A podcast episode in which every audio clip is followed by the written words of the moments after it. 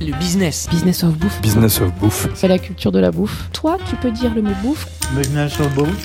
Dans le business of bouffe, c'est comme ça qu'on dit ici. On assume complètement le mot bouffe ici. Je suis très content de dire bouffe. Je suis Philibert Chambre, entrepreneur et fondateur de Business of Bouffe, le podcast où on parle bouffe avec un angle business. Bonjour à tous, bienvenue dans ce nouvel épisode de Business of Bouffe. Alors aujourd'hui, j'ai la chance d'animer ce podcast en compagnie d'un nouveau co-animateur. Il est un auditeur assidu de Business of Bouffe, c'est donc forcément un mec bien. Plus sérieusement, il connaît bien les coulisses de la bouffe, notamment parce qu'il a arpenté le terroir français à la recherche des meilleures épices, et cela pour fournir les plus grands chefs du pays. Il est épicier au sens historique du terme, ou plus exactement sourceur en épices. Certains d'entre vous l'ont déjà entendu sur France Inter puisqu'il est invité régulier de l'émission On va déguster avec François-Régis Gaudry. Je suis avec Samir Ouriagli, le fondateur d'Encore. Bonjour Samir. Bonjour Philibert et merci de m'avoir convié pour cette émission. Ouais. Euh, première fois à tes côtés, je m'en réjouis. En plus, je connais bien notre invité aux cheveux peroxydés et à la créativité inoxydable. Une vraie bouffée d'air frais à lui tout seul hein, pour ce chef touche à tout. Et vous avez une caractéristique commune, je crois, le temps Le long. Temps long, il aime le temps long en cuisine, j'aime le temps long au podcast. Oui, notre invité est un chef surdoué, atypique, voire même inclassable. Il est encore jeune, 32 ans, et pourtant on a l'impression qu'il a déjà eu plusieurs vies. Compagnon du devoir à 14 ans, double médaillé du concours des meilleurs apprentis de France en pâtisserie. Il ouvre son premier restaurant à 24 ans, je crois, sans aucune formation salée. Il a de l'audace. Sa cuisine est hors norme, ultra créative et engagée. On peut dire qu'il ne rigole pas avec le sourcing, et c'est là, Samir, que vous êtes retrouvés tous les deux. Le grand public l'a découvert euh, lors de la saison 8 de l'émission Top Chef. Son look rock'n'roll, son corps ultra tatoué et son franc-parler ne laissent pas indifférent. C'est vrai qu'il gère très bien son image, on y reviendra. Il n'empêche que son restaurant a, déjà reçu les grands honneurs, donc une étoile Michelin euh, depuis 2019 et il compte parmi la sélection Discovery du respecté classement international 50 Best. Bref, c'est du sérieux. Nous sommes avec Guillaume Sanchez, le chef et propriétaire du restaurant Nezo à Paris. Bonjour Guillaume. Hello, ça va? Ouais, on est en forme tous les deux. Et Guillaume. Grande première pour Samir. Alors Guillaume, dans cet épisode, on va évidemment s'intéresser à ton parcours et à l'ouverture de tes restaurants successifs à Paris. On parlera de ta cuisine, de tes inspirations et de tes engagements. On essaiera de comprendre d'ailleurs d'où te vient cette, cette créativité, cette énergie qui te permet de réinventer les codes de la, de la cuisine traditionnelle. On s'intéressera également à ton image. Je le disais, c'est un sujet sérieux pour toi et on le sait aujourd'hui, les chefs sont très médiatiques et exposés avec les bons et les mauvais côtés de la chose. On aimerait savoir comment tu orchestres ça et surtout comment tu le vis. Et également, on prendra le temps de s'intéresser à toutes tes activités, à l'ensemble de tes activités, car tu es un vrai chef entrepreneur. J'ai vraiment découvert ça. Et ça, tu sais, on aime ça sur Business of Bouffe. Déjà parce que tu es propriétaire de ton restaurant. Tu es également chef consultant pour d'autres établissements et tu as aussi créé ta propre agence créative, l'agence Solide. Et ça, c'est plus original pour un chef, donc on va forcément s'y intéresser.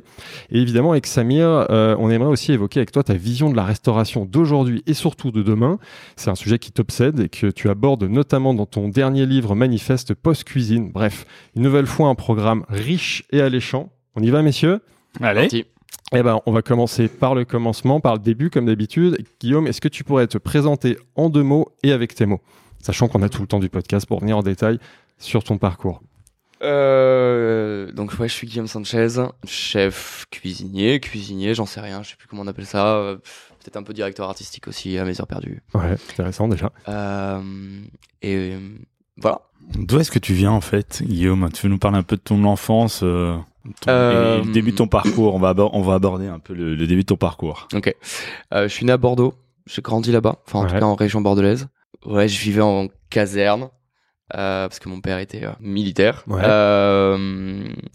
Et je- ouais, j'ai eu un problème sur le temps parce qu'il a fini par devenir boulanger Ah ouais? par la suite, ouais, avec une formation chez les compagnons du devoir. Euh, ça vient un peu zapper à notre question traditionnelle. Pourquoi la bouffe? Est-ce que ça vient de euh, Est-ce que ça vient de là le... non, c'est drôle en fait. c'est pas grave, Samir. Désolé. pour, là, pour le, complètement. là, pour le coup, c'est le, c'est le cadet Ouais. euh, qui a transmis ça à la famille euh, Ouais. par la suite. Ouais. Donc moi, j'ai commencé mon apprentissage en pâtisserie en 2003. Ouais. 2003-2004, je sais plus. Euh, Donc ça vient pas du papa et de la conversion en boulangerie, Non. c'est après. Ok, d'accord. ouais, ouais, ouais. Pourquoi la bouffe? On y vient. Donc c'est Pourquoi la bouffe à, Ouais. à la- à la base, à la base, c'était vraiment pour trouver un moyen de euh, quitter une, euh, une structure et un foyer Ouais. euh, parce que envie de liberté quoi. Et j'ai eu envie de liberté très jeune. dans un contexte où, où, euh, et c'est marrant parce qu'on en rigole un peu encore avec mes parents quand je les ai au téléphone. Ouais. Mais quand je dis moi les barreaux, les barreaux de la, la caserne m'ont m'ont vraiment impacté. Ils sont là genre ah bah tu déconnes, il y avait pas tant de barreaux que ça. Bah moi l'image de la caserne en fait m'a vraiment enfermé. Ouais. Et, euh, et m'a marqué de ouf. Donc j'ai eu très très vite besoin de liberté. Et là, c'est la Euh, bouffe qui t'a. Et là, c'est le compagnonnage Ouais. qui m'a permis de sortir de ça. Euh, clairement, à l'époque, j'aurais pu choisir la plomberie ou la menuiserie. Ça aurait été exactement la même chose. J'avais besoin de liberté, j'avais pas besoin de trouver un métier, j'avais juste Ouais. besoin de me casser. Ouais. Et vraiment, ça a été, ça a été, ouais, ça a été la roulette russe, quoi. Euh, j'ai dit à mon père, je vais faire les compagnons du devoir. Il a rigolé, il a fait OK, quel métier? J'ai fait genre. Bah, pas Donc là, il y avait, voilà, pas de vocation pour la bouffe à ce moment-là. C'est vraiment que tu voulais sortir du, du- Ouais. du milieu dans lequel tu étais. Zéro. En revanche, il y avait, euh, il y avait un, une éducation euh, à la compétition qui était ultra présente, étant donné que mon père m'a toujours forcé à faire euh, beaucoup de sport quand j'étais jeune. Euh, ma sœur a fait du sport à haut niveau. Bref, on avait ce truc-là. Et, euh, et en arrivant chez les compagnons du devoir, je, re- je découvre un, je découvre un métier euh, où la compétition existe encore via plein de trucs, via euh, bah, le compagnonnage. t'essa- T'essayes forcément de sortir du lot pour pouvoir partir sur le Tour de France. Ouais. Est-ce Euh, que ouais. je, je t'interromps juste parce que je pense que tout le monde ne connaît pas forcément euh, Le les compagnonnage. compagnons du devoir, le compagnonnage, pas facile à dire. hein.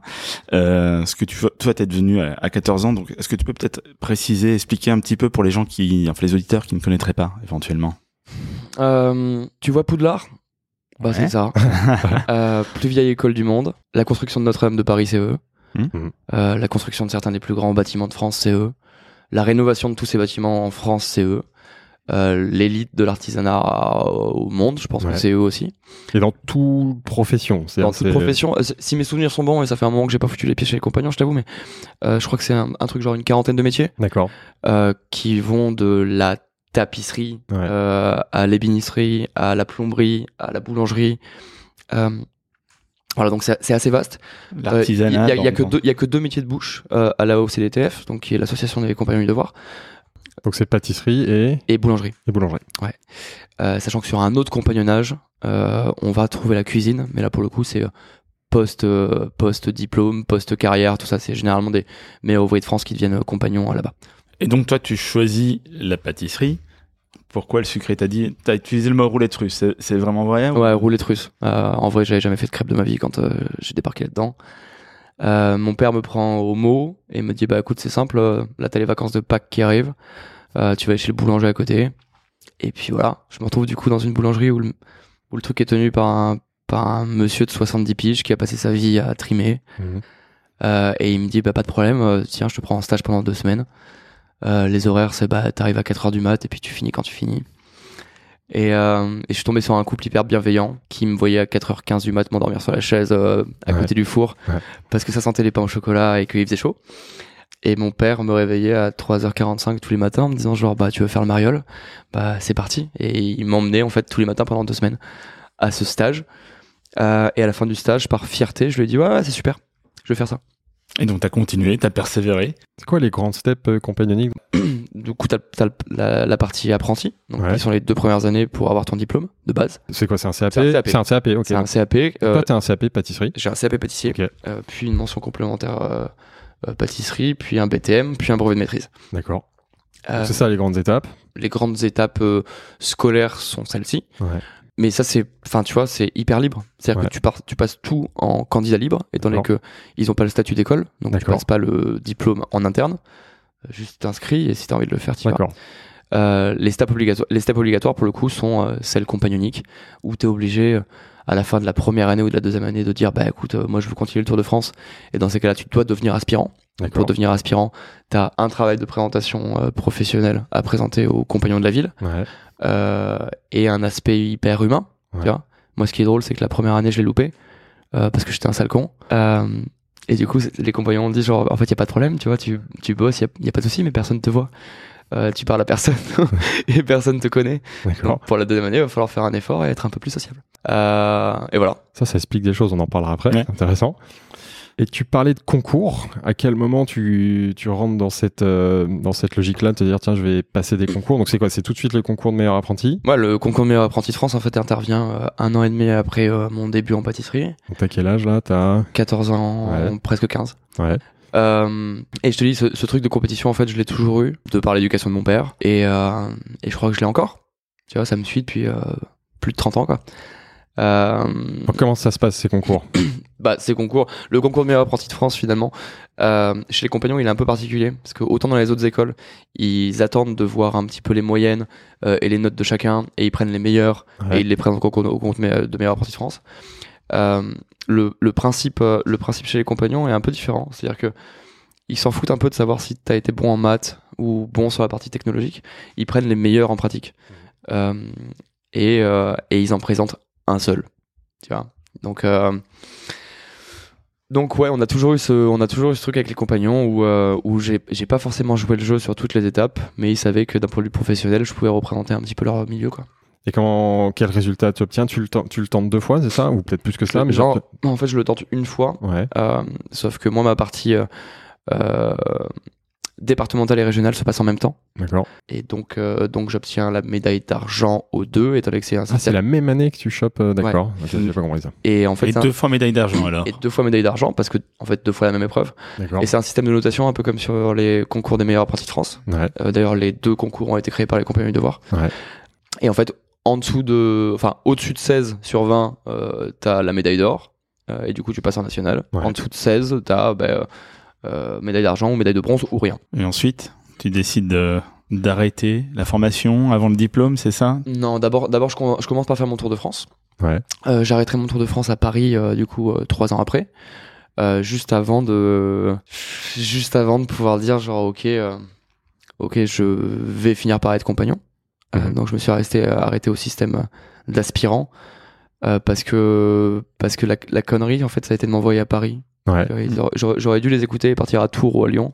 Et je pense que ma carrière été complètement différente. Et qu'est-ce qui se passe à Paris alors? À Paris, je découvre les lumières de Paris, je découvre. euh, Les nuits? Ça, ça intervient après. Ah. Euh, Parce que là, t'es jeune, mais bon, pourquoi pas. je crois que ma première soirée, tu vois, arrive Ouais. très très tard. Euh, vraiment, je crois que j'ai pas fait la, la teuf avant 19-20 ans, un truc comme ça. Donc c'est pas- c'est pas la nuit alors qui Non. Non, non, mais c'est- bouleverse à Paris? c'est la culture, c'est Ouais. euh, c'est l'excitation parisienne, c'est.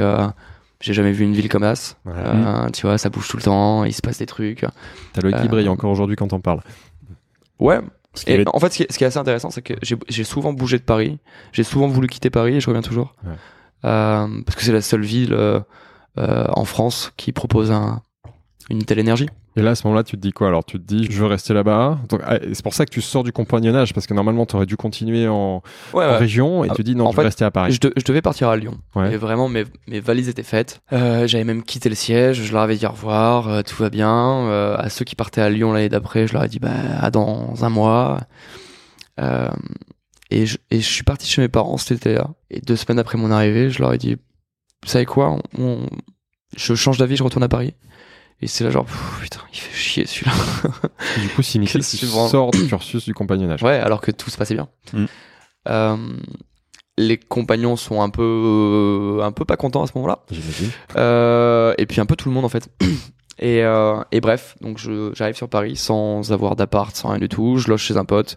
Je lui dis laisse-moi une semaine. Euh, Dans une semaine, j'aurai un taf et un appart. Euh, cinq jours après, j'étais euh, pris euh, en tant que chef de partie chez La Durée et j'avais trouvé un appart.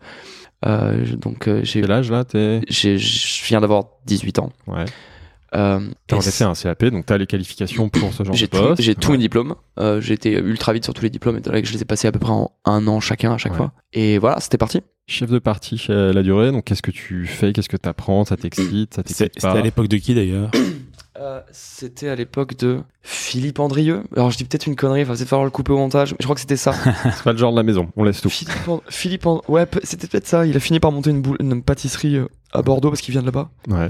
Et c'est marrant parce que le chef de euh, labo à cette époque-là, qui est quand il m'embauche, euh, me dit écoute, on y va, même si t'es jeune. En revanche, s'il te plaît, donne pas ton âge.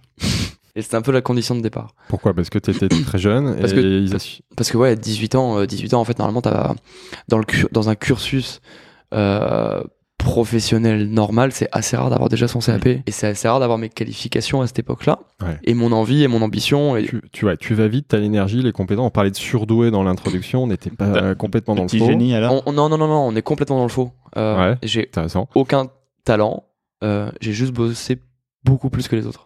Ce que j'avais demandé. Ouais, c'est ça. Euh, C'est le boulot, Ah mais clairement. euh, la niaque. Mais je me, je me souviens de certains cours, tu vois, dont le premier cours de choux. On me dit genre, ok, faut dresser un éclair. Euh, ce qui, ce qui s'est passé, c'est que mon éclair était nickel dès le premier coup à l'école, Hmm.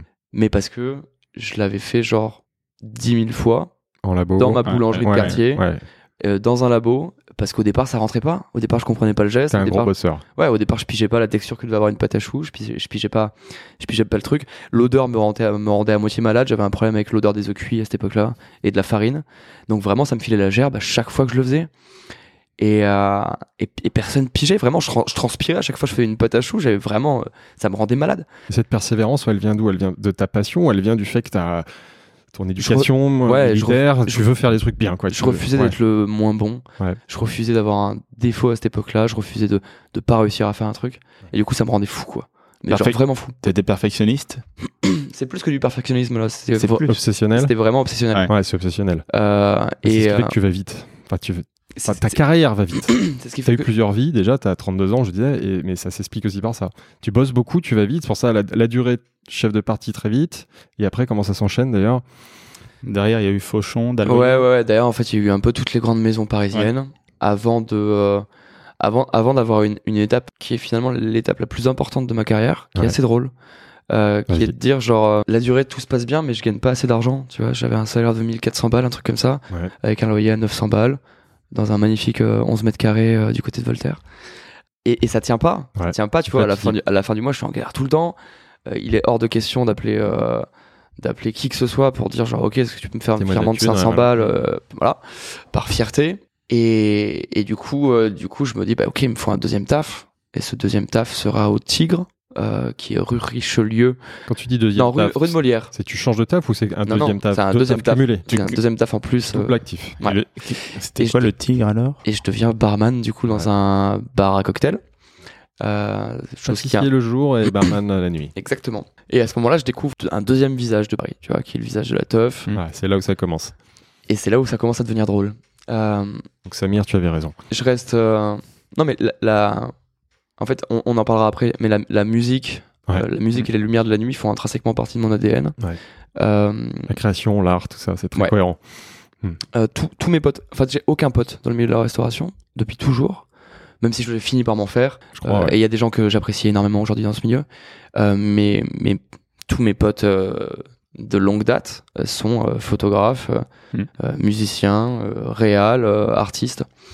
Euh, voilà. Donc du coup, en fait, euh, j'ai plus cette culture-là Ouais. que la culture de la restauration à la base. Ce qui amène beaucoup de choses dans ton, ton style Ce- culinaire, ce dans qui- ta créativité. Ce qui, a, ce qui, ça, on ce qui va- fait tout, en en- fait. Ouais. Ouais. C'est une fait clé tout. importante pour Et- comprendre le personnage Guillaume Ouais, mais j'ai mis du temps à l'assumer. Tu vois, dans un milieu où on, où on te parle beaucoup de, ok, il faut avoir fait que de la restauration, il faut, il faut avoir vécu euh, dans ta cuisine, il faut, il faut avoir essuyé des plâtres, il faut, euh, tu vois, il faut vivre que cuisine, il faut parler que cuisine. Ouais, j'ai mis, mis, j'ai mis vraiment 10 ans à, me dire genre, ok, viens, assume l'autre facette en fait. Euh, et donc bref, donc j'atterris dans ce club euh, là, euh, rue Molière, où j'arrive tous les soirs sur le coup des 21h30 et où je repars vers 5h du matin avant d'aller bosser.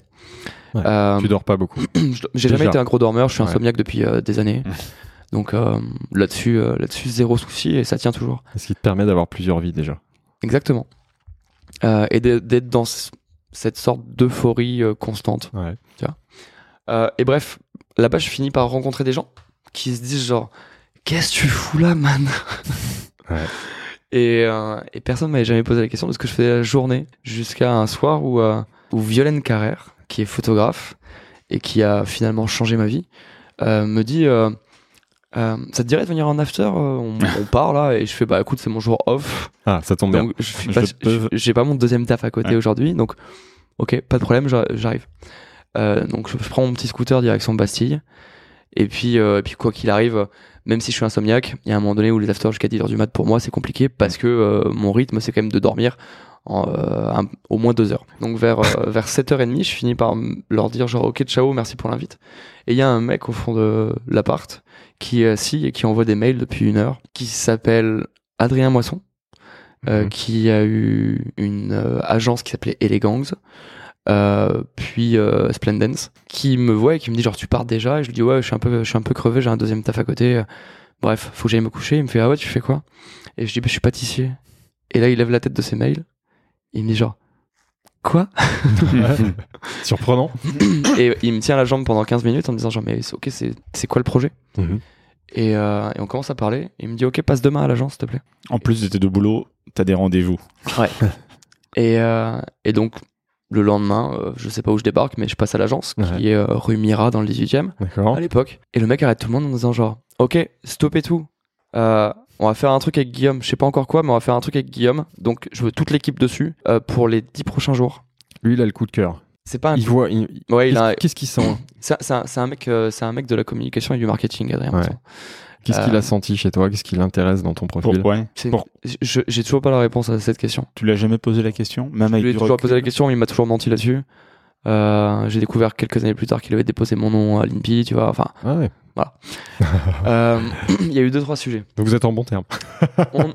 On n'est pas en mauvais termes parce Ouais. que parce que vraiment en fait, je considère que ce mec-là a changé ma vie euh, Ce malgré que j'allais dire, c'est malgré ses défauts. qui crée un déclic, ouais. le, le, le le bouton start de départ. euh, c'est ça. Et euh, Et il Qu'est-ce s'est qui- passé quoi voilà. avec lui et deux mois après, on ouvre l'Aurore Picture Tea ensemble. Ah, ça, j'ai Euh, découvert ça en préparant. Je connaissais pas du tout. Est-ce que tu peux nous parler de cet établissement Donc déjà, en 2010, l'Aurore. Tea. hein, ouais.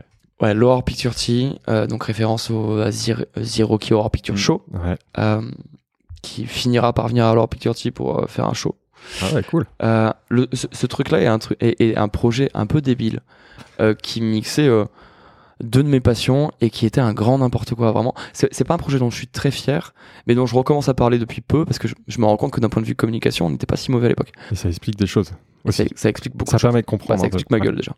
Euh, donc c'était un salon de tatouage, euh, espace événementiel et salon de thé. T'étais déjà tatoué à l'époque. C'était une de. J'étais déjà un peu tatoué, Mais pas autant Pas autant qu'aujourd'hui. mais je faisais attention à ce que ça se voit pas parce que je savais que dans le milieu c'était compliqué. Et là, tu dis j'assume maintenant. À ce moment-là. À ce moment-là, j'assume pas tout de suite, mais je, voilà, je joue la carte à fond et Adrien Moisson me fout dans les pattes euh, une première RP, donc qui va gérer la com euh, et la presse euh, de ce truc-là. Donc première interview euh, à ouais, 18-19 ans, premier plateau télé, premier machin. Ça commence comme ça, tu vois. C'était où? Donc c'était un lieu. rue Faubourg Saint-Honoré, D'accord. dans un, Ah, dans, dans un resto. Tu faisais la référence à Colette, on n'est pas loin. Ouais, c'était dans un resto qui s'appelait le bistrot du, le bistrot du premier. D'accord. qui était en galère totale. Euh, vraiment, le truc était à deux doigts de se planter. Euh, et en fait, on arrive avec un deal chelou en disant au gars, euh, ok, t'es au bout de, au bout du rôle, Ouais. T'en débarrasses. on, on débarque, on, on met un peu de déco et genre pendant X temps, ça devient ça. Et si au bout d'une semaine t'en as plein le cul, tu nous vires. euh, De toute façon, nous on s'en branle. On teste. Et finalement, ce truc-là a duré euh, un an et demi, deux ans, je sais plus. Et vraiment, on s'est pointé, on a collé de la, des stickers euh, sur les miroirs avec des têtes de mort et euh, un peu de noir. Ah, J'ai vu une photo. ouais. Et, et on a dit genre, ok, bienvenue au HPT. Et les mecs étaient là genre, on comprend pas. Ah, Qu'est-ce que c'est? Toi, tu fais quoi à ce moment-là? Tu es pâtissier, donc tu fais de la pâtisserie. Moi, je deviens un peu de DA de ce truc-là. Donc, ouais, donc euh, plus que pâtisserie. ouais, ouais. Toi, tu Je- tu orchestres le lieu, Je tu gère, un, vivre. je gère un peu la prog.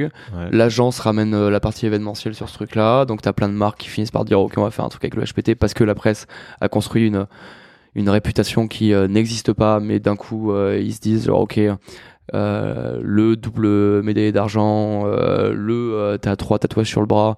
Euh, Donc, c'est cool, Et il y a un, salon ouais. de tatouage Ouais. en bas euh, dans une cave.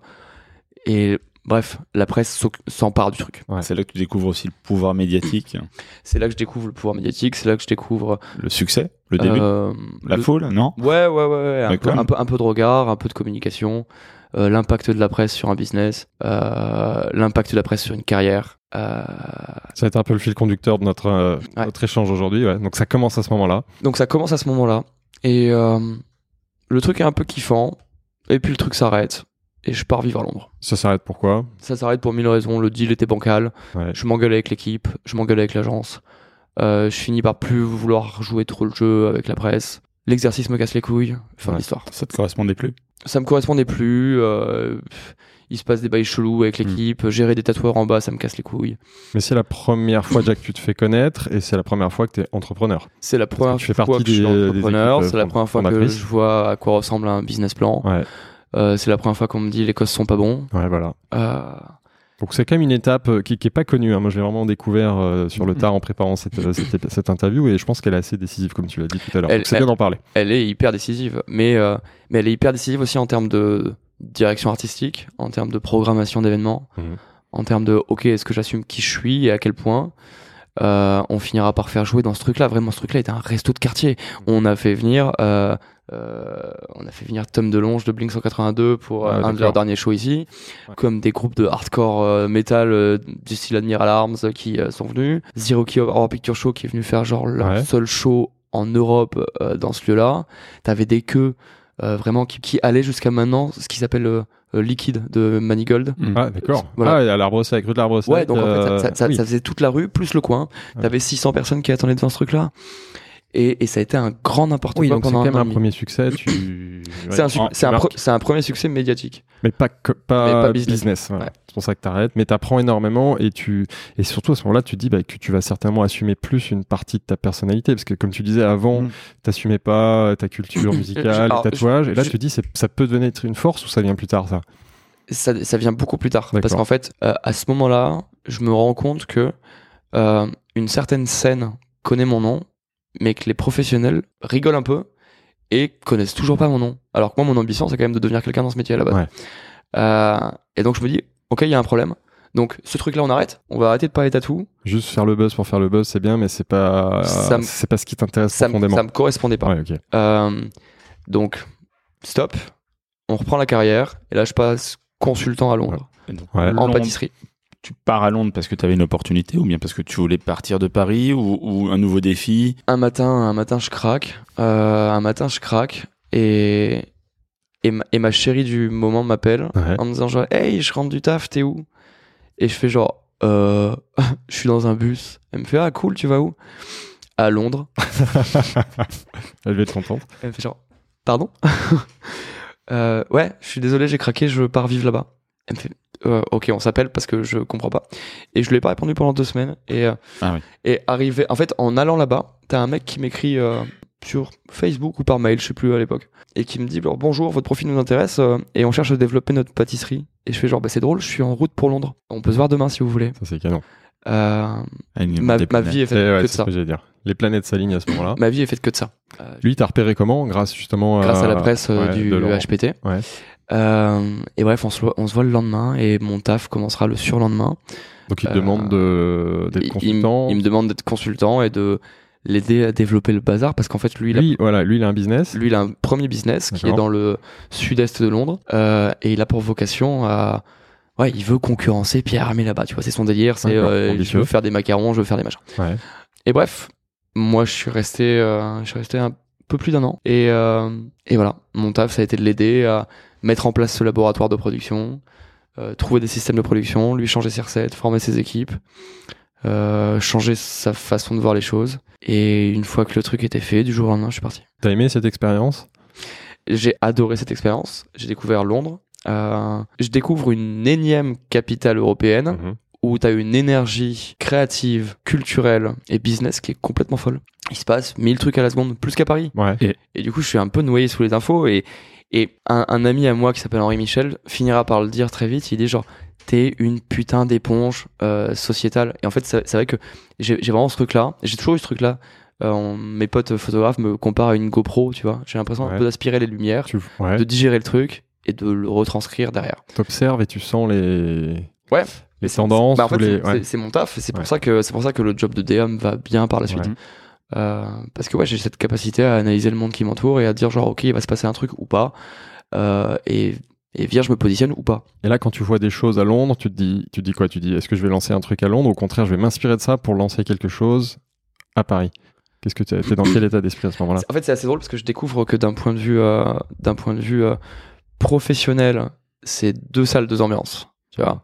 Euh, à l'époque à Londres, et je crois que c'est toujours le cas. euh, non, ça a peut-être changé depuis. Euh, Il n'y avait pas de il y avait pas de maximum horaire, tu vois. C'est-à-dire qu'il n'y avait pas de contrat de 39 heures. Mm.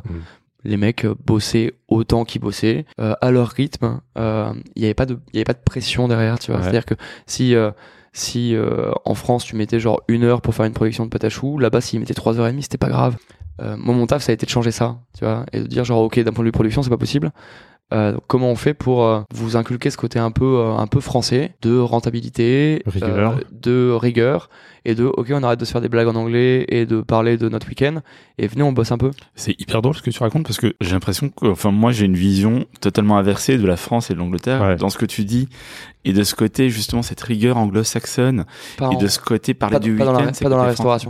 D'accord. C'est très vois, c'est intéressant, intéressant ouais, que tu, tu, tu le soulignes La- alors. la- la- la- la- alors Londres, Londres est une ville hyper intéressante d'un point de vue euh, culturel et migration, Mhm.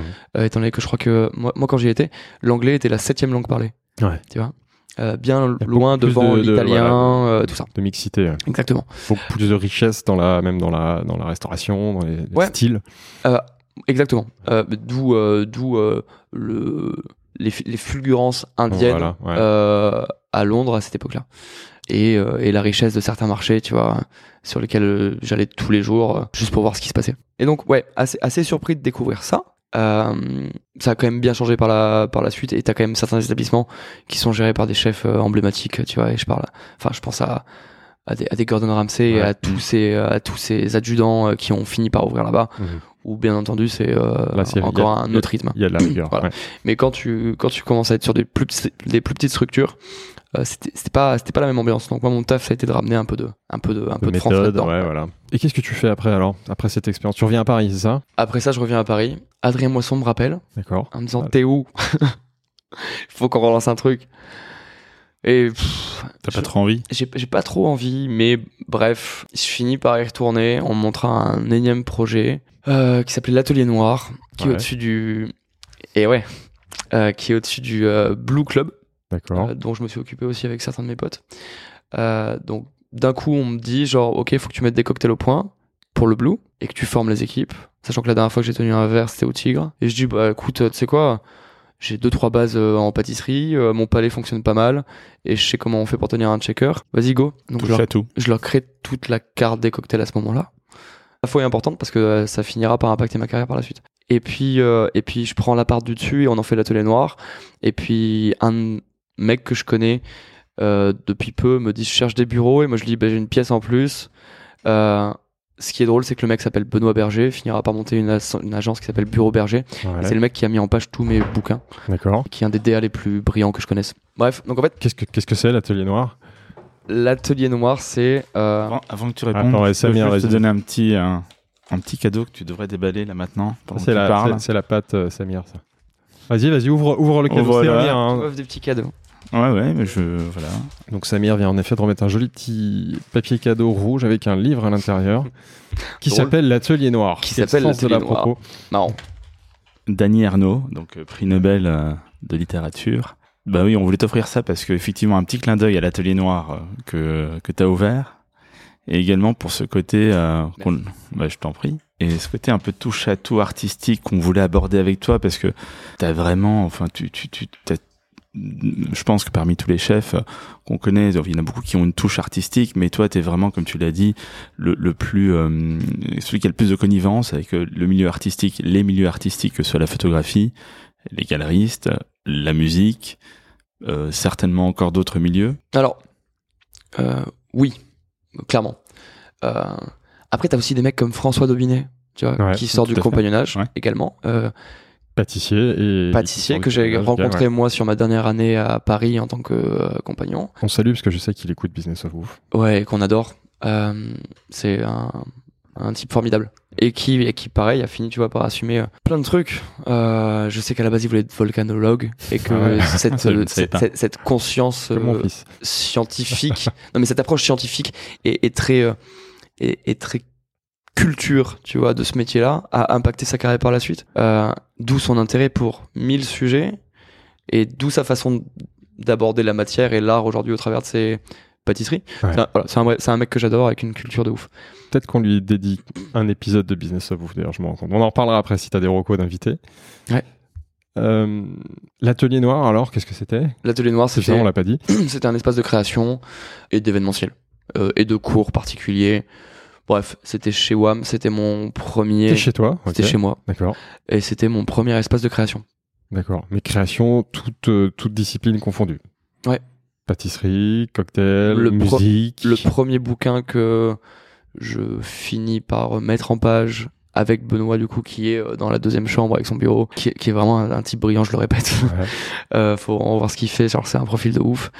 Et l'apparition d'un autre type important dans ma vie qui s'appelle Julien Lichka, qui a fini par être euh, mon associé sur l'agence solide, le Mhm. parrain de mon fils, et un mec que je rencontre à Los Angeles à un moment donné où je euh, j'ai un accident de skate parce que je- le skate faisait partie de ma vie aussi depuis longtemps et je perds le goût et l'odorat. Ouais, ça c'est un épisode euh, important. En- fait, tout arrive, tout arrive un peu, un peu en même temps et c'est je sais pas à quel point tu vas réussir à monter ça. Ma on vie, monte pas. hein, ma vie, est un, c'est- ma vie est un ouais. bordel énorme Bah, où il se passe, Les gens vont le découvrir. voilà, où il se passe Mais y a mille, pas de mille trucs, mille trucs par jour euh, et mille rencontres surtout. Et, et bref, euh, donc on commence à parler de ce premier bouquin, une maison d'édition le commande. Euh, en auto-édition. C'est quoi Euh, le su- le sujet? Le sujet, c'est il nous faut un objet marketing en bouffe.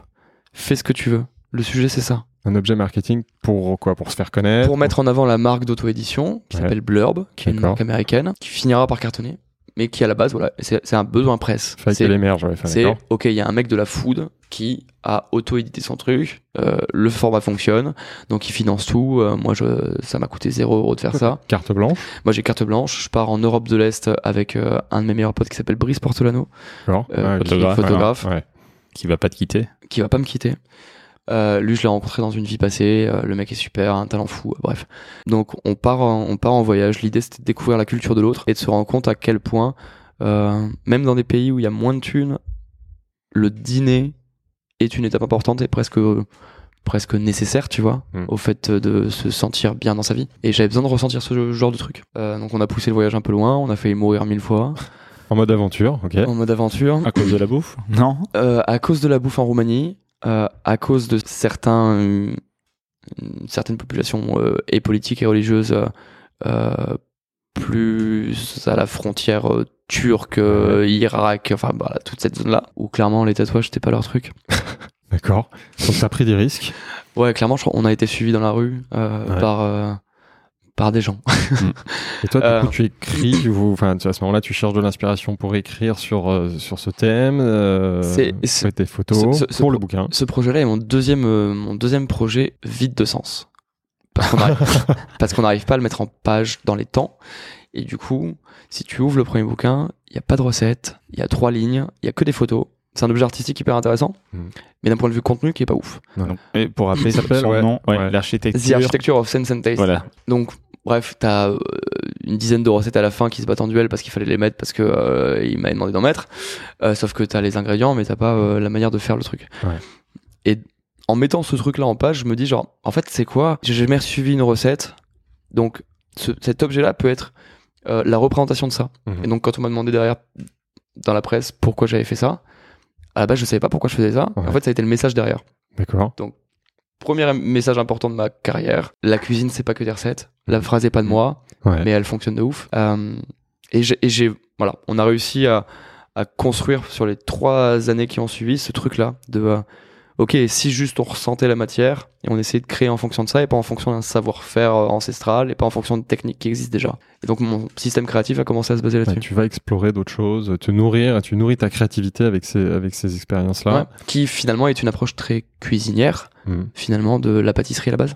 Et très compagnonnière aussi, parce que tu continues, euh, compagnonique, pardon, tu continues justement dans cette démarche euh, Tour de France. Là, c'est un Tour d'Europe. Le, le, voya- le voyage euh, a toujours fait partie de ma vie, en tout cas depuis les compagnons, et je me suis jamais arrêté. Tu apprends, tu te nourris de ces voyages. Qu'est-ce Ouais. que tu fais après euh, Il y a la télé qui arrive à ce moment-là, je crois, ou c'est un peu plus tard. Il y a la première émission qui première à émission. Qui est, qui est- quelle est le- cette émission qui s'appelle Qui sera le prochain grand pâtissier? Donc là, on est encore dans la pâtisserie, donc ça c'est logique. Comment ça se passe? Pourquoi tu vas là-bas? Est-ce que tu es repéré? Tu peux nous raconter rapidement euh, Comme toutes les émissions, comme toutes les émissions euh, télé, euh, tu es repéré, Ouais. euh, et donc une directrice de casting t'appelle. Donc ça c'est grâce à tout ce que tu as fait avant, le bouquin ou non, La, la- aussi la presse totale, Ouais. là c'est la première édition de cette émission-là. Il t'appelle, il te lèche les bottes. cette émission ne peut pas avoir lieu sans toi. Ouais. On parle de la relève, tu représentes. Bref, voilà. Tu finis par dire. C'est sur quelle chaîne ça je... France 2. France 2, ok. France 2, tu finis par dire je suis pas sûr. Et ils te disent ouais, mais tu sais, le jury est hyper intéressant. Effectivement, ils me sortent les noms. Donc, qui le jury Christophe Adam, Christophe Michalak. Euh, le président des meilleurs ouvriers de France à cette époque-là. Et moi, dans ma tête de d'anciens compagnons, ça brille un peu, tu vois. C'est des mecs que je respecte de ouf, que j'ai croisés dans ma carrière, qui ont un système créatif de dingue à cette époque-là. Ouais. Euh, c'est les premières stars de ce milieu-là. Dans la pâtisserie. Exactement. euh, Michalak et Adam, exactement. Ce qui, ce qui est assez drôle, c'est que moi, à la base, je fais pas ce métier pour ça, euh, et que du coup, en fait, ce- cette lumière n'existe pas quand euh, je suis chez les compagnons, et Ouais. par la suite, tu vois, pour moi, je- au max, je vais gagner 2500 balles par que c'est mois. important de le rappeler. hein, la, starification des chefs pâtissiers, ça vient après. Toi, quand tu décides de te lancer dans la pâtisserie, c'est pas le cas, donc on se doute que c'était pas ta motivation première. C'est simple, ça fait 18 ans que je suis dans le métier. Euh, donc ouais, il y a 18 ans, en fait, il y avait même pas encore la première émission de Cyril Lignac. Donc ouais, Donc c'était pas ça du tout ta motivation. Mais à ce moment-là, en 2014, quand tu dis oui, tu, tu sens que ça, va, ça peut être un déclic, que ça peut accélérer la carrière, créer des opportunités, te permettre de rencontrer. Pourquoi tu acceptes en fait? Pourquoi j'accepte? Parce qu'à cette époque-là, il faut que les professionnels me découvrent. Ouais. Et Mm. quoi de mieux que de passer par un- une émission qui est gérée par des grands professionnels, où on te présente ça comme un Mm. concours euh, hyper intéressant, Mm. euh, géré uniquement par des professionnels, Ouais. tu vois T'as pas de blogueur, t'as pas de machin, t'es- qu'avec des mecs qui connaissent le métier. Euh, donc pour moi, c'est c'est juste un énième concours. Donc t'avais- est-ce que tu avais besoin finalement de la reconnaissance de tes pairs quelque part? Parce que comme- Toujours. Ouais, mais à l'époque, tu, tu, comme tu as dit, tu étais connu par un microcosme qui était plus euh, en dehors de la pâtisserie. Et là, est-ce que tu avais besoin justement de ce regard, de ce... Ah mais en fait, j'ai toujours eu besoin de la reconnaissance de mes pairs. Ouais. Toujours. Et Euh, encore maintenant, j'ai- mais ça, on y reviendra. ouais. Mm. je, je pense que j'ai déjà eu besoin de la reconnaissance de mon père, tu vois, pendant, un- pendant très longtemps. Euh, et à la suite de mon départ de, euh, de chez moi, en fait, j'ai eu besoin de la reconnaissance d'autres pères, en fait, Mhm. tu vois, qui ont fini par, euh, par intégrer ma vie. Et, euh, et ouais, j'ai toujours eu besoin qu'on reconnaisse euh, mille trucs, qu'on me dise bravo, qu'on me dise merci, qu'on, tu vois.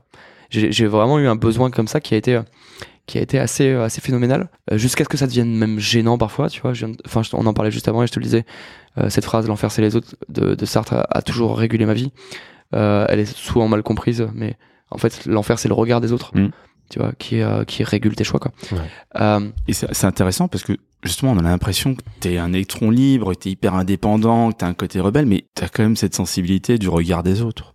Euh, ouais, ouais. Je, je- je pense que je pense que euh, je reste un ultra sensible, Mhm. quoi qu'il arrive, que j'ai besoin de me créer euh, une deuxième personnalité euh, qui m'aide à, à outrepasser un petit peu euh, mille euh, mille tempêtes et qui fait que qui fait que ce ce mec un peu dur, euh, ultra sûr de lui, euh, peut avancer en fait, enfin peut faire avancer en fait l'ultra sensible tranquillement dans la vie. Ouais. Et, et, ce, et cette opposition et cette schizophrénie me va très bien. Et cette sensibilité, tu l'as assumée quand? Hum, quand j'ai eu mon fils, je crois.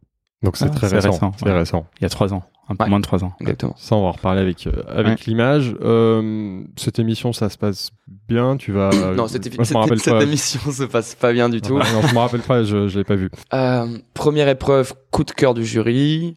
Euh, bref, le dessert, le, dé- le dessert est chouette, mais sans plus. Et puis ils finissent par, en fait, ils, ils se rendent compte que je cuisine beaucoup mes desserts, et donc que je parle d'assaisonnement, que je parle de température, que je de- ouais. Mes profils ultra atypiques. Pendant l'épreuve, je réponds à Christophe Michalak.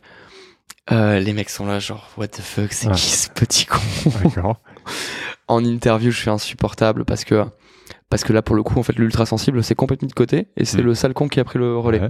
parce que j'étais en flip total en fait. Euh, En général, les prods aiment bien ça parce que ça. ah mais en fait ça ils, ressort ils vont, l'aspérité. ils vont, et ils vont même le ils vont même le chercher. Ouais, voilà. Ils vont le chercher, ils vont le mettre en avant. Exactement. Et ils vont. Et à cette époque-là, j'ai pas la maturité en fait de comprendre ce que la télé cherche à faire de nous.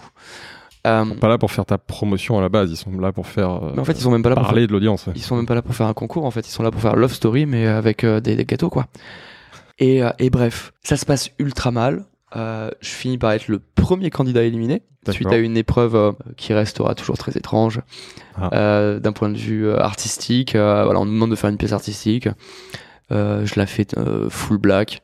Euh, le truc, euh, le truc est assez joli, euh, se tient. C'est d'ailleurs une des seules pièces qui tiennent. C'est ton côté Pierre Soulage. Exactement.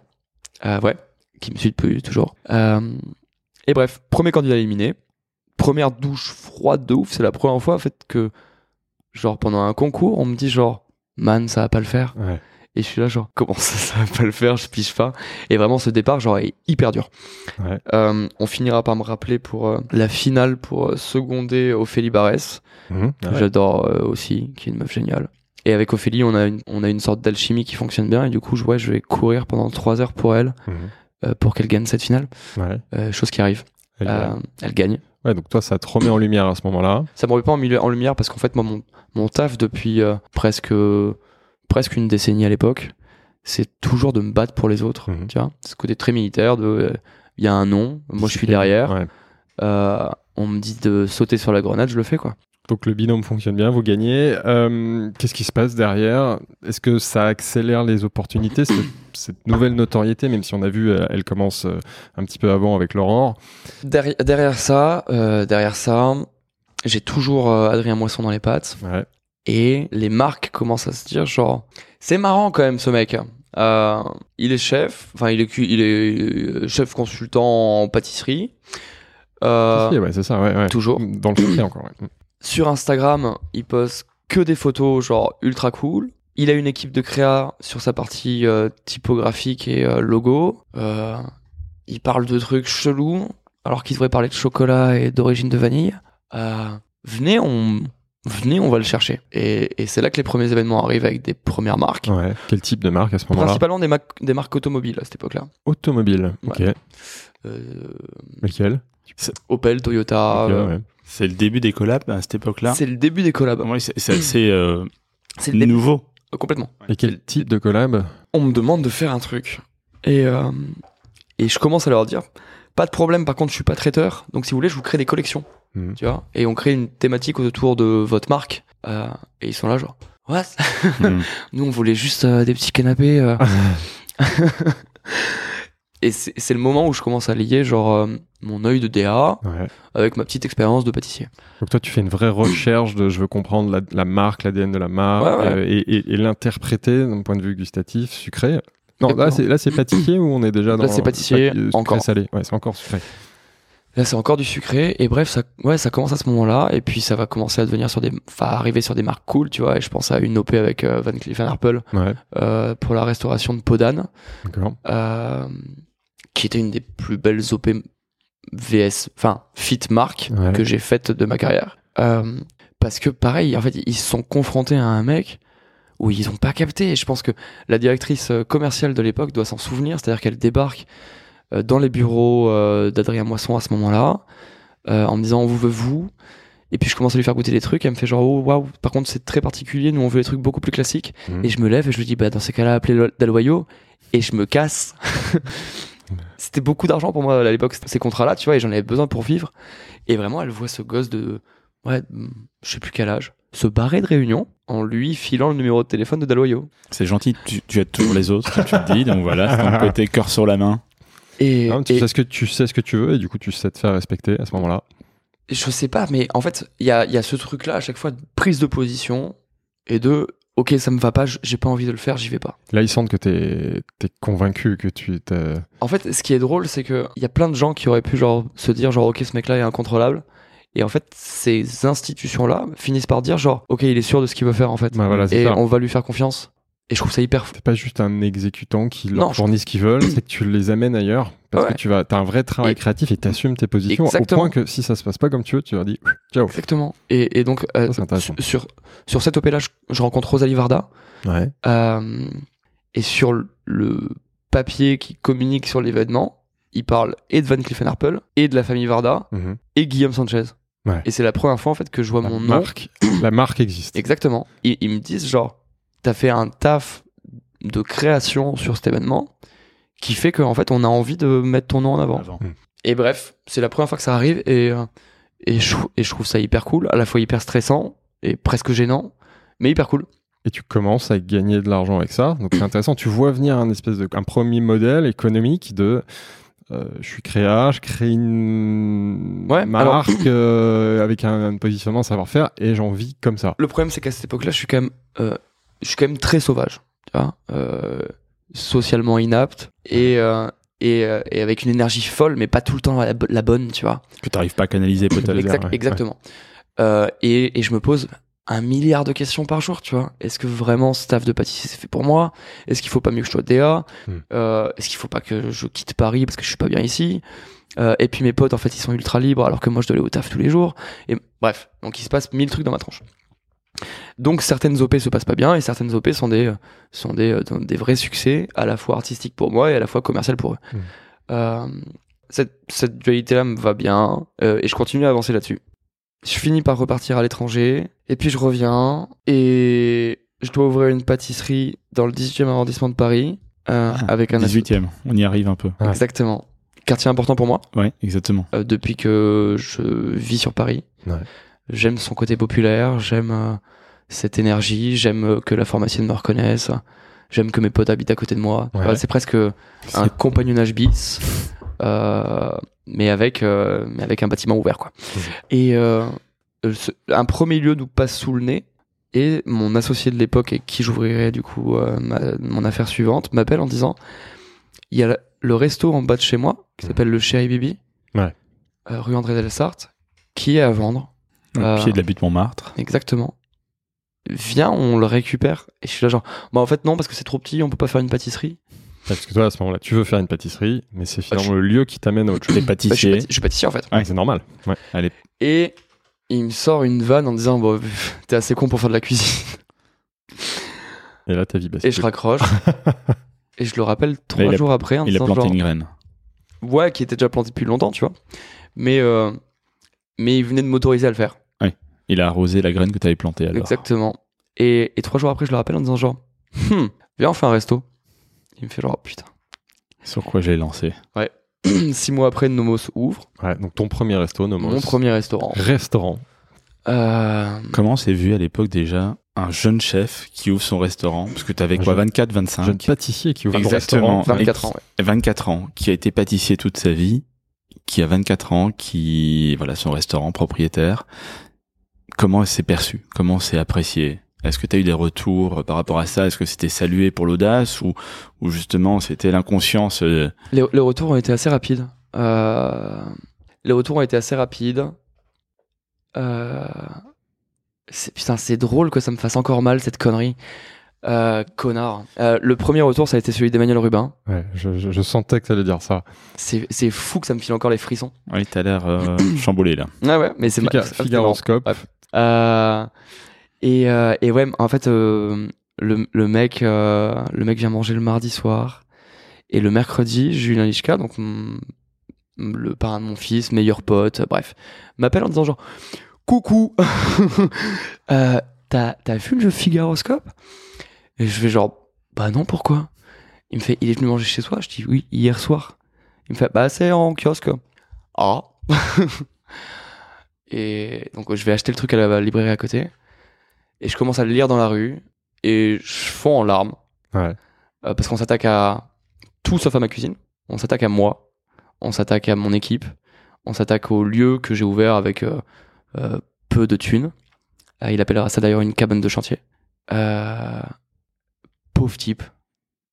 Je finirai par lui dire derrière parce que Longtemps après ou... un an après, parce qu'un an après j'ai écrit un bouquin. Euh, ce bouquin est sélectionné pour un prix. Et ce qui est drôle, c'est que cette année-là, en fait, le président du jury, c'est lui. Ouais. Donc, il vous avez pu en parler il, il se retrouve face à moi lors du dîner de présentation du bouquin. Ouais. Et une des journalistes de l'époque commence par regarder les remerciements.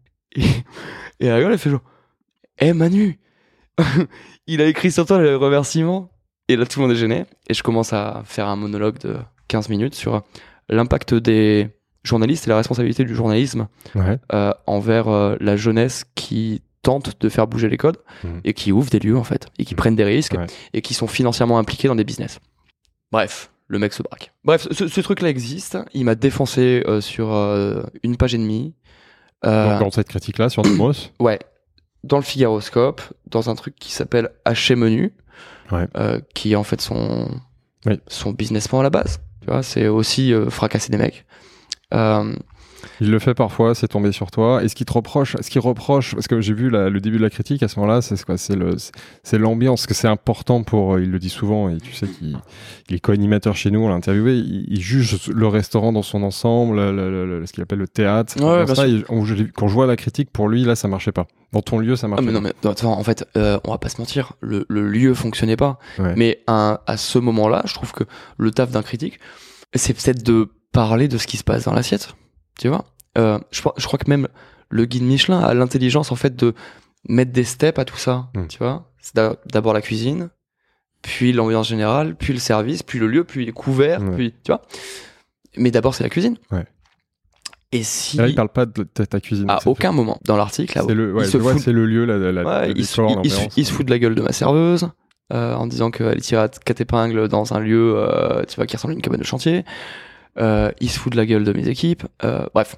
Donc l'ar- l'article est pas très cool. Euh, ce qui expliquera euh, plein de choses par la suite. Et est-ce que c'est parce qu'on sent que ça, c'est une critique qui te touche Est-ce qu'elle te finalement avec un pas quand même pas mal de recul, même si on sent que c'est encore frais, est-ce qu'elle t'a apporté des choses? Est-ce qu'elle t'a bousculé? Est-ce qu'elle t'a Ouais. poussé à te poser des questions sur le lieu? Parce que bon, après on va parler des autres restos, enfin de l'autre resto, mais est-ce que justement cette critique, elle a pas quand même joué son rôle?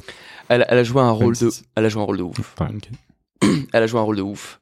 Je me, je me souviens du coup avoir séché mes larmes dans la rue euh, parce qu'il fallait garder cette position de chef, tu vois, Ouais. hyper, euh, euh, hyper dur.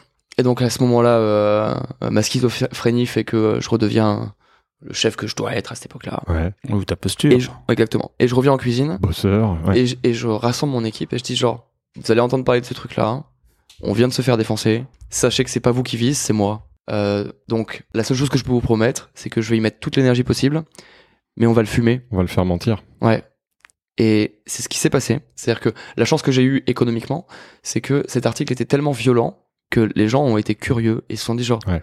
à quel point ça Il- peut être si nul. Il a lancé le buzz. Ce Et- qui arrive parfois avec Emmanuel quand il Exactement. critique négativement des restaurants, il a- un coup de main. Et donc, tout le monde est venu bouffer à ce moment-là, en disant genre, ok, il y a un truc quand même, parce qu'il parle pas de la cuisine, mais l'article est genre horrible, Ouais. viens, on y va.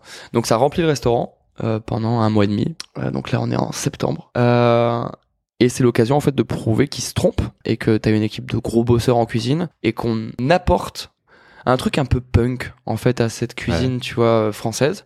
C'est ce que j'ai demandé, vas-y. En, en quoi ce restaurant était différent des autres restaurants et en quoi, bon, on a compris qu'il a pas plu aux premiers critiques qui con- voir, mais en quoi il a plu aux autres Et il a plu soit aux autres critiques, mais surtout au public? C'est quoi? Il y, a- il y a un truc que je répète à mes équipes depuis toujours, c'est la seule chose qui m'énerve, c'est quand on me dit que c'est impossible. Du coup, quand j'ouvre Nomos, j'y connais R en cuisine. Mais quand je te dis R, c'est d'une violence sans nom. Je traduis pour euh, Rien. certaines personnes. Voilà, rien. J'y connais rien du tout, du tout, du tout. J'ai même pas la culture du truc. Mhm. Tu vois? Euh, Je crois que mon premier restaurant étoilé que j'ai fait, c'est à cette époque-là. D'accord. Euh, parce qu'il fallait que j'aille voir en fait. J'avais pas les codes. Euh, j'a- j'avais vraiment rien du tout. Donc on, on est parti euh, from scratch, uniquement en fonction de ce- l'image que je me faisais d'un resto et de ce que pouvait être ma cuisine. Ce qui est très intéressant d'ailleurs. Artistiquement parlant, Ouais. c'était l'exercice le plus intéressant de ma vie. Ouais, ouais. Je suis, on est parti de rien. Parce que t'es pas t'es issu du céréal de la pâtisserie, mais pas de la restauration, donc t'es pas à reproduire les codes de ce métier-là. Que- si t'en es pas loin, Tout ce que c'est intéressant ce que de voir ce que tu vas en faire. Tout ce que je sais, c'est qu'il faut qu'il y ait du sel dans six assiettes Voilà. euh, de ce menu dégustation. C'est la seule chose que je sais. Mais il y a plein de points communs évidemment sur le sourcing, sur plein de choses. Donc tu, tu appliques ça au, Ouais. au restaurant. Mais après, c'est que gérer un restaurant, une salle, c'est un autre métier. Et le tempo n'est pas le même non plus. Enfin, il y a, il y a tout aussi bien, effectivement. La Ouais, le tempo est pas le même. les Après, techniques, euh, Après, le tempo. à cette époque-là, en fait, je, je crois que ce projet-là aurait dû signer la fin de ma carrière. Véritablement. Pourquoi? Parce que physiquement, je suis au bout du rôle. Euh, parce que émotionnellement, c'est hyper dur, en fait, de de pas être sûr, en fait, de ce que j'envoie dans l'assiette. Après, après 10 ans à maîtriser un job, avoir passé, genre, autant d'heures à me remettre en question, à bosser une technique, à bosser un geste et à le connaître parfaitement, d'un coup, je me retrouve dans la situation inverse, où je fais semblant de savoir faire, mais je- j'ai jamais fait de ma vie. Tu vois Galère, tu bosses énormément, ça te fatigue, mais t'apprends.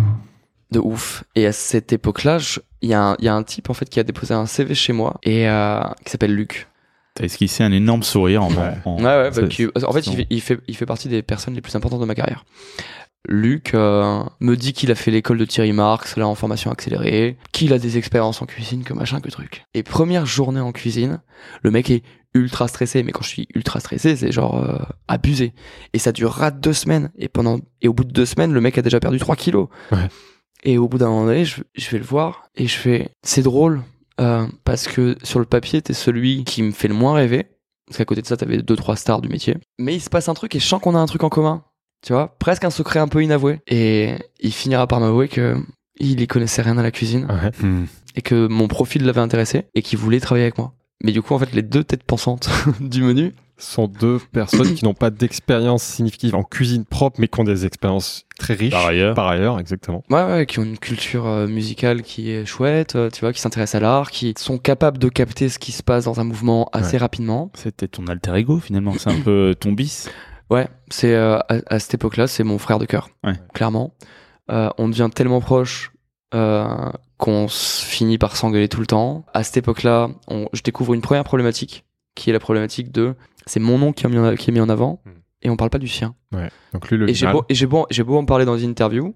Ça commence à être compliqué, tu vois, pour lui de se donner autant que moi et de pas avoir son nom dans le truc, alors que peut-être que, tu vois, euh, il l'aurait mérité autant que moi à cette époque-là. Je découvre ça, tu vois. Chose que moi, j'avais pas. Mhm. Parce que moi, je me suis toujours battu pour les autres, dans l'ombre, et tout allait bien. Et je découvre en fait que cette génération-là, parce qu'il a 5 ans de moins que moi, Ouais. euh, a besoin de lumière. Ouais.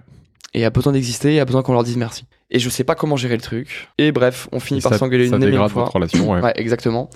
Le Bataclan euh, finit par intervenir dans ce- cette époque-là, et Ouais. donc euh, les attentats, les machins, trucs. 2015, ouais. Ça fait combien de temps que Nomo s'est ouvert Euh, ça fait 4 mois. D'accord. Euh, ça fait 4 mois. Contexte très compliqué à Paris à ce moment-là, en effet. Ouais, ouais. À, à cette, à cette époque-là, je suis soutenu par une euh, gonzesse qui deviendra la femme la plus importante de ma vie. Et bref, on vit le truc ensemble, euh, du Bataclan, de l'impact psychologique que ça peut avoir sur moi, de l'impact euh, euh, psychologique que ça peut avoir sur Paris, sur le business. Sur le business, il y a moins de gens, euh, les gens sortent moins, il y a Exactement. moins d'étrangers, parce qu'à un moment, on a oublié, mais les étrangers ont eu peur d'aller à Paris Mm. pendant une La période assez longue. Absolument. Les restaurants en ont vachement Le pâti. mouvement, le mouvement tous en terrasse du fooding euh, commence à débarquer, donc t'as- Ouais. t'as cette sorte de mini révolution qui durera une semaine finalement. Mhm. Tu vois, pendant une semaine, effectivement, les Parisiens ont dit genre, Ah, ok, euh, nous aussi, on veut se battre avec vous et nous aussi, on veut montrer qu'on a été dur. Ça durera une semaine. Ouais. Euh, donc l'impact économique sur une économie fragile qui est un restaurant d'un mec qui sait pas cuisiner Qui- avec un autre mec qui sait pas cuisiner. Ouais, en création, vous êtes tous les deux, t'as pas d'autres associés, financièrement, il n'y a pas on, on d'apport. a, on, a, on, on a, on a deux trois mecs qui ont mis un peu de Ouais. piston au départ. Mais t'as pas, t'as pas de cash suffisant pour. euh, Mais non, non. ouais. euh, ouais. Voilà, on a tout passé dans les travaux euh, et quand on ouvre, on est à zéro sur les comptes. C'est un restaurant gastronomique déjà à ce moment-là ou pas? Non, c'est un restaurant qui se veut dans la dans la veine bistronomique. D'accord. Euh, Tu gagnes pas d'argent. donc on gagne pas d'argent, Ouais. Euh, encore moins post. euh, Dans ce contexte-là. et ça fait deux ans qu'une nouvelle directrice de casting m'appelle Encore. Encore. Ouais. euh, de Studio 89 Mhm. qui gère du coup Top Chef. D'accord. Ah, voilà. Je dis non la première fois, je dis non la deuxième fois, et la troisième fois, je me retourne et, et je regarde ma compagne du moment qui s'appelle Paloma, Ouais. euh, qui est dans la mère de mon fils. Euh, et je lui dis genre, je fais quoi? Et elle me regarde, elle me fait genre, socialement t'es pas apte, ils vont te faire passer pour un con. T'avais déjà cette expérience-là. Ouais, tu vas passer pour un sauvage, je te connais par Ils vont cœur. jouer avec Tu cette tu, image-là. sais- ouais. tu sais pas faire, c'est une mauvaise idée. Et il en fallait pas plus pour que tu dises oui, c'est ça Non, non, non. Et je lui dis genre, ok. J'en parle à Luc, Mhm. qui me dit la même chose. Et je finis par en parler à Julien, donc le meilleur pote et DA de l'époque, Ouais. qui me dit genre, t'es trop con, fais-le, t'as rien à perdre. Et tous mes potes me disent, fais-le, t'as rien à perdre. Tu vois Puis t'as déjà une première expérience, donc tu sais ce qu'ils vont faire et tu dis peut-être que tu vas réussir à influencer ça. Exactement. Et- difficile, mais ouais. Et donc, je remate les images euh, de qui sera le prochain grand pâtissier. Et j'écoute ce qu'ils me font dire. Et cette phrase est importante. J'écoute ce qu'ils me font dire. Ouais, mais c'est ça. Et j'essaie de me remémorer comment ça s'est passé. Et je me dis genre, putain, en fait les interviews durent hyper longtemps. Et on te pose quand même des questions qui, par fatigue, t'emmènent sur une réponse qu'ils attendent en fait. Et tu finis par leur donner parce que il faut- en fait, sinon ça s'arrête jamais. Le montage peut être très très dangereux. Et donc, je regarde Paloma et je fais genre, j'y vais. Par contre, je leur donne rien. Rien du tout. T'essayes de contrôler. Ouais. Et c'est ce qui va se passer. Donc, j'intègre Top Chef, euh, Saison 8, saison 8. en 2018. Exactement. Euh, toujours avec euh, cette nonchalance, mais cette énergie, tu vois, qui plaît un peu sur ce concours-là. Euh, T'as un candidat qui ressort, je suis un candidat qui ressort. parce qu'ils sont venus chercher Une personnalité. euh, un ouais, univers qui est très riche, qu'on commence à découvrir là depuis tout à l'heure. Une personnalité, des prises de risque, beaucoup d'énergie. Je cours, euh, je cours sur chaque épreuve pour les gagner. T'as un look, donc euh, sur le sujet visuel, ça marche forcément très bien. hein. Ouais, ouais. Et puis, et puis, euh, et puis, j'arrive à les, j'arrive à les faire switcher sur des épreuves où je suis pas attendu, tu vois. Euh, L'épreuve sur euh, Georges Blanc, Mhm. elle est pas pour moi à la base, hein. Ouais. Et, et je la gagne. Et, et en fait, je- je gagne ce genre d'épreuve. Surtout qu'on rappelle, t'es un jeune chef. Enfin, à ce moment-là, t'as pas, t'as, t'as, J'ai six mois t'as d'expérience. six mois d'expérience en, en cuisine, vraiment. Évidemment, il y a tout ce qu'on a vu avant, mais ouais. Bon, bref. Tu, tu as- donc, comment se passe le concours on- Voilà, cette- cette- euh, ce, cette, euh, ce truc-là se finira juste avant les quarts de finale. Ouais, donc tu fais un joli parcours, donc tu te fais vraiment repérer, on parle de toi. Mm. Ouais. Là, t'émerges vraiment pour le grand public. Ce que je disais en intro, c'est vraiment Top Chef qui te fait émerger. Là, c'est le Exactement. début de la grande notoriété.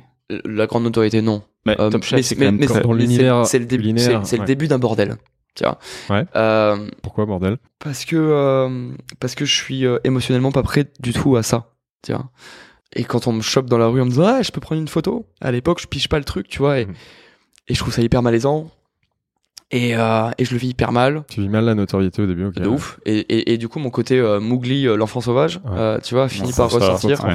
Ah, de ouf. Et je, je m'isole, euh, je me bats comme jamais, tu vois. Euh, je, deviens, je deviens très très sauvage et très très violent à cette époque-là. Donc ça, c'est vraiment les mauvais côtés de la notoriété. Ouais. Mais il y a des bons côtés. Mais ça t'apporte, exactement, en ça fait, il y a, t'apporte mille- des bonnes choses. il y a mille bons côtés parce que il y a aussi, il y a eu aussi beaucoup de gens hyper bienveillants, tu vois, qui étaient juste contents de me voir Mm.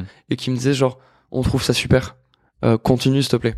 T'as des encouragements, il y a, il y a de l'énergie. les- Ouais, le t'as- public te donne de l'énergie. T'as une sorte de, de move où effectivement, en fait, ces mecs-là me nourrissent et me font dire que je peux pas m'arrêter là. Comment tu le convertis justement, cette énergie hyper positive, t'arrives à, la- à, Je le con- à l'absorber. Je le et- convertis en business immédiatement. Euh, donc à cette époque-là, Luc est parti. Donc arrivé de Top Chef, j'ai plus personne en salle, plus personne en cuisine, mis à part moi. J'ai mon ancien coloc de Londres qui cherche du taf. Je lui dis genre, Hmm, ça te dirait pas de venir porter les assiettes? Ouais. Il fait, si grave, je, je- je suis en galère de thunes, genre go. Et moi tout seul en cuisine. Et je sais qu'il y a toute une économie à rattraper Mm. euh, de l'année précédente. Euh, et je me dis genre, ok, bah en avant mon pote. hein. Ouais. Euh, bosser dur, tu l'as déjà fait, bah, c'est reparti. Ma compagne me soutiendra à fond là-dedans. C'est dur pour elle parce qu'elle me voit jamais, mais, mais elle me soutient de ouf. Je commence à me rendre compte en fait de l'ogre que ce truc-là peut être dans ma vie et à quel point ça peut dévorer ma vie. Mhm. Euh, mais j'y vais. Donc on rattrape l'économie du restaurant, Donc là, t'essaies de rattraper Nomos, hein, ouais. on essaie de rattraper nos mosses. Euh, toutes les dettes qu'on a pu engendrer l'année précédente, on les règle toutes. Et euh, Donc il y a vraiment un moment où le business tourne. le business tourne, Mhm. presque trop. Mais il fallait rattraper l'économie, donc on y va. Ça, c'est le- ça, c'est l'effet Top Chef. Ça, c'est l'effet. Top Chef. Mais voilà, on, on est dans un restaurant de 32 couverts et on fait des services à 94 couverts, tu vois. Ouais. Déjeuner, dîner, c'est ça? Déjeuner, dîner. ouais. Ouais. Et Sem- Semaine et week-end. euh, ouvert du mardi au samedi. Ok. Et puis on se dit même que le dimanche midi, il faut faire des brunchs maintenant parce qu'il y a la clientèle, donc Ouais. euh, autant, autant remplir les caisses, quoi. Ouais. Et, et je sais pas, et je vois passer le truc, et en fait, je commence à me sentir un peu enfermé chez Nomos, et c'est trop petit, et en fait, je me rends compte que ça fait presque 10 000 heures que je suis dans ce resto, et, et j'ai besoin de passer un step. Hmm. Et je commence à être frustré parce que bah ouais bah, en fait je cuisine tous les jours et, euh, et 15 heures par jour donc euh, bah, le truc de la cuisine ça commence à rentrer Ouais. je commence à avoir mes propres techniques, mes propres machins. Alors ouais, je lave pas les poissons comme tout le monde, mais le résultat est le même. Ouais. Pareil pour mes sauces, pareil pour machin. Et je me dis genre, ça commence à plaire et il y a un truc. À cette époque-là, ma meilleure amie qui s'appelle Raphaël Marshall, Ouais. qui est euh, journaliste food, me dit, écoute, j'ai- quelqu'un à te présenter. Elle s'appelle Hélène Luzin Ouais. et elle et elle aide les chefs. Ouais. Euh, c'est un, chef. c'est un agent. Et il faut que tu la rencontres parce que parce qu'elle peut t'aider. Et je dis bah ok, organise une organise un rendez-vous. Euh, plein mois de décembre, il fait hyper froid dehors. La meuf débarque chez Nomos. Je pense qu'elle a jamais vu un restaurant aussi petit de sa vie. C'est pas vraiment sa cam. Ouais. Et je sais pas, on commence à parler pendant trois heures en fait. Et elle a tellement froid qu'on finit par aller en cuisine, Mm. allumer le fourneau, Ouais. laisser tourner le gaz. Et, et ouais, et on parle en fait autour de, autour de ce fourneau dans ma micro cuisine de euh, 6 mètres carrés. Et elle me dit genre, je sais pas représenter les chefs comme toi, t'es trop, trop. Et je sais pas faire. Et moi je représente des, inclassable. ouais, moi je représente des mofs euh, étoilés. T'es difficile à vendre, entre guillemets. Et, ouais, et, Ouais. Je, et je la regarde ce jour-là et je lui fais, tu sais, moi un jour j'aurai deux étoiles et je serai au 50 best. Et elle me regarde, elle me fait, t'es complètement starbé. Ça, c'est très intéressant. Ouais. Et elle me dit, ok, je, je, je peux pas savoir toute seule si euh, j'ai envie de te représenter ou pas, mais du coup, semaine prochaine, je viens avec un chef euh, qui était du coup le second d'Arnaud Lallemand à l'époque, D'accord. et il me dira si tu veux le coup ou pas. Et donc, elle vient au déj, je leur envoie euh, le menu habituel, et le mec la regarde en disant genre, je, je, je sais pas juger ce qu'il fait, mais il y a du taf. Hmm. Et une semaine après, elle m'appelle en disant genre, ok, go. Et cette meuf-là a, a- a vraiment joué un rôle hyper important dans ma vie Ouais. parce que d'un coup, c'est elle qui a été voir les autres chefs en disant Attends, oui, le mec est un peu sauvage, oui, il a une grande gueule, oui, il fait chier tout le monde, mais il y a un truc, et venez avec moi bouffer chez lui. Et elle a commencé à faire ça. Ouais. Ce qui fait que d'un coup, en fait, le milieu commence à me regarder et à se dire Ok, bon, euh, personnage chelou, mais ça taffe. Et je me rends compte du déclic. Mais qu'est-ce qui se passe à ce moment-là, ouais? Et à ce moment-là, t'as un jeune qui s'appelle Arthur Peta, inconnu, mais, mais il se bat comme un yinche pour moi et pour Nomos. Et une de mes meilleures potes, euh, fini par intégrer euh, Nomos aussi en service, qui s'appelle Elsa Blondeau. Euh, je fais que du name dropping parce qu'en fait c'est hyper important dans ma carrière de comprendre que tous ces gens ont fait que j'en suis là aujourd'hui. Ouais, mais c'est pas du name dropping, comme tu as dit, c'est des rencontres, enfin, c'est des rencontres qui ont été décisives De et, hyper enrichissantes. ils t'ont ouais. apporté des choses, voilà.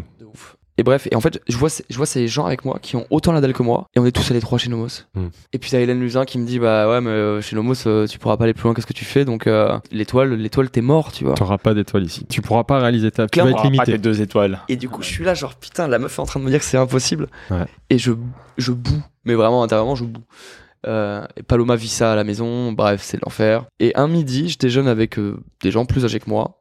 Et ils me disent, choisis le resto. Et j'ai envie d'aller euh, chez euh, Christophe Fontaine. chez Papillon. Euh, et, et, et je suis sur le scooter et j'ai pas le temps et je regarde mal et je tape euh, euh, restaurant Papillon euh, dans Ah, Google. d'accord, je vois venir le Ah truc. ouais, euh, ouais, c'est- J'allais dire, il y a un sacré hasard là sinon, parce que ton restaurant actuel est Non, mais je te dis, en fait, rue Papillon, Papillon ma, pour les gens ma- qui ne ma savent pas. vie est vraiment faite de trucs qui C'est la, impactent. c'est- ouais, le hasard, la sérendipité. Ouais. c'est le Ah ouais, hasard là, totalement. C'est les hasards C'est qui créent des ouais. choses formidables. Vas-y, Et- je te laisse continuer. Et, pardon. et je me pointe là-dedans et le restaurant est vide. On est une table de 6 à l'entrée. Pff, Les mecs en ont un peu rien à foutre. Ce qu'on mange, c'est dégueulasse. Euh, Parce que donc tu rentres dans cette adresse pensant que c'est chez Christophe. Et, ouais, et pas du tout. Pas du Et tout, en fait, c'est j'ai tellement honte Il du truc Il s'appelait comment le restaurant qu'il s'appelait le bistrot Papillon. D'accord. Et donc je me retrouve rue Papillon avec ces mecs qui en ont plus rien à foutre, qui sont en vente euh, sur les murs et sur le fond, Ouais.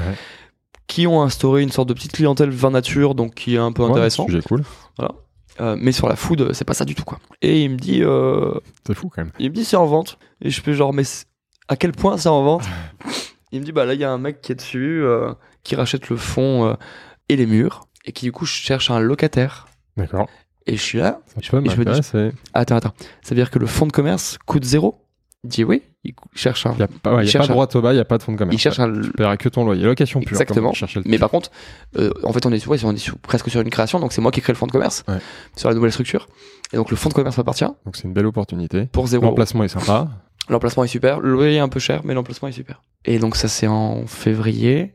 Et c'est plus grand que Nomos. et ça fait six fois la taille de Nomos. Voilà. Euh, et la cuisine euh, fait euh, quatre fois la taille de Nomos. Et donc, je commence à en parler euh, à mes associés de chez Nomos en disant, écoutez, je pense qu'il est temps que je passe à autre chose, moi. Euh, venez, on vous met une équipe en place, on vous monte un concept. Je reste actionnaire du truc avec vous, mais j'ai besoin de, j'ai besoin d'un environnement un peu nouveau, quoi. Euh, et trois mois après, Nezo ouvrait. Et tu fermes Nomos ou pas finalement alors Oui, Nomos, ils doivent- Nomos change de nom, Ouais, s'appellera le Sarté derrière. d'accord. Euh, et ce sera un restaurant plus, euh, plus toi. plus traditionnel. Et c'est plus, complètement. c'est plus moi en cuisine. Nezo. et je crée Nezo. Alors raconte-nous Nezo, quel est le quel est le concept, même si je sais que t'aimes pas le mot, quel, quel type de cuisine, quel type de, de, de clientèle, quelle différence tu veux créer par rapport à Nomos ou même par rapport à tous les autres restaurants euh, parisiens à l'époque? C'est quoi le concept de Nomos, de Nezo, De pardon. Nezo. Euh, le concept de Nezo, c'est de faire à manger. Ouais. En fait, c'est assez drôle cette, cette terminologie là qui est arrivée depuis que des étudiants en éco euh, se mettent à investir sur des euh, restos et qu'il C'est faut le absolument un concept. Le terme concept ou ah d'accord, vas-y. Il faut absolument un concept. Je savais que c'est- j'allais te faire réagir là-dessus. Non, non, mais mon, mon, mon concept à la base, c'est de faire à manger. Ouais. Mais comment? Mais comment? Avec Euh, quelle vision alors et en peut-être? Fait- parce que t'as- t'as- En fait, ce qu'il faut, ce qu'il faut comprendre, c'est que dans mes concepts, je fais en fonction des gens qui intègrent le Tu concept. viens de réutiliser le mot concept. Ouais, mais je parle pour le langage, c'est tout. J'essaie juste de m'adapter. tu business of bouffe. Euh, donc, dans chacun de mes projets, je fais en fonction de l'humain. C'est Ouais. ma, c'est ma, ma clé principale, D'accord. quoi qu'il. Euh, et donc, en fonction des humains, j'élève ou pas le niveau. Euh, les dernières semaines de Nomos, donc je commence déjà à communiquer sur le fait que je cherche une équipe pour Nezo. D'accord. Il y a un mec qui débarque chez Nomos qui s'appelle Jorik Dorignac. Et péri- période un peu particulière parce que on, on sait qu'il me faut des gens, sauf que je regarde pas les CV moi.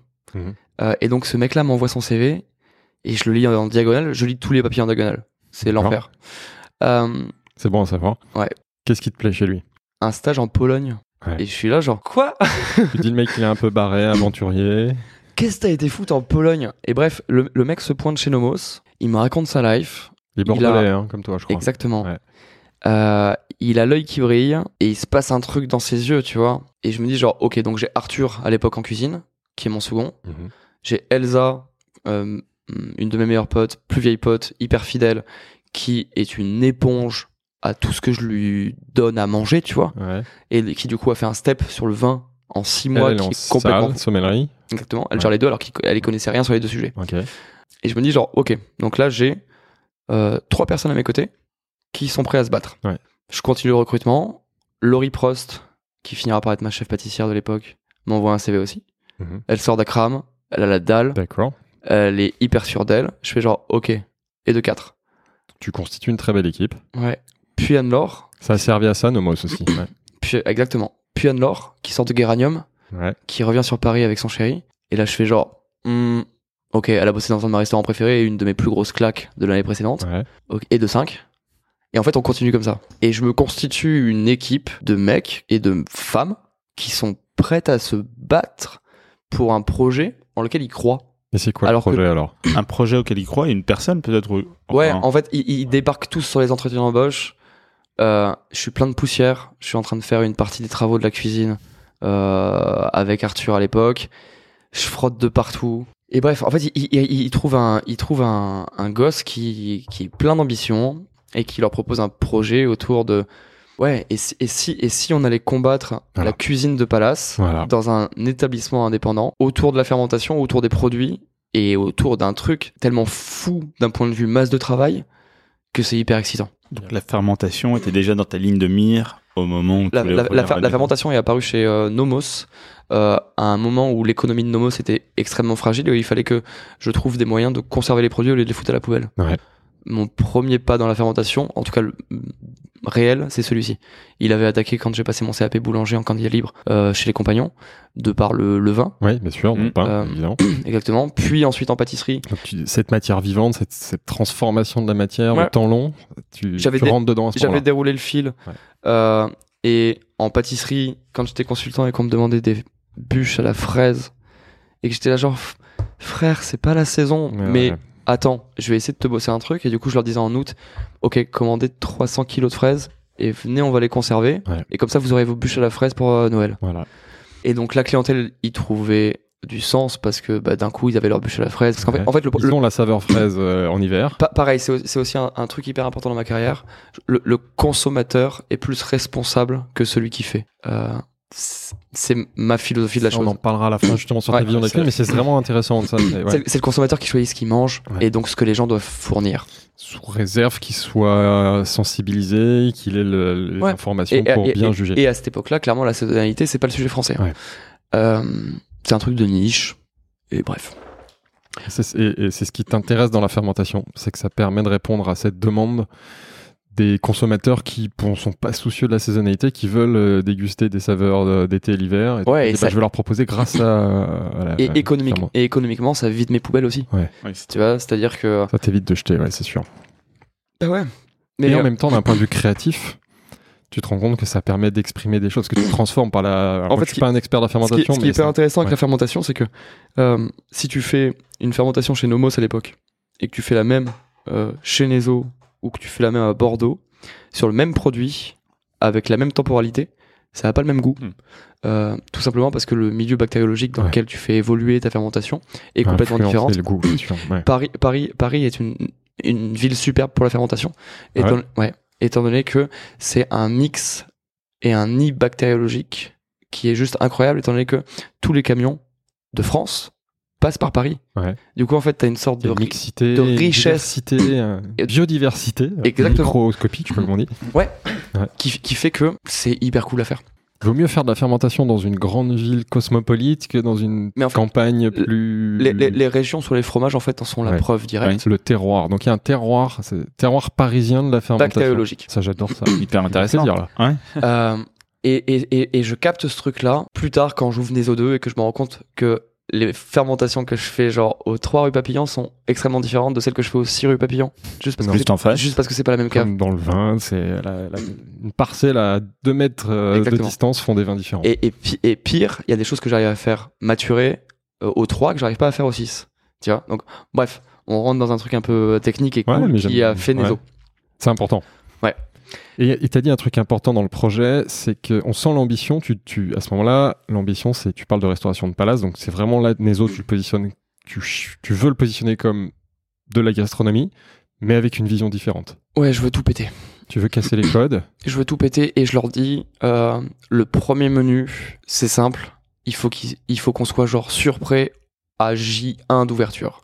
Tu vois, je veux pas qu'on puisse dire, euh, ok, on va leur laisser du temps. En fait, le temps, je, je l'ai déjà pris avant, c'est-à-dire que j'ai embauché toute l'équipe un mois avant et que pendant un mois, tous les jours, on bossait en fait euh, les créas, le menu et donc sur le service à blanc, on était déjà quasiment en place Ouais. et sur le service du lendemain, en fait, on était en place.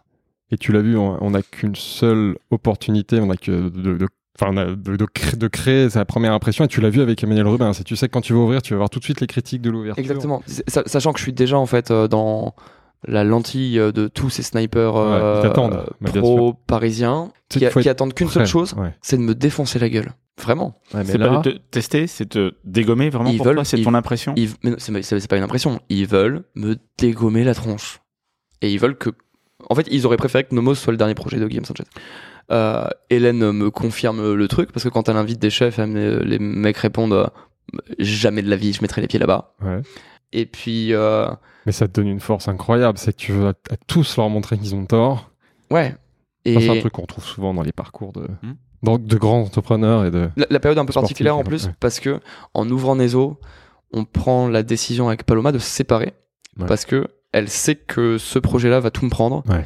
et qu'elle supporte plus l'idée. et que ça va phagocyter complètement ta vie perso. Exactement. Et parce que je suis extrêmement triste d'avoir perdu cette personne, je passe mes jours et mes nuits chez Nezo Tu à bosses. Bosser, bosses, bosser, bosses, bosser, tu Pour pallier. euh, Ouais. Et donc en fait, c'est le, re- le retour du compagnonnage. Et tu bosses sur la cuisine, tu bosses sur le lieu, tu bosses sur tout, tu bosses. euh, ouais, tout est réfléchi. euh. Ouais, ouais. Nezo, juste une question d'ailleurs, le nom. euh, Nord-est, sud-ouest. Ouais. Nord-est, sud-ouest, parce que, Pourquoi? parce que le sourcing se passe euh, sur l'entièreté du territoire français. D'accord. Euh, C'est pas que 100% français? c'est pas Tu vas, c'est pas comme Victor Mercier. Tu fais. C'est 100% français euh, dès le départ. Si. Ouais. Bon, café. Ah ouais, après oui. euh, Café, on n'en sert pas chez ouais, Nezo. D'accord. Ouais. Y a pas de café chez Nezo? Non. Et les que seuls, venu le soir, moi je prends pas de café le soir. pas les, les- les seuls, les seuls cafés qu'on a fini par utiliser, en fait, étaient des cafés verts, euh, parce que le produit était extrêmement intéressant. Ouais. Mais ouais, ouais, c'est euh, Sourcing 100% quatre- français, quatre- engagé. Ouais. 98% français. ouais. Euh, déjà à l'époque, je voulais pas de chocolat chez les Nezo. D'accord. Euh, Enfin bref. Mais on communique pas dessus parce que pour moi, c'est pas un axe de communication. Ouais. Pour moi, c'est déjà une, Évidence. une évidence. Ouais. Donc c'est c'est pas un objet marketing. Euh, alors que tout le monde est là genre, en me disant genre mais pourquoi tu communiques pas dessus? Genre, En fait, je m'en branle. Sur quoi tu communiques avec euh, L'erreur- L'erreur que je fais d'un point de vue communication, c'est de beaucoup communiquer sur la fermentation à cette époque-là. Ouais. Euh, qui fait partie intrinsèquement de l'ADN de Nezo et qui fait toujours partie de l'ADN de Nezo. Pourquoi tu dis que c'est une erreur? Parce que avoir raison trop tôt, c'est avoir tort. Et, et la France est pas, est pas, est pas prête à cette époque-là à entendre parler de ce truc-là. Euh, la preuve étant que oui, il y a eu, il y a eu des bouquins qui ont été écrits là-dessus. euh, enfin, il y a, il y a deux, trois bouquins qui ont été écrits là-dessus à, ce- à ce moment-là. Euh, mais que la couve du monde euh, qui parle de fermentation est sortie il y a trois semaines. Ouais. Euh, Là, on est en quel D'ailleurs, on, a- on allait vite. euh, 2018. Nezo, on est en 2018. hein. 2019 Avri- avril 2018. Je signe le bail le 23 mars euh, euh, 2018. euh, ouverture le 28 avril 2018. Oh, putain, Ah ça ouais. allait très vite. Les travaux, il n'y a pas eu de travaux? Ah bah si, il y a Si, eu des travaux. j'ai tout refait. Il était tout blanc. Il Attends, reste- vas-y, alors j'ai raté un truc. Les dates, t'as dit? Alors, je suis, je suis- Euh, je suis 23 mars, 28 avril. Un mois de travaux. allait- Ouais, t'as allé Un mois très très vite quand même. Ouais, Ouais. D'accord. Ah, mais Ok. en fait, le- le- alors pour le coup, le secret pour avoir un chantier à l'heure, c'est d'être dessus. Ouais. Euh, Bah, c'est ce que tu étais dedans. ok. et de les traquer, quoi. Ouais. Et, euh, et en plus de ça, l'équipe qui s'occupait de ça était formidable. Ouais. Donc ça a été très vite.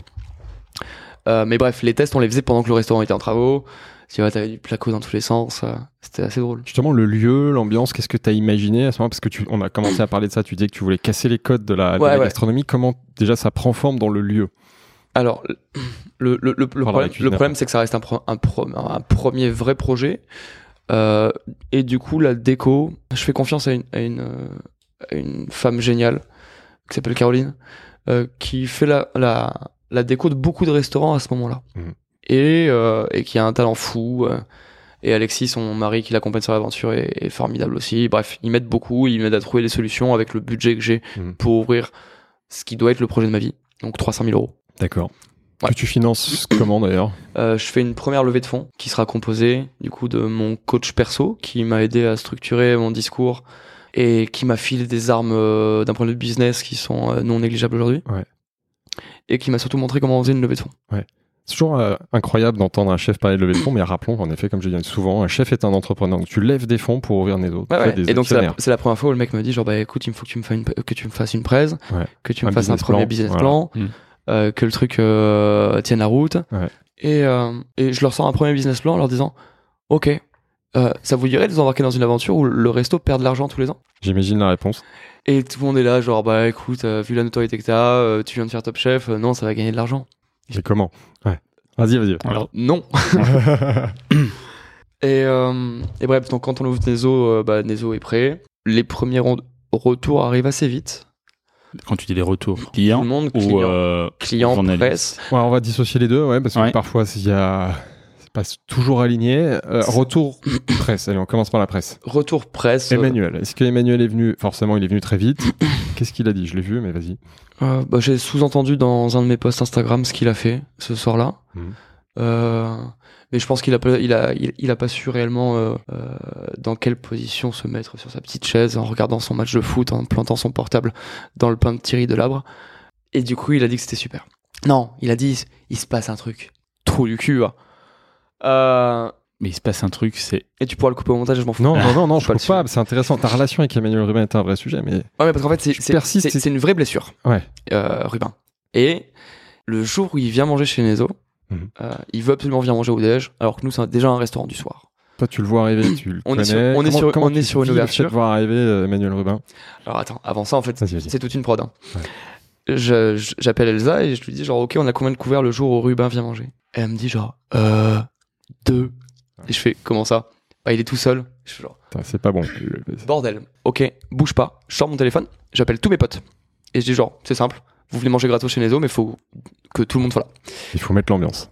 Pas l'ambiance, juste il faut des clients à table. ouais, il faut, il faut, faut du monde. Mais Exactement. il juge aussi le public du restaurant, hein, Ouais. donc euh, c'est important. Tout, le monde est, tout le monde est venu. Euh, donc il s'est retrouvé au milieu d'une salle euh, assez jeune, euh, de gens qui s'y connaissaient un peu en bouffe. Ça, à Ah. l'époque, il savait pas. Il savait pas quoi Que j'avais rempli le restaurant moi Ouais. Non. Il le sait toujours Il pas. le- Il, va, il il le va le découvre, va la ouais, prendre là. écoute, Mais du drôle. coup, ce service-là est très drôle. Parce qu'en fait, le seul client qui m'importe, c'est Mm. lui. Euh, et pire que ça, c'est-à-dire que au lieu de la- au lieu de au lieu de rester en cuisine et de et de faire le coq et de lui envoyer une série d'assiettes dont je suis absolument sûr à 100%. Mhm. Je me déplace en salle, je viens le voir, c'est moi qui lui présente les plats, il y a aucune animosité, on parle et et bref, Qu'est-ce qu'il te dit à ce moment-là? Bah, tu veux qu'ils disent quoi en fait? Euh, je, je, En vrai, c'est euh, ça va paraître hyper euh, hautain hein, ce que je sais, enfin ce que je vais dire, mais je sais ce que l'équipe et moi-même avons mis dans l'assiette pour cette ouverture. Ouais. Tu peux pas me tacler. Ouais. C'est vraiment. euh, T'es en confiance. Tu sais que c'est de la mauvaise foi si tu me tacles sur ce qui sort sur le premier menu. Le premier menu est abusé. On le vend 90 euros et il me coûte presque 90 euros. Ouais. Tu mets le meilleur, c'est les meilleurs produits. Il y a de la créativité. Il y a une, de la ma- il y a- recherche, il y a de une la masse salariale de ouf. Ouais. Euh, Il y a un boulot dingo. Il y a un truc qu'on a assez peu vu euh, en France autour de la fermentation, donc des goûts euh, radicalement opposés à ce qu'on peut connaître, des techniques, des machins, des trucs. Il, est- il est presque too much ce menu. Ouais. Et tout le monde, me- tout le monde finit par me dire, et aura fini par me dire, si t'avais si t'avais tenu ce menu-là pendant deux ans, l'histoire de Nezo aurait été un peu différente. Mais c'est pas l'ambition de Nezo. Nezo, le but c'est aussi de suivre les saisons. Et Ouais. donc du coup, on change le menu Ouais. quasiment tous les deux mois. Ouais. Mm. Avec une Hélène Luzin qui se tire les cheveux en disant Ouais. genre bordel de merde, garde cette langoustine, je te dis. Ouais. Et euh, et bref, donc l'aventure continue. Euh, Rubin trouve que c'est très bien. Un des marqueurs phares de cette ouverture, c'est euh, Gaudry Ouais. euh, qui est pas venu manger chez Nomos parce que son équipe lui a dit ça vaut pas le coup. qui vient manger chez Nezo. Ouais, j'ai vu ce qu'il a écrit. ouais. Ouais. Tu peux, tu peux nous dire ce qu'il dit Tu te rappelles? Je sais plus, je parlais, je crois qu'il parle d'un séisme. Très élogieux. Ouais, mais qui commence son article pas en me léchant les bottes, tu vois. Mm. Euh, en gros, il dit genre Guillaume Sanchez, euh, chef rebelle euh, extrêmement tatoué. Et là, je me dis genre putain, j'ai vraiment pas été bon sur la com euh, précédemment. Mhm. Euh, autant adoré que détesté. En gros, c'est le début de l'article. ouais. C'est ça. C'est un sujet. Voilà, il, il marque quand même. On le euh, voit là. un- hein, ouais, ouais. un, un climat euh, qui est pas 100% de mon côté. Et bref, cette année-là, je ferme ma gueule, je bosse avec l'équipe et, et on s'arrache. Et année particulière parce que le. Alors, on va être hyper honnête parce que en fait, tout le monde dit qu'il faut pas le dire. Je voulais l'étoile. Ouais. Et j'ai ouvert pour avoir l'étoile. Dès le début, c'est- j'allais te poser la question. Donc toi, tu ouvres, tu cherches l'étoile Michelin. Ah non, mais en quittant Nomos, en fait, Ouais, je dis tu genre. Ça, ça faisait partie. Ah oui. Tu, tu, En- tu l'as dit, tu vises le- la, la gastronomie, le Ouais. palace, donc forcément ça va avec. En, en ouvrant, j'en veux deux. Ouais. Et je veux le 50 best. Je veux Mhm. que tout le monde vienne chez Nezo. Et je veux que tout le monde se rende compte que, avec une équipe indé, de jeunes, ça passe. Et, euh, et donc, on se donne les moyens d'eux. Nezo perd de l'argent. Mais on se donne les moyens d'eux. Ça bosse dans tous les sens. Qu'est-ce que tu fais Chaque- par- pour toi à ce moment-là Tu te dis, je veux l'étoile, mais en même temps, le Michelin est peut-être sur des codes, parce que tu as dit que tu voulais tout casser. Ouais. Sauf que tu te dis, je vais prendre un risque, parce que le Michelin, ils analysent la restauration avec les codes actuels. Est-ce que est-ce qu'ils vont comprendre mon concept? Est-ce qu'ils vont comprendre là où je veux aller? Est-ce que je prends pas un risque? Oui, parce que on a l'intelligence aussi de se dire que euh, tout casser, ça veut pas dire genre partir de zéro et Ouais, réinventer voilà, le restaurant ça, de Je demain. voulais te mettre la mesure On- un peu. Voilà. On- on- en fait, Qu'est-ce que tu casses Qu'est-ce que ça- tu gardes d'ailleurs Le ton, le ton en fait est extrêmement différent. L'équipe euh, est extrêmement assumée avec un discours de Nezo qui est extrêmement assumé et ma communication personnelle euh, est extrêmement assumée. Qui est Euh, déjà très forte à l'époque.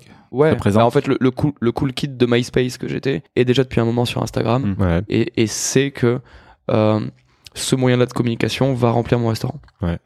Donc on met le paquet là-dessus, euh, sur euh, ce qu'on appelle des reels aujourd'hui, euh, sur des photographes que je trouve cool qui viennent Ouais. shooter les plats. Il n'y a pas de RP chez Nezo parce que je souhaite dissocier complètement la partie presse Ouais. de tout ça. On les accueille quand ils veulent venir parce que Hélène fait un gros taf là-dessus en disant bon écoute il faut que Thibaut Delancher vienne manger chez toi, il faut que machin, il faut que truc. Donc à chaque fois je joue le jeu et je dis genre ok pas de problème on les servira comme n'importe quel client et, et le truc et le truc prend en fait Ouais. tu vois.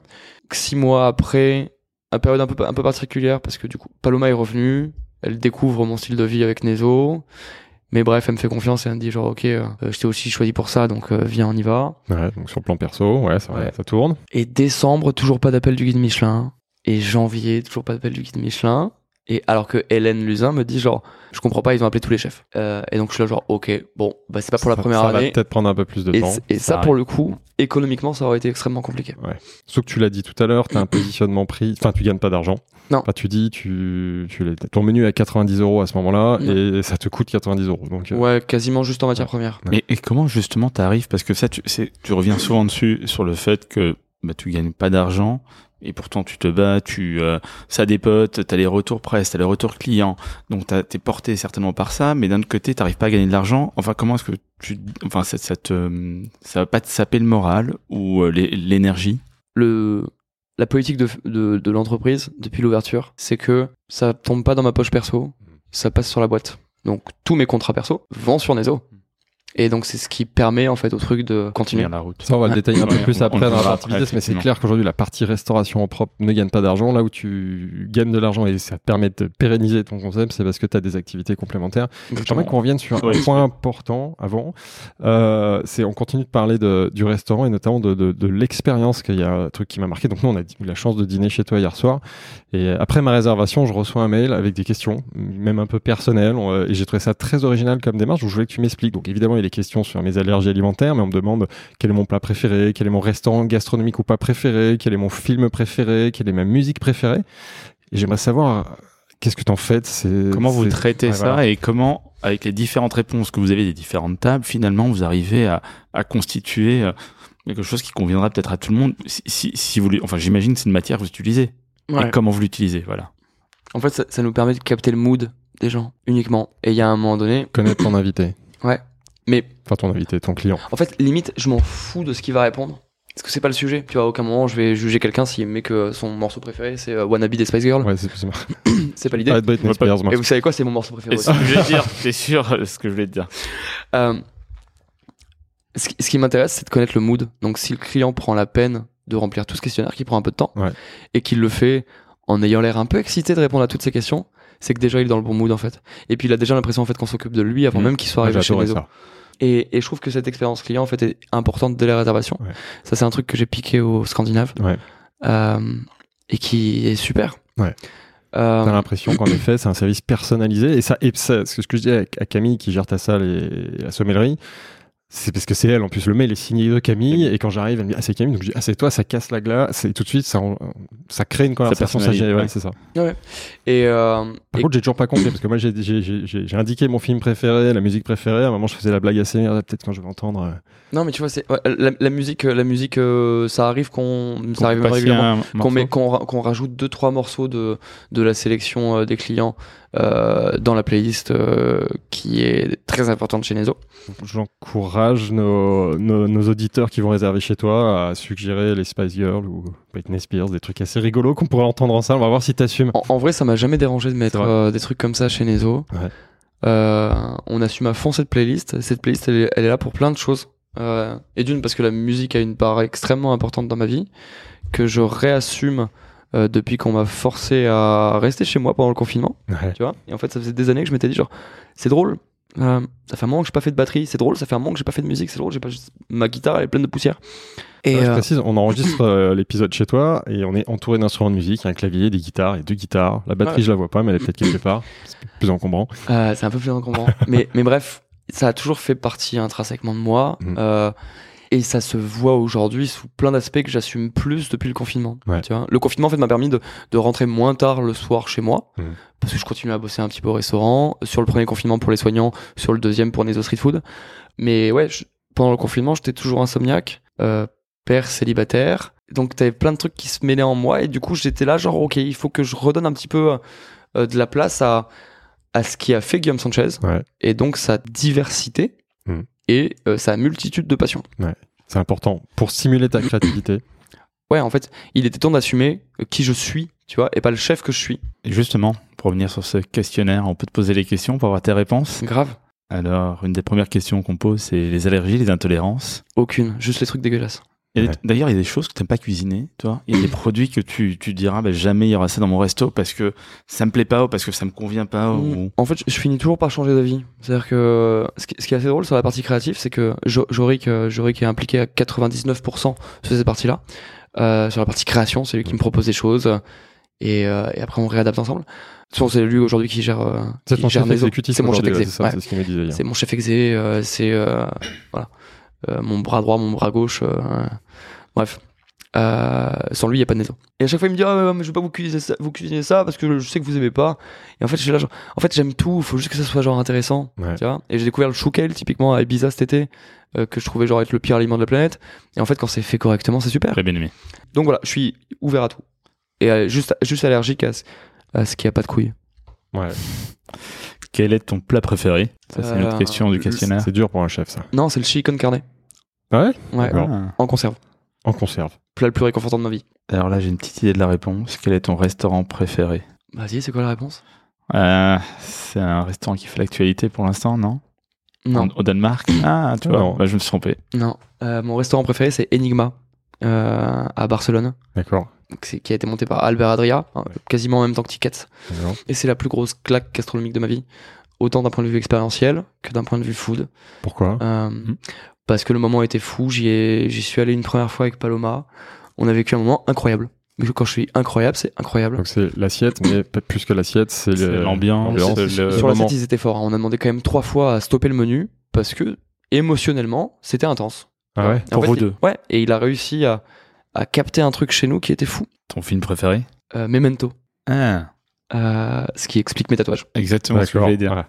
Ouais. Les tatouages, c'est pour souvenir, comme dans le film, tu Exactement. Et ta musique préférée Atmosphère de Joy Division. Ok, bien. Puisqu'on est dans les sujets un peu perso, on a une première surprise. C'est un petit audio de quelqu'un que tu connais bien. Ah, Guillaume Sanchez, Raphaël Marchal. Alors moi j'ai une question. Quel est ton meilleur souvenir de gastronomie corse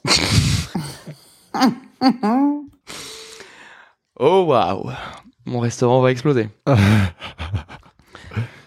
Les gars, c'est des. Corses qui nous écoutent. Saloperie. J'en ai pas. D'accord. Elle m'a Euh. expliqué le contexte, mais, le contexte, mais vas-y, je te la- je t'écoute. J'en ai pas. Il y a rien qui peut plus me, gâcher un voyage que la mauvaise bouffe. Ouais. Et par mauvaise bouffe, je suis hyper large, tu vois. C'est-à-dire que je suis capable de manger un domac, comme manger le lendemain, tu vois, dans un 3 étoiles. euh, euh, Tu restes ouvert. je suis Ça en fait, dépend du moment, en fait, je, ça je- je dépend suis- de- je suis ouvert à tout parce que parce que j'ai été éduqué comme ça. Ouais. Tu vois, mes parents, euh, on allait peu au restaurant. Ouais. Euh, un des moments les plus les plus marquants de mon enfance, c'était les mercredis après-midi où mes parents venaient me chercher au collège avec toute ma famille Mm. et où on partait au cinéma. Ouais. Tous les mercredis, j'allais au cinéma avec eux. Et sur la route du cinéma, il y avait le domac. Mm. Et donc moi, je finissais les cours à midi et demi. Donc on allait bouffer un domac et derrière, euh, derrière, on regardait un film au cinéma. Ouais. Et du coup, ce truc-là est resté. Euh, j'ai pas du tout honte euh, du process. Euh, est-ce que je, est-ce que je suis conscient que ce que j'intègre à mon corps est complètement merdique et risque de me faire crever? Absolument. Ouais. C'est quoi? Mais je suis, je fumeur et je bois de l'alcool, donc en vrai, Tu le fais en conscience et tu le fais le moins possible. et je sais que c'est pas bon. Ouais. Ok? Et on me le présente pas comme quelque chose de sain, ou de bon et de bien fait. Donc, en partant de ce principe-là, Ouais. quand je me pointe dans un restaurant qui euh, a une posture de euh, ça va être génial et, et puis oui, oui, on va cuisiner euh, comme on sait faire, et que c'est pas bon, ça se passe pas bien, tu vois. C'est et, ça qui t'énerve. C'est quand il y a un décalage entre le réel et la promesse. Ouais. Et c'est pour ça que C'est ce que tu as vécu donc euh, en Corse. hein, vous êtes parti en Corse. Elle fait référence à un séjour en Corse. où, Ouais, euh, où, apparemment t'as- rien bouffé pendant une après- semaine. Après, après c'était, après c'était pas. On était dans le sud de la Corse, qui est clairement pas en fait le paysage gastronomique le plus représentatif de Et que la zone certainement, je Corse. crois, c'est ce que je- j'en parle avec elle, certainement dans la période touristique. Donc on sait qu'à ce moment-là, enfin, je crois que c'était Ouais, l'été, enfin, je non suis pas sûr qu'ils savent mieux cuisiner vraiment en décembre euh, là-bas. Mais euh, pour protéger ton appartement. hein, c'est ouais, non, mais en, en- en vrai, en vrai, il se passe, il se passe quand même des vrais trucs dans la montagne corse et dans le nord de la Corse. ouais. Euh, le sud, le sud, le sud, c'est la Grèce, quoi. Donc merci Raphaël pour cette question. Ça permet de.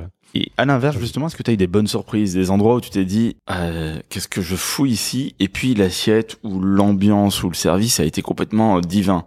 Et tu t'es dit, putain, mais en fait, je, je me suis pris une claque parce que je m'attendais pas à ça. Est-ce que j'ai eu des baffes? Très bonne question, Samir.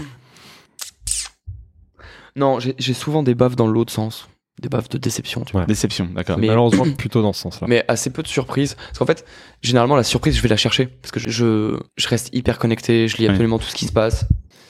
Revenons à ta cuisine parce que finalement on a effleuré. Euh, Parle-nous de la cuisine de Nezo. Il n'y a pas de carte déjà. C'est que des menus, hein, c'est ça? Ouais, que des menus dégustation. Que des menus de dégustation. Il y en a deux. Est-ce qu'il y a quand même, enfin, quel serait le fil rouge finalement? Quel serait, euh, est-ce qu'il y a un style, Guillaume Sanchez Euh, Est-ce qu'il y a vraiment une, une patte qu'on pourrait te reconnaître Il y a un style Nezo. Il n'y a pas un style Guillaume Sanchez.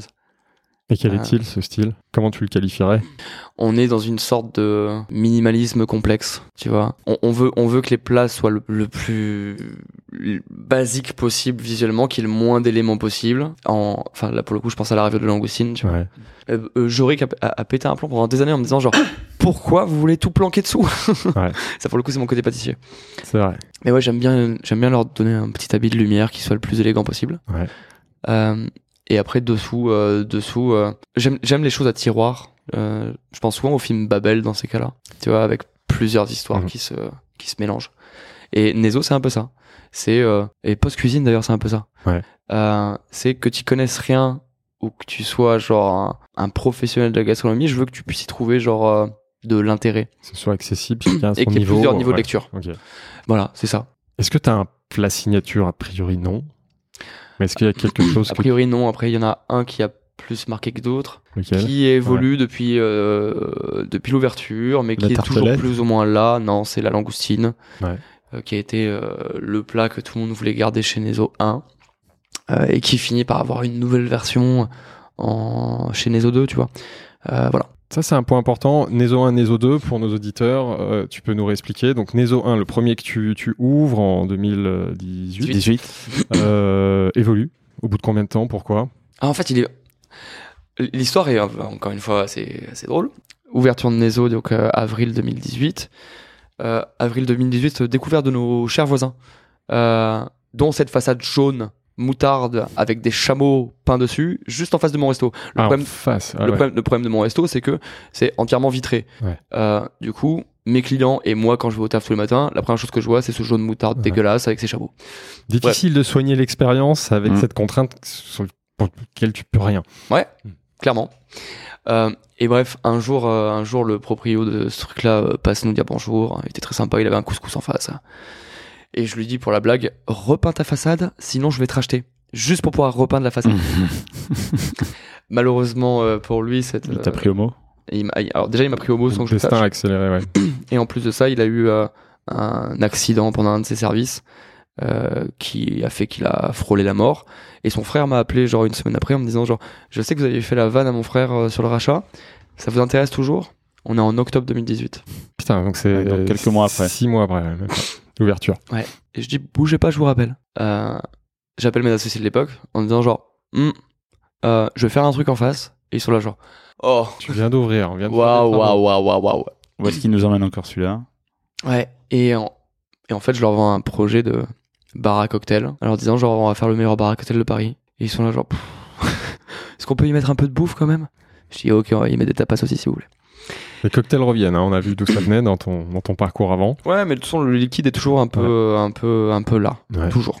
Et bref, donc euh, on récupère le bail du 3 rue Papillon le 17 novembre 2018. Ouais. Ouverture de Nezo 2 euh, fin mai 2019. Et là, c'est un bar à cocktail. Ouais.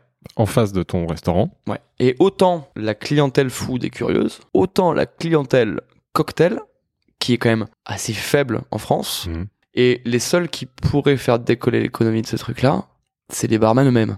Ouais. Sauf que c'est un milieu qui est hyper... euh, c'est une grosse famille. tu vois. Et si t'en fais pas partie, t'en Ouais. fais pas partie. Ouais.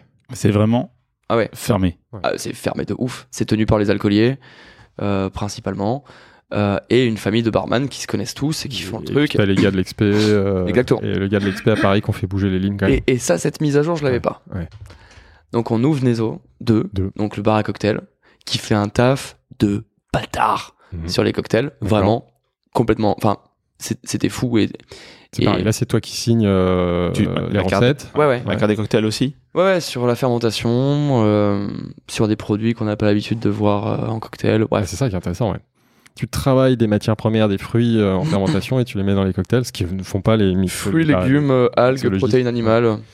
C'est intéressant d'avoir l'interprétation d'un chef et l'apport d'un chef. euh, C'était c'était ouais. clairement l'idée. En fait, tous mes business sont tournés là-dessus. Ouais. C'est comment je fais pour, avec mon œil, Ouais. qui est clairement déformé par la restauration, euh, comment je fais pour impacter d'autres trucs. C'est un four, un four c'est bien de total. le reconnaître. Euh, donc, euh, et puis ça se passe pas très bien avec les, avec les barman de l'époque, euh, qui finiront par me piquer euh, une vingtaine de milliers d'euros dans la caisse. C'est là où tu te dis, bon, bah, je vais, je dis, je vais repenser quoi? le truc. Ouais, nique sa mère, euh, on va, on va arrêter. Et à ce moment-là, j'ai l'idée de transférer Nezo sur Nezo 2 et de faire Nezo un- en bistrot, tu vois. C'est plus grand en face, là où tu es aujourd'hui, par rapport à Nezo 1. Non, c'est deux fois plus petit Ouais, sur la plus partie petit, plus petit. salle de restauration, D'accord. mais on passerait d'une cuisine de 43 mètres carrés à 165 mètres carrés de laboratoire et cuisine Donc. T'as c'est un ce que labo, tu as aujourd'hui. t'as un labo en, en sous-sol, c'est ça Plus la cuisine ouverte qu'on voit. Donc Exact. ça te donne un espace de création, Et de d'exécution. production pour la partie production. événementielle qui est Ouais. complètement folle. Et, euh, Et de stockage aussi. et de vu que stockage. La fermentation, c'est quand même important. Ouais, l'outil, l'outil d'un coup devient assez fabuleux, sachant que c'est un outil en plus qui nous a coûté cher euh, à fabriquer. Euh, il faut l'utiliser à son maximum. Donc Nezo 2 devient le nouveau Nezo, mais réinterprété. Qu'est-ce Pas- que tu... Pas tout de suite. Ouais. Pas tout de suite. Euh, à cette époque-là, Paloma est enceinte, donc j'ai quand même un établissement qui va pas bien et l'autre qui continue euh, sur son chemin. Euh, et les gilets jaunes arrivent. Mm. Et ça commence à impacter le business à Paris. Mm. Donc au départ, moi je suis fermé le week-end, donc ça m'impacte pas. ouais. Et puis d'un coup, t'as une sorte de morosité ambiante qui fait que les gens vont quand même moins au resto. Donc ça commence à impacter Nezo 1. Et là je suis là genre, attends, attends. C'est-à-dire que Nezo 2 fonctionne pas et est fermé sans barman. Ouais. Et en plus de ça, Nezo Ouais, 1 business, ouais. commence à se à s'effriter un peu. Il faut que je trouve un plan B. Mhm. Et il faut que je refasse une levée de fonds D'accord. pour refinancer euh, le projet et pour passer Nezo chez Nezo 2. Voilà, et te donner les moyens d'un nouveau projet. Exactement. En fait, Aller me, encore non, plus loin. me donner les moyens de ce projet. Pas d'aller Et- au bout, ouais, c'est ça. Et la levée de fonds commence début octobre 2019. Vigo naîtra le 31 octobre 2019. Je fais déjà 10 kilos de moins, bouffé par le stress, par Ouais. tout ça. Palo me voit pas beaucoup. Bref, t'as tout un tas de trucs qui sont hyper anxiogènes. Et à la fois cette, euh, cette responsabilité énorme qu'est un enfant. Hmm. Et ce truc de, ok, là je peux plus me planter. Tu vois, et j'ai pas le droit à l'erreur. Et du coup, je me donne à fond dans cette levée de fonds. Et on finira par signer avec un nouvel actionnaire en février 2020. Ouais, bon timing. On va y revenir. Et Quel, restes, quel profil cet actionnaire? Euh, investissement immobilier. Euh, mais avec Donc une- c'est un actionnaire unique qui vient, qui épouse ton projet, qui dit je vais te donner les moyens de ce que tu veux faire. ouais, qui finance le truc et qui euh, nous intègre euh, une partie gestion euh, réelle euh, Ouais. et une euh, direction financière euh, complètement géniale Donc il met de et l'argent un accompagnement fou. et voilà, et du support opérationnel. Il, il t'aide à structurer les finances. Ouais, en toi. Qu'est-ce qui l'intéresse chez toi? Exactement ce que je lui ai demandé. Qu'est-ce qu'il qu'est-ce qui qu'il a l'intéresse convaincu? chez moi au départ, c'est que euh, lui, en plus de l'immobilier, il a 4-5 restos Mhm. dans Paris qui sont en gérance et qui euh, voilà, euh, vivotent mais sont pas si intéressants que ça. Ouais. Et en gros, lui, en fait, le plan de base, c'est de se dire genre, ok, en fait, euh, je vais prendre un mec qui sait faire, avec une équipe qui sait faire, et ils vont me servir de consultant sur mes autres projets. Ouais. Et puis finalement, ça, ce projet-là n'arrivera pas. Donc ils intègrent Nezo, on met Nezo sur les rails, on y fout un tas de process. Mhm. On est accompagné euh, par un mec euh, brillant euh, de la finance. Ouais. Et voilà. Et ça et ça, et ça t'aide vraiment à ce moment-là à faire ce que tu voulais faire. Donc tu fermes le Neso d'en face, tu, tu déménages dans le Né- Neso 2, ça, je sais pas si nos auditeurs Ouais, ouais. suivent. En fait, moi, ça, moi, ça me fout dans un mood complètement différent. Ouais. Tu vois, euh, parce que d'un coup, je suis accompagné, donc je peux me concentrer sur autre chose. On sait que le projet est refinancé, donc il y a T'as du vois, temps. t'as, t'as rien qui traîne, tout est, tout est carré, tout est super. Quand euh, ils sentent que je vais sur un projet foireux, euh, les mecs me disent genre, Pff, euh, franchement, on pense pas, viens, on fait autre chose. Mhm. D'un coup, le, le truc commence à devenir hyper intéressant. Et à la fois, c'est la première fois où je suis pas libre du tout, ou en tout cas, où, je, libre. où je dois- où je dois rendre des comptes, tu vois, à quelqu'un sur T'as un actionnaire. Ouais. Qui est majoritaire. qui est majoritaire. C'est important ça. Il est majoritaire. Il est majoritaire, mais à la fois, pff, c'est un- en fait, c'est compliqué de dire ça vis-à-vis de mon équipe, mais c'est malheureusement vrai. Euh, sans moi, il n'y a pas de Nezo. Ok? Donc son, investi- son C'est investisseur. ton nom, c'est la marque Exactement. Sanchez. Même si, Même s'il y a une marque Neso, c'est Ouais, avant même tout si tu dis Marc Nezo, je pense qu'il y a, il y a effectivement la marque et le, le Ouais, ouais. poids de Guillaume Sanchez. Exactement. Que je- ton, action, ton actionnaire il est majoritaire, mais en effet, euh, Sans- si demain sans- tu pars, sans moi, c'est le crash. euh, ses parts valent pas grand chose. Mais ouais. Et en fait, quasiment, la... enfin, Donc le... tu te sens quand même chez toi. C'est important. bah, je, suis chez, je suis chez moi. Ouais. Reste chez toi. Je suis chez moi. Je reste chez moi. euh, les, sou- les, les, les, les choix artistiques, philosophiques euh, sont les miens. Mhm. Euh, accompagné par euh, bah, Jorik, euh, tu vois, qui l'a depuis le départ, qui connaît Ouais. quasiment mieux la cuisine de Nezo que moi, finalement, Ouais. tu vois. Parce qu'il s'est il, il laissé complètement envahir par cet ADN-là. Ouais. Et du coup, en fait, le projet devient hyper intéressant à ce moment-là. Qu- Qu'est-ce que tu changes d'ailleurs dans ce projet par rapport au, au premier projet? Tu, tu nous On- on augmente hier les même- prix. Voilà, le positionnement prix évolue. On augmente les prix, on, le- on tu fait disais x2. tout à l'heure que tu gagnais pas du tout d'argent. Un, un menu que tu, En fait, on, tu commercialises à 90 euros, ton coûtait 90. J'imagine que ton a- actionnaire et toi, c'est pas viable. ouais, on avait deux choix. Ouais. Euh, soit faire, euh, soit laisser les mêmes prix mais faire moins bien. Donc, on est sur une sorte de de décroissance un peu vénère. Euh, Voilà, A priori, c'est pas le délire. Ça, c'était pas le délire. Je crois même leur avoir dit, je- ça sera sans moi. Soit on continuait à faire la même chose, mais en y mettant un prix raisonnable en fait. C'est combien le prix raisonnable? Le prix raisonnable, c'est 135 et 180 euros le menu. Passe de Donc- 80. Non, combien 65 et 90 à 135 et 180. Tu doubles. Tu doubles, plus que double Ouais, euh, on fait- le prix du menu. On fait x2, mais parce que en fait, sinon c'était pas jouable. Ouais. C'est-à-dire que les matières premières qu'on met dans l'assiette, plus la masse salariale, plus le loyer, plus les crédits, Hmm. et au frère, tu vois, il y a un pas le moment- choix. En fait, c'est pas que j'ai pas le choix, c'est juste, c'est ce que ça vaut. C'est normal. Et Voilà. les clients, comment ils ont réagi? Parce que changer comme ça du jour au lendemain, est-ce que ça s'est fait graduellement C'est Ou plus est-ce la que même tu l'as clientèle. fait C'est- plus, c'est plus la même clientèle. On a perdu une clientèle qui venait parce que euh, clairement ils avaient pigé que pour 90 balles, euh, le rapport qualité-prix était quand même pas mauvais. C'était un très bon plan à l'époque. Hein. C'était un super bon plan à l'époque, euh, Nezo. Et Ouais. bref. Et donc on a, parti, on a perdu cette clientèle-là. Ouais. Euh, Et En t'en gagnes une en autre aussi. Est-ce que on tu en- assumes un positionnement là gastronomique avec des prix de- d'un restaurant gastronomique ouais, et surtout, on a gagné une autre clientèle parce que je, suis- je suis resté aussi en surmouvement pendant les confinements. Ouais. Donc, le pour comprendre chronologiquement, en fait, le déplacement de Nezo 1 chez Nezo 2 se passe, se passe euh, en sortie de confinement, euh, deuxième confinement. D'accord. Et, euh, et les deux confinements, je reste, ouais, je reste hyper alerte. Je fais mille trucs. On écrit post-cuisine avec Ouais. Marie-Michel, euh, qui est à la fois un bouquin de cuisine hyper technique et une analyse de cette période Mhm. datée, avec une vision sur l'avenir. Euh, on fait à manger pour les soignants euh, quand il a fallu le faire. On fait beaucoup de test and learn sur la partie business, Ouais. et notamment sur de la vente à emporter avec une là, voilà. Avec une première euh, proposition qui euh, trouvera pas son public. Euh, qui est- Prendre- ouais, le qui est- premier confinement, tu fais pas de vente à emporter. Ce que tu dis, tu. on, en fait, un- tu- on en fait un petit peu. un petit peu quand même. On, en- D'accord. on teste un truc de box où les gens doivent cuisiner avec une vidéo de nous. Ah oui, j'ai vu ça. Ouais, d'accord. Tu fournis les ingrédients. qui s'appelle Nezome, Ouais, hommes, j'ai vu. qui est pas un succès fou d'un point de vue business et qui prend beaucoup de temps. C'est intéressant, mais c'est pas scalable. Voilà, Ouais. comme on dit. hein. Exactement. Et, euh, Et Après, il y a fish and chips. Plus tard. Fish and chips, c'est confinement En fait- numéro 2. ouais, Euh, mais c'est surtout post post cuisine avec une analyse du premier confinement du coup qui était assez euh, claire et honnête. Ouais. En fait, tout part de euh, d'un documentaire qui s'appelle Icar sur Netflix, Mhm. euh, qui parle du dopage dans le cyclisme. Ouais. Et où d'un coup, en fait, ce documentaire switch complètement donc d'une partie scénarisée à une partie freestyle parce que l'actualité le demande. D'accord. Donc nous, on était tranquillement en train d'écrire Post Cuisine quand le confinement, le, Covid est arrivé. Ouais.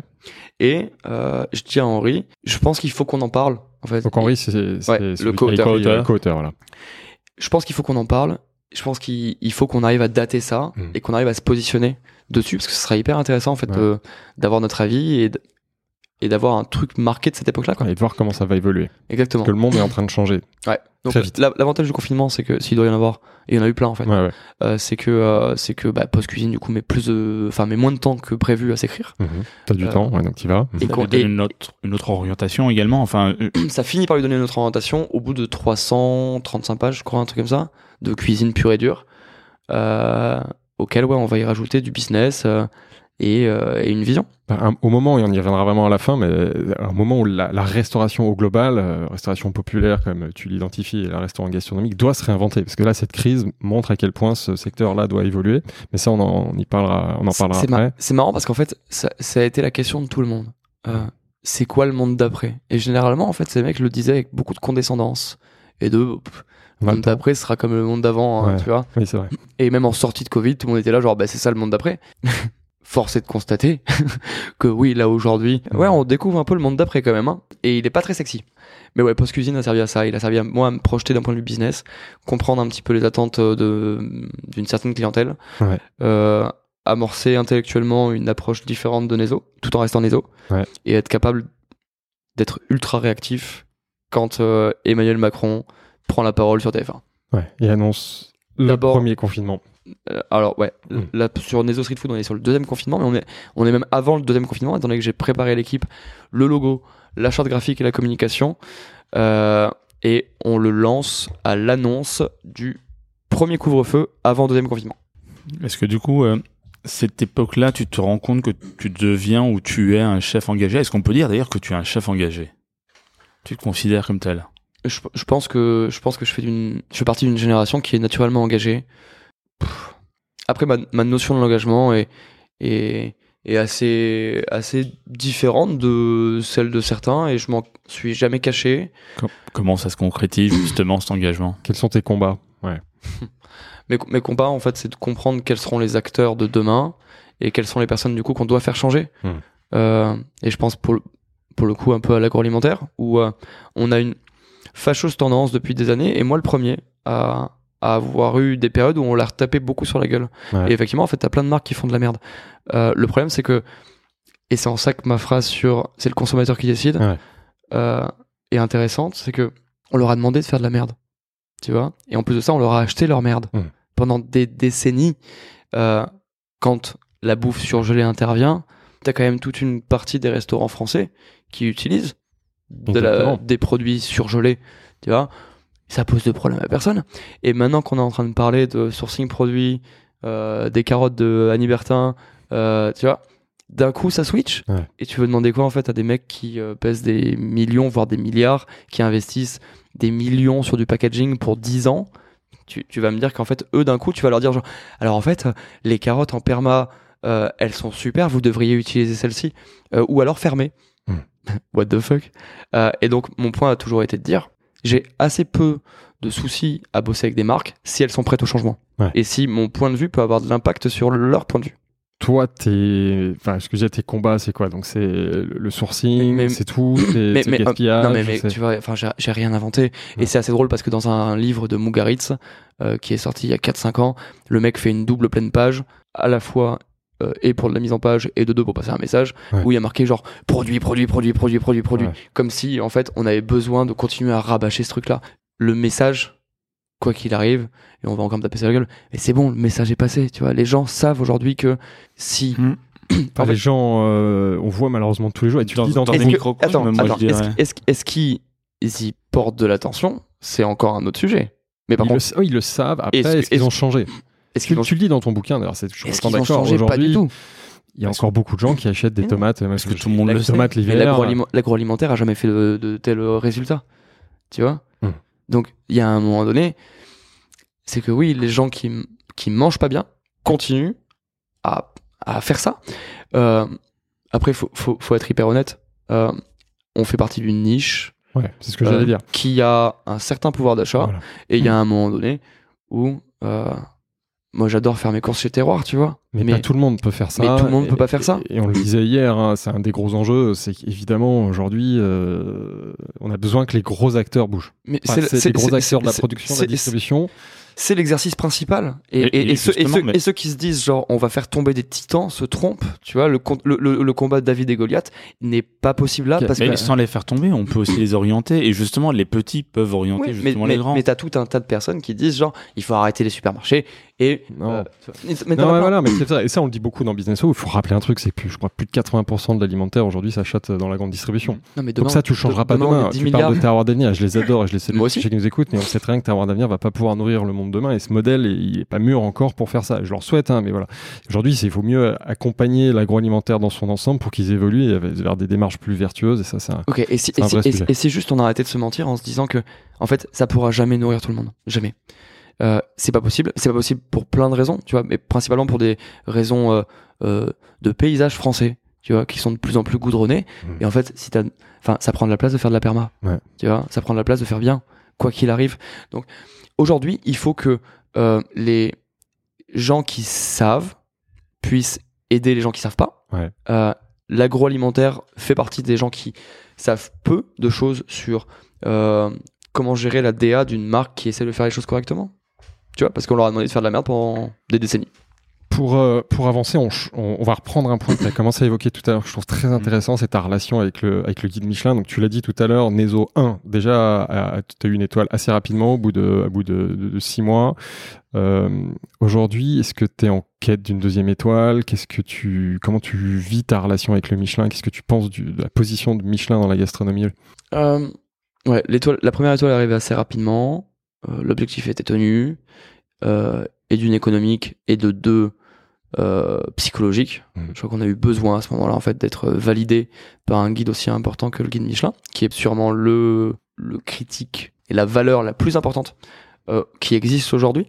Euh, donner les moyens, ils ont des, leurs inspecteurs. Non, mais, euh, ouais, mais bien sûr, mais tu veux des chiffres, tu vois. Si vraiment on s'en base que sur la partie chiffres et pas uniquement sur la partie motivation du staff et toi personnel, c'est 30% de chiffre d'affaires en plus.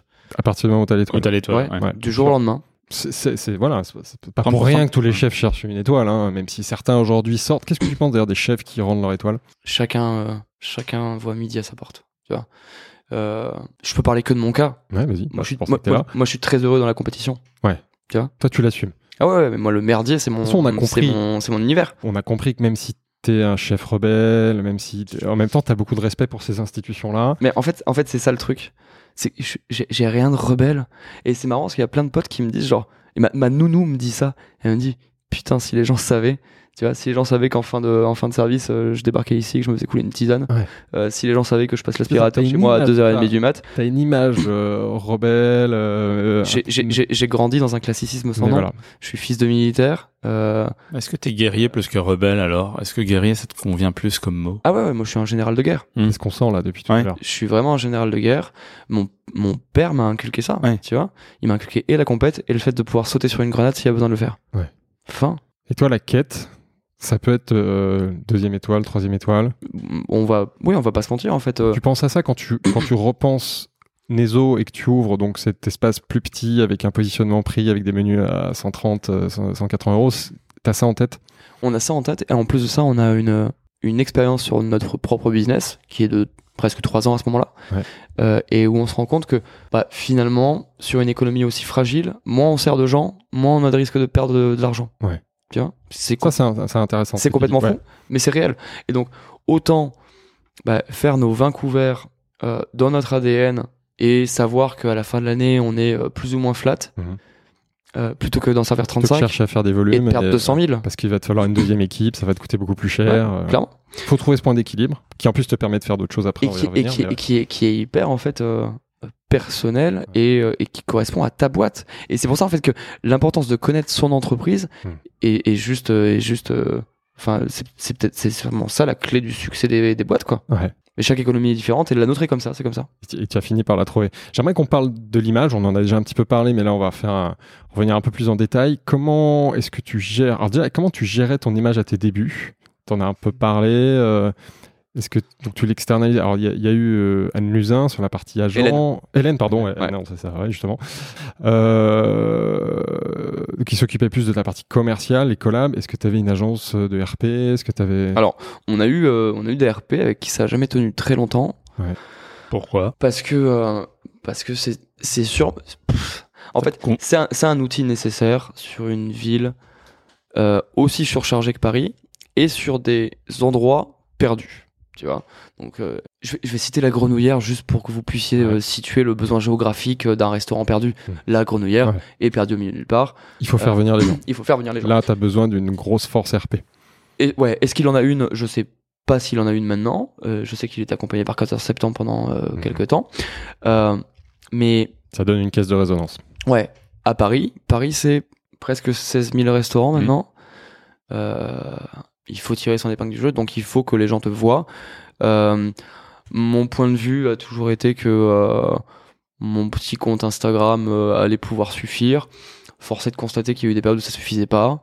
Donc il a fallu continuer à faire de la téloche, il a fallu Ouais. continuer à euh, donner des interviews à la radio, il a fallu continuer à écrire des bouquins pour qu'on puisse parler de moi. Donc, c'est toi qui orchestre tout ça, c'est toi qui gères tout ça. Ouais. Ce qui te permet de maîtriser ta communication, d'essayer de maîtriser ta communication, même si par définition tu passes par des canaux que tu ne maîtrises pas toujours, comme la télé. Exact. Non, tu y consacres euh, du temps, Non, plus de temps du tout. vraiment? Ouais. Tu y as consacré du temps, parce que quand tu fais tes émissions, ça prend du temps, mais aujourd'hui, tu je- trouves un bon équilibre pour. euh, Quand je décide, euh, quand je décide d'arrêter tout contact avec la presse, il y a Je voulais- deux ans et demi. C'est la question que je voulais te poser. Ouais. Euh, T'imagines, enfin, dans une journée, ça prend du temps, tu vois, de, de savoir que à 13h30 après ton service du midi, euh, t'as une interview avec machin, que euh, t'as un journaliste euh, à telle table. un podcast qui va t'interviewer pendant 3 heures. Ouais, mais ça, tu vois, ça Ça prend, beaucoup, ça prend du temps. Hmm. Ce que m'a appris le confinement, c'est que je voulais donner du temps à ce que j'aime faire, tu vois, à présent, et être face à. Et là, je vais nuancer pour une fois euh, mon poste, et être face à une certaine catégorie de journalistes Ouais. qui en ont rien à secouer pour plein de raisons qui leur sont propres, hein, tu vois. Et l'économie de la presse aujourd'hui euh, est sûrement une des raisons qui fait que on a un vrai problème sur le journalisme culinaire Ouais. aujourd'hui et sur la partie art de vivre. Mais c'est pas la seule. Euh, Il y a un moment donné où quand les gens en ont rien à branler, ils en ont rien à branler. Tu fais référence au poste que tu as fait en 2000, euh, Un an et demi, non 20. 2020. Ouais. 2020 déjà Où en gros tu dis tes quatre vérités euh, au journalisme culinaire, aux journalistes culinaires. Ouais, et, et, et là pour le coup, c'est ce, qui est, beaucoup ce qui est- parler. ce qui est assez drôle, c'est que j'ai pas expliqué pourquoi j'avais fait ce poste. Ce qui est euh, encore plus drôle en fait, c'est que c'est un poste qui est dû à un article écrit sur un autre chef, Ouais. c'était pas sur moi. Et donc tout le monde était là, genre ah, le mec crache dans la soupe ou alors supporte pas la critique. Tu peux nous dire quel article, quel chef? Euh, c'était un article dans Le Monde euh, à propos de la prise de poste de Jean Imbert au Plaza Athénée. Et Dans le où, on- monde Dans le monde où- je crois que c'était Le Monde, ouais. D'accord. ouais où ils avaient interviewé. Ah coup. mais oui, si, si, quatre si, si. critiques Ah, il y a euh, encore euh, Emmanuel qui parle, J'ai trouvé ça complètement fou. Et en fait, ça m'a rappelé, euh, euh, ça m'a rappelé la crucifixion euh, de Nomos euh, trois jours après l'ouverture. Alors que le mec n'avait même pas encore pris son poste au Ouais. Plaza Athénée. On connaissait ni son projet, Un procès ni- d'intention. ni son implication dans le projet, Hmm. euh, ni ce qu'il voulait faire. Tu vois, donc encore une fois, la, la violence de ce mec-là m'a choqué. Donc c'est encore Emmanuel que tu cites, c'est pas les, les autres co-auteurs de l'article. Non, non, parce qu'en fait, les autres ont le droit à des débordements parce que ça arrive assez peu. Ouais. Lui, c'est régulier. En fait, il y a un moment donné où ça m'a gonflé. Je venais de passer une sale nuit. On était dimanche matin. Mon fils avait pas dormi. Et là, t'écris. Euh, Qu'est-ce que t'écris déjà pour rappeler à nos auditeurs dans les grandes lignes? Ça sera sans moi maintenant. Vous êtes des merdes. En gros, c'est ça. Tout le- Et là, tu mets à ce moment-là tout. C'est là où tu. J'ai l'impression que tu nuances aujourd'hui. Tu mets tout le monde dans le panier. L'erreur Voilà. du truc. Et en fait, je me, suis, dingue. je, me suis, je me suis rendu compte qu'il y a eu un problème quand des amis à moi, j'ai beaucoup d'amis journalistes Mhm. euh, aujourd'hui, euh, dont, Raphaël, dont Raphaël qu'on a entendu euh, précédemment, euh, Déborah Femme, enfin bref, tu vois, c'est leur métier depuis toujours et c'est leur passion. Et je suis face à des gens qui se donnent la peine de prendre le temps d'écrire des papiers, Mhm. de s'intéresser aux gens. Et je les, en fait, c'est pas que je les ai oubliés, mais j'ai traité le sujet avec la même. euh, Ils se sont sentis blessés. Ils t'ont Ouais, en- Parce que c'est vrai que finalement, vu que tu cibles tout le monde, tu touches aussi ces Ces gens-là. personnes que tu Ouais. apprécies, dont tu apprécies également la démarche. clairement, euh, et que je respecte professionnellement, tu vois. Euh, et en fait, je me suis rendu compte que ces mecs-là l'ont pris pour eux aussi. Et, et du coup, je les ai tous eu au téléphone parce qu'ils m'ont appelé. Et c'est là, genre, bah, Guigui, euh, en fait, euh, là, cool, tu là. mets tout le monde dans le même panier, c'est un peu chiant. Et j'étais là, genre, Ouais. oui, mais vous savez bien. Et en fait, mon vrai problème en, en tant que communicant, c'est que je pars tout le temps du principe que les gens savent.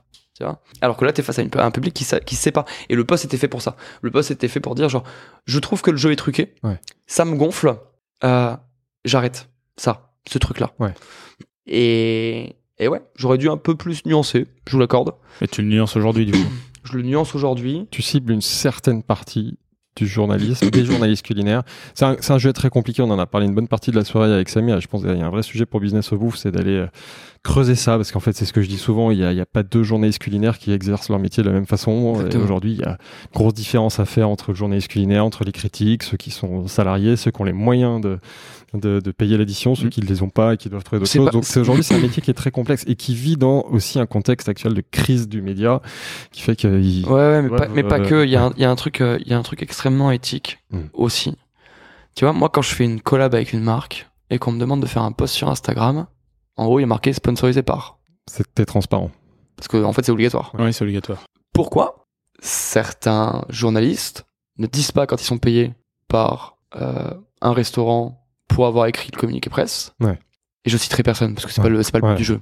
Juste, je mets en, en Parce avant un, un Ce souci. que tu mets en avant, c'est le conflit d'intérêts. Exactement. Mm. Euh, pourquoi, euh, sous certains articles, il n'y a pas écrit c'est le restaurant lui-même qui a écrit cet article via une attachée presse, on a Mm. juste fait un copier-coller? Ouais. Tu vois? Parce que, en fait, il y a, il y, a un- il y a un vrai mal-être du coup dans le milieu pour des mecs qui se donnent beaucoup de mal Mm. et qui voient jamais d'articles écrits sur eux parce que le journalisme fait plus son taf d'aller chercher de nouveaux talents. Ouais. Alors que on présente le nouveau Mozart de la cuisine toutes les semaines Ouais. par le biais du même communiqué presse qui tourne sur tout le monde.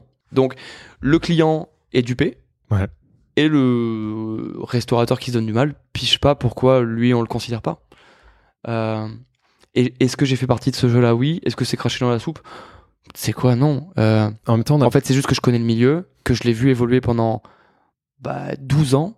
12 ans de presse, 12 ans d'articles, 12 ans d'interviews, 12 ans à me présenter comme le nouveau génie de la cuisine.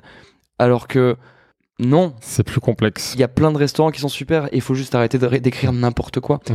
Le, le- le point, c'était celui-ci. Donc, t'as coupé court un petit peu avec les journalistes. Plus une interview depuis, euh, depuis un moment.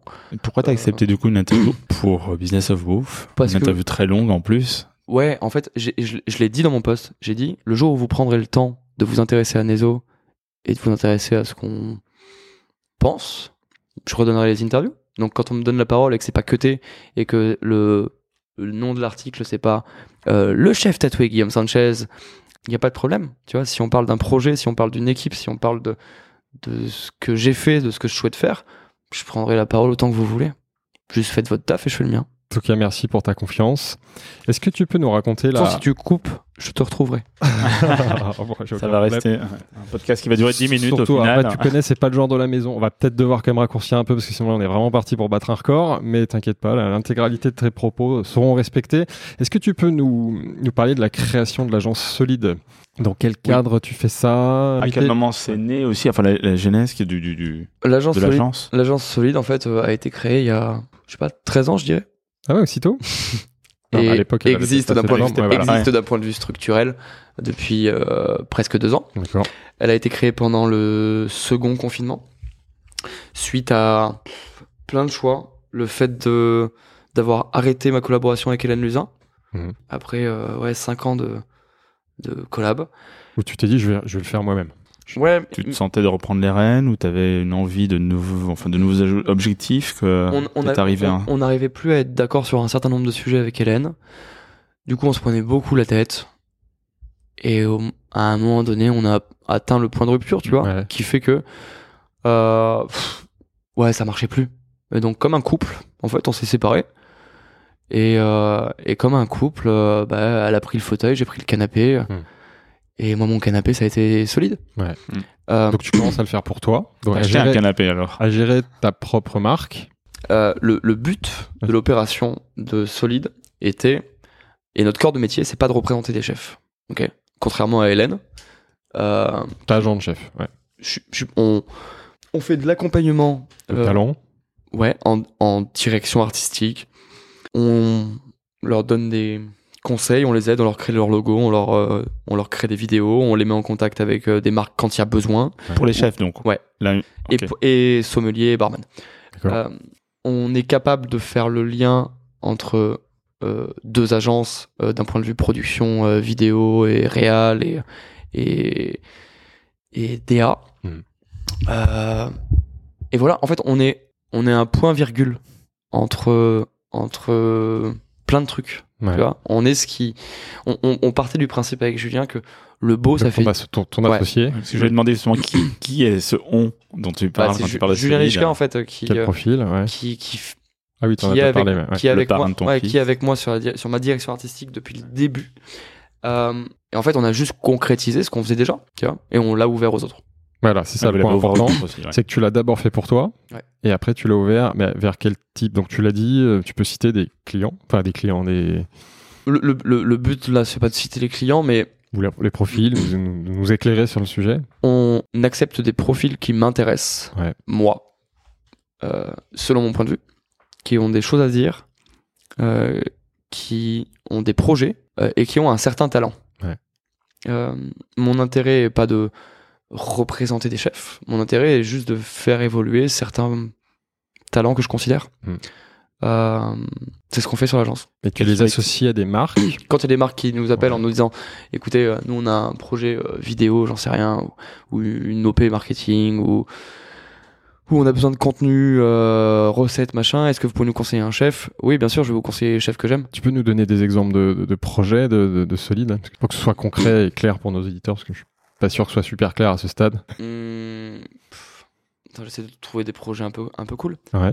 Euh, je crois que le, le CNIEL Ouais. en est un, on l'a On en- ensemble. on l'a en commun. Ouais. Vous pouvez juste expliquer ce- qu'est le CNIEL, tout le monde ne connaît pas. Le, le CNIEL pour nos auditeurs, donc c'est une série spéciale qui est diffusée sur Business au Bouffe qui s'appelle France Terre de lait, dans lequel on va donner la, la parole à tous les acteurs de, de l'écosystème laitier. Donc on a fait une première saison et teaser, euh, on va lancer une deuxième saison et en effet c'est euh, Déborah Femme qui est la journaliste, qui est l'animatrice et c'est euh, Ouais, Déborah est Solide. représentée par Solide. Ouais, c'est celui qui l'a placé Donc. Solide nous a aidé, nous a accompagné déjà dans le recrutement de, de Déborah et dans l'encadrement, le briefing, la réflexion éditoriale. Claire, ou clairement, bah, l'ADN de Solide va être de plus en plus utilisé Mm. au profit de votre Ouais. projet. Ouais, c'est clair. Et je trouve ça hyper cool en fait. Tu vois, à aucun moment on demande à communiquer là-dessus. euh. Toi, très concrètement, tu y alloues du temps en tant que DA. C'est-à-dire t'es vraiment sur des, des prises de brief, réflexion de tiens, on va faire tel, La tel partie type de support, tel type d'angle, tel type Ouais, bah, de clairement. design. Euh, T'exprimes, t'ex- t'exprimes ce que tu nous racontes depuis, depuis, depuis le début de ce podcast, cette, euh, tous, les, cette créativité au-delà de la cuisine, même tout en faisant des liens. Mais tous les briefs sont gérés par moi. ouais, Euh, et ensuite, en fait, euh, je les rebalance à, aux personnes qui sont sur l'agence. Donc, si on a besoin d'une partie de direction artistique très dure, tu vois, en graphisme et DA, là pour le coup, ça redescend sur Julien après que moi j'ai fait le brief et gagné le projet. Et puis après, sur toute notre partie réelle, euh, une fois que j'ai scénarisé le bordel, euh, j'utilise les bonnes personnes au bon endroit. Et c'est le principe de l'agence, pour l'instant.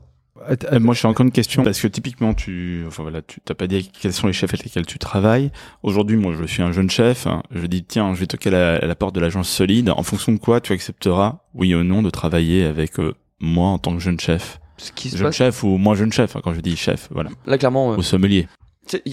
J'ai généralement j'ai pas le pif euh, pour euh, repérer les mecs qui vont faire de la thune parce que c'est- pas mon c'est pas mon domaine. Mhm. Euh, par contre, j'ai du pif pour les gens qui ont une certaine émotion et une sensibilité. Ça, j'arrive à les reconnaître. Mais typiquement, si, si vous voulez rigoler un petit peu, j'ai refusé un stage à Amaury Guichon il y a euh, euh, 15 ans au HPT. Ouais, ouais. C'est le pâtissier le plus suivi sur Ouais, les ouais, aujourd'hui. Pas forcément le pif surtout. Paf non et, euh, et là typiquement euh, j'ai aussi refusé un profil qu'on m'a proposé d'un mec qui va être surmédiatisé l'année prochaine euh, en sachant qu'il va être surmédiatisé l'année prochaine mais juste parce que son profil je saurais pas le gérer Mhm. et j'ai rien à lui apporter Ouais. En revanche bah, si vous voulez que je balance des noms on s'occupe et de Guilherme de Serval tu vois sur la partie vin Ouais. et sommellerie et je, et je trouve que pour le coup c'est vraiment un profil qui qui a plein de choses à dire et qui peut apporter euh, une vraie fraîcheur ouais, à ce à milieu-là cet univers. et c'est pour ça que c'est un vrai plaisir de bosser avec lui là-dessus comme des talents un peu plus émergents comme Alexandre Marchand Ouais. tu vois qui euh, a l'intelligence d'un restaurateur tu vois? Et moi c'est ce côté-là en fait qui m'intéresse Donc Solide, tu l'accompagnes dans, dans ses collabs, dans sa Ouais. dans ses recherches de collaboration avec les Dans- marques. dans son dans son discours dans son euh, Ouais. sa place dans son entreprise Mhm. Et son euh, positionnement. personnelle. Ouais. Euh, et voilà. Et aujourd'hui, Alex fait plein de choix qui qui vont dans le bon sens, Mhm. Euh, malgré malgré bah oui peut-être un manque d'expérience parce que le mec est autodidacte, euh, malgré malgré sa fougue, euh, malgré plein de trucs. C'est, c'est- ça fait partie des profils qui sont intéressants à gérer. Un chef qui conseille d'autres chefs. Euh, parlons des collabs. Toi, aujourd'hui, comment tu gères tes collabs? Alors là, personnel, on, on parle vraiment de toi et pas de tes clients sur Solide.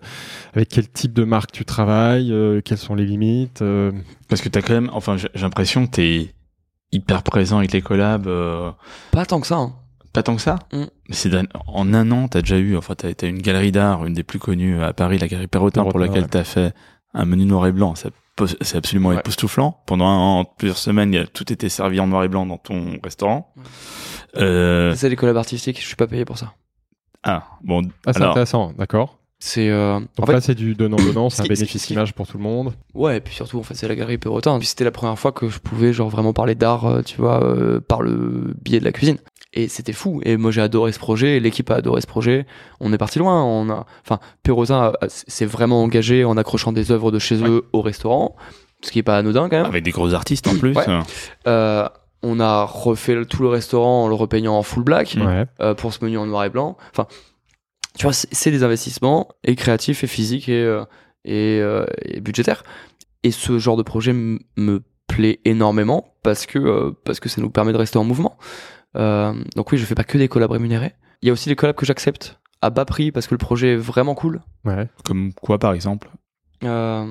Parce que t'es un- je pense à je pense à mon déplacement en Écosse Ouais, pour The. Botanist. pour The Botanist pour le jean. avec un projet chambé, Ouais. tu vois? Tu veux nous raconter en Ouais, rapidement, ça, en c'est- 20 secondes peut-être, on va, oui, parce que je trouve ça génial ce Ok, que t'as fait. Bonjour, on est The Botanist. Euh, on utilise que des plantes qui poussent sur une île à une certaine période de la saison, soit à peu près euh, euh, pour certaines plantes trois jours dans l'année. Euh, donc en fait, ils font de l'ultra local. Ils font bosser que des gens de l'île. Donc en plus de ça, bah, ils créent de l'emploi sur un truc où il y aurait pas d'emploi sinon. Euh, ils sont ultra engagés. Le projet était drôle. C'était juste de. Ils m'ont envoyé sur cette île. Euh, je pense qu'ils ils s'attendaient pas à ce qu'on joue autant le jeu avec Brice, Mhm. euh, en nous disant genre vous avez un van, et Mhm. puis vous faites le tour de l'île, et puis il faut trouver toutes les plantes qui font le gin, et puis vous communiquez dessus, et puis derrière en rentrant Guillaume, bah, tu crées un menu qui utilise ces plantes-là. Le, le concept, il vient d'eux, il vient de toi, Le justement? concept devient deux, De deux, d'accord. et je leur ai dit genre Hmm, aucun problème, mais par contre c'est à notre façon et on a carte blanche. D'accord. Et c'est là où d'un coup, encore une fois, tu vois, je- je- j'emmène mon truc. Euh, et je Donc vous que partez tous les deux ou vous partez avec une équipe euh, on technique Alors on est parti avec une équipe technique sur Ouais. place. Ils nous déposent sur l'île et là on les regarde, on fait genre. Par contre, vous nous oubliez pendant 5 jours. Ils étaient là genre. What? Bah le brief, c'est qu'on est sur l'île, qu'on cherche des plantes, into the wild. exactement. Ouais. Ils m'ont dit genre. Ah oui ok mais par contre euh, si jamais vous avez besoin, on a pris un bed and breakfast euh, et du coup vous pouvez dormir dans- à l'hôtel. Et là genre non mais t'as pas pigé mon pote. on va rester. On dans- va le faire. on va rester dans, dans ce putain de van et se Mm. brosser les dents avec du jus d'orange et Ah, tout ira tu l'as bien. fait, ouais, ok.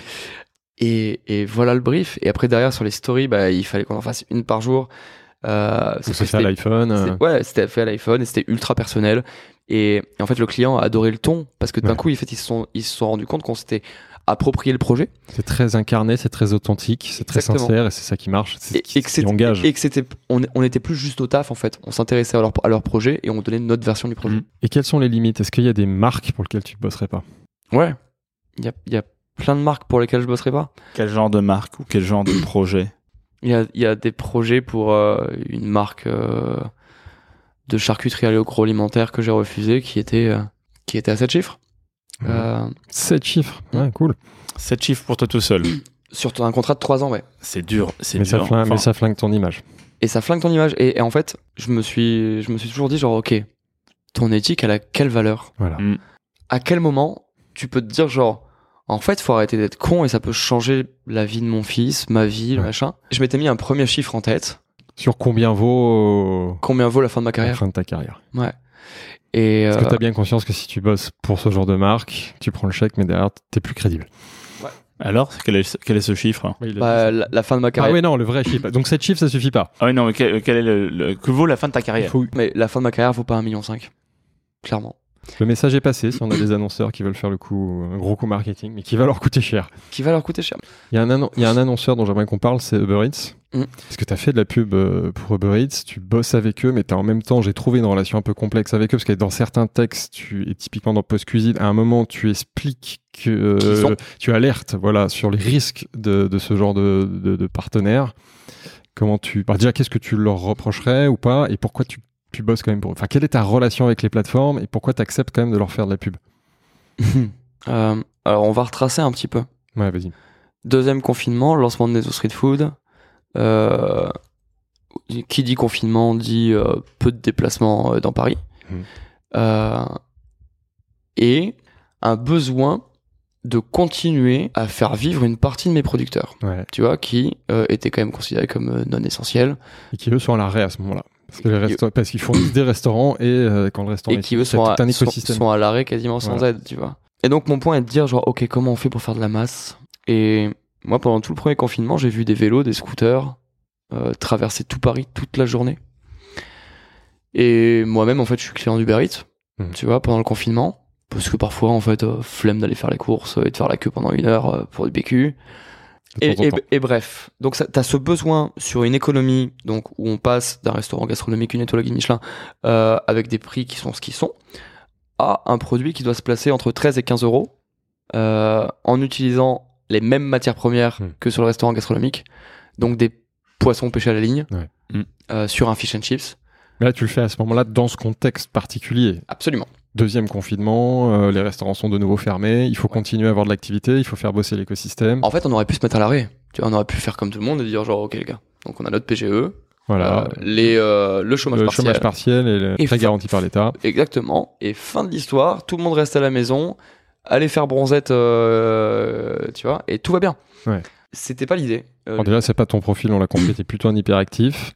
ouais. Donc des gens t'imaginent mal. Mais avec, Faire bronzette à avec la une équipe qui accepte du coup de se jeter dans ce combat aussi. Ouais. C'était la même équipe que le gastro. Mm. Et qui se bat en fait comme sur le gastro.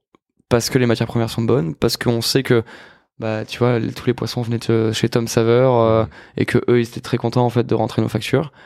Et derrière, ouais, il nous fallait un, il nous fallait, il, il nous fallait un revendeur en fait. Voilà, il nous fallait un mec voilà. qui livre les gens. Et ça, nous, on n'était pas capé pour. Et ça, c'est Euh, la plateforme. Hmm. Je voyais plein d'autres euh, plateformes qui arrivaient, plus indépendantes. Je pense à TikTok. Et les gars, ça m'intéressait pas de vendre 27 fish and chips. Parce que 27 fish and chips, ça veut dire que je commande quoi? Un poisson par jour à Ouais. Tom Saveur Là, il faut donc du volume. Donc ça lui Pour coûterait que ça marche, il faut du volume. Pour que Exactement. tu puisses commander et faire bosser tes ça, équipes. ça lui coûterait plus cher en fait de me livrer. Ouais. Et donc à la fin, en fait, je finirais par vendre du poisson de merde. Donc c'était pas le budget. Donc C'était là, pas le tu peux pas bosser. On salue un TikTok, euh, je les, je les Exactement. connais bien, mais à ce moment-là, ils ont pas la taille nécessaire pour répondre à ce besoin. Clairement. Et c'est et c'est pas le projet, je crois. Et enfin, si c'est le projet de, de, de combattre ça, et, euh, et Stéphane Maisonnès, tu vois, ont beaucoup euh, communiqué sur ce truc-là. C'est les dark kitchen, ouais. Mais là, c'était pas une dark. Là, c'était un Ah, projet un vrai cuisinier qui continue ouais. de cuisiner au moment où il a pas d'autre choix. et qui continue à utiliser ses producteurs et qui continue à payer ses factures pour ses producteurs avec une équipe qui, du coup qui est pas à 100% en chômage partiel parce qu'il travaille et qui du coup en fait bah, est d'une euh, créer une sorte de microéconomie dans un moment où c'était impossible Alors, Euh, juste- ouais, justement, donc on comprend pourquoi pendant ce moment-là tu le fais et pourquoi tu continues après le confinement, au moment où, où Nezo réouvre, tu continues de, de Continue vendre jusqu'à- euh, ton fish and chips sur, euh, sur Uber Eats. Alors qu'en effet, je l'ai- tu le dis dans ton bouquin, que les plateformes prennent une partie de la valeur, donc c'est aussi un danger pour les restaurateurs qui gagnent déjà pas beaucoup d'argent et qui conservent la data. Ouais. Tu sais ça, mais tu le fais quand même. mais je sais quoi et je fais quoi moi en fait quand j'ai parlé de ça avec Uber Eats Mhm. je leur ai dit y a pas de problème mais pas à ce tarif là D'accord. Donc t'as Ça, pu ça- c'est très intéressant. Mais en fait, c'est pas négocier, c'est juste parler d'un contrat avec un futur collaborateur. Ouais. Donc, à un moment donné, où quand les mecs m'ont dit, genre, mais tu te rends compte de ce qu'ils font aux, aux artisans Je fais, mais, mais ils font quoi? T'es pas obligé de le signer, ce putain de contrat? Ouais. Tu vois? 30%, 30% c'est ta marge, mec. Bah voilà. si, si tu signes ça, t'es mort. ouais, mais tout le monde n'est pas en position de pouvoir euh, parler avec eux, négocier le Toi aujourd'hui, contrat. t'as une Bah, force. Ok, mais le fais pas Connais- dans ces cas-là. Mais voilà, mais ça, oui, mais une important. nécessité aussi par rapport à ces acteurs qui le font, parce qu'il y a une Non, nécessité en, par en ailleurs. second, en second confinement, il y avait zéro nécessité. C'est-à-dire que en deuxième confinement, pas le premier, au deuxième, un restaurateur qui souhaitait rester chez lui et, et rien faire pouvait le faire. Parce que l'État avait pris le relais. Tu vois Et qu'est-ce que tu conseillerais aujourd'hui On parle pas des périodes de confinement, un restaurateur qui se pose la question de est-ce que je développe oui ou non la vente à emporter Mm. via Uber Eats Est-ce que tu lui conseilles d'y aller ou pas? Fais un business plan, voit comment ça tourne déjà avec les chiffres, Mm. euh, rentre la commission d'Uber Eats, envoie-leur, dis-leur, bah écoutez, moi j'aimerais faire ça avec vous, mais ça passe pas. Mm. Comment on peut s'entendre? Ouais. Et ils te, ils te feront un retour assez rapidement. Moi, je, moi, je, moi, moi, je vends pas Uber Eats. Et euh, là, aujourd'hui, je suis plus en contrat avec Uber Eats. Donc, tu vois, euh, parler d'eux, il y a aucun problème. J'ai déjà parlé dedans Post Cuisine, ils l'ont lu, ils l'ont vu, ils ont trouvé ça. Mais tu fais, tu fais toujours de la vente, euh, enfin du le fit and chip. le fit Ce- and chip. C'était un format un peu, un peu particulier parce que moi je cherche à développer le projet euh, quoi qu'il arrive derrière. Donc. Nezo Street Food continuera à exister. J'avais besoin qu'il reste un petit peu dans, dans euh, la tête des gens, euh, même pendant mon absence. D'accord. Mais ça, ça va s'arrêter, ça va prendre une autre forme, et du coup, il y aura plus Uber Eats dans cette euh, dans cette Exactement. évolution. Exactement, euh, pour euh, plein de raisons qui nous sont propres. Donc si on revient au collab, c'était ma, ma question au début, c'est que tu as une position beaucoup moins radicale que ce que j'avais perçu sur Uber Eats, donc tu acceptes de, de communiquer euh, pour... C'est ce que tu fais à ce moment-là, c'est une pub qui passe, mais avec un autre chef très respectable, hein, c'est Michel Saran. Tu as fait une vidéo sur Uber Eats. euh, alors le, le jour où je tourne la pub, est-ce que je suis à l'aise avec le bordel? Non, euh, parce que je sais ce que je suis en train de faire. Hmm. Est-ce que c'est un besoin pour mon entreprise Ouais. Est-ce que c'est un besoin psychologique pour mon équipe Est-ce que c'est un besoin financier pour les producteurs Oui. Est-ce que je cherche à me, passer sur- à me faire passer pour le héros qui a sauté sur la grenade Non, j'en ai Ouais. rien à foutre. Ouais. Tu vois Juste, je l'ai fait parce que je savais qu'il fallait que je le fasse. Point. Après, après t'as tous les autres qui vont commencer à, me tacler sur oui, non, mais tu te rends compte, les livreurs, il n'y a pas de problème. Sauf que voir des mecs à la plonge que vous payez en cash tous les mois, ça vous pas- a jamais dérangé. C'est pas forcément mieux, ouais. Euh, donc là, moi, ce que je vois, en fait, c'est que ça a fait bosser genre des milliers de personnes. Euh, Est-ce que c'était le bon prix? Assurément que non. Et personne dit le contraire. Mais, mais au moins, ils bossaient. Et, et dans leur situation, pendant une période de confinement où donc t'as aucun papier à présenter, donc au- aucun justificatif en fait Ouais. de revenus, bah t'avais zéro aide. Ouais. C'est-à-dire que, que quoi en fait? Pas de chômage partiel, on les laissait crever la dalle? Ouais. Bah écoute, moi tu sais quoi, sans me faire passer pour un humaniste, je préférais les voir sur un vélo que à la rue. Pour continuer un peu sur ce, ce côté collaboration, parce que la collaboration, ça vient quand même de la médiatisation des chefs, un petit peu quelque part. Toi, comment tu, qu'est-ce que t'en penses?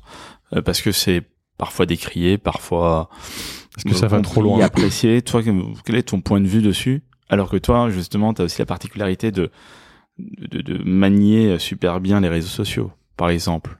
Ouais, ouais, ouais. Je- même si je le, je le fais de moins en moins. C'est-à-dire que si je suis très actif sur, la partie story, mais sur la partie post, j'arrive pas, euh, depuis à peu près un an, à créer assez de contenu intéressant Mm. euh, pour être présent dessus. Et puis j'ai d'autres problématiques. Et bref.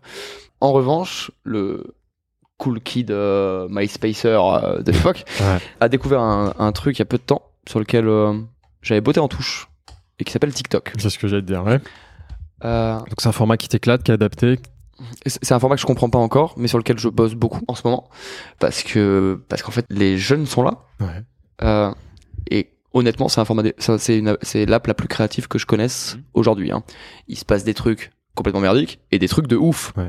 Les mecs arrivent à créer du contenu tous les jours, soit en faisant passer des messages, soit en étant drôle, soit en faisant un truc qui force à le regarder pendant plus de 30 secondes. Ouais. Et les gars, euh, moi vous savez quoi, j'arrive pas à faire ça en restauration. Hein. Donc moi je suis assez impressionné par, par ce qui se passe là-dessus.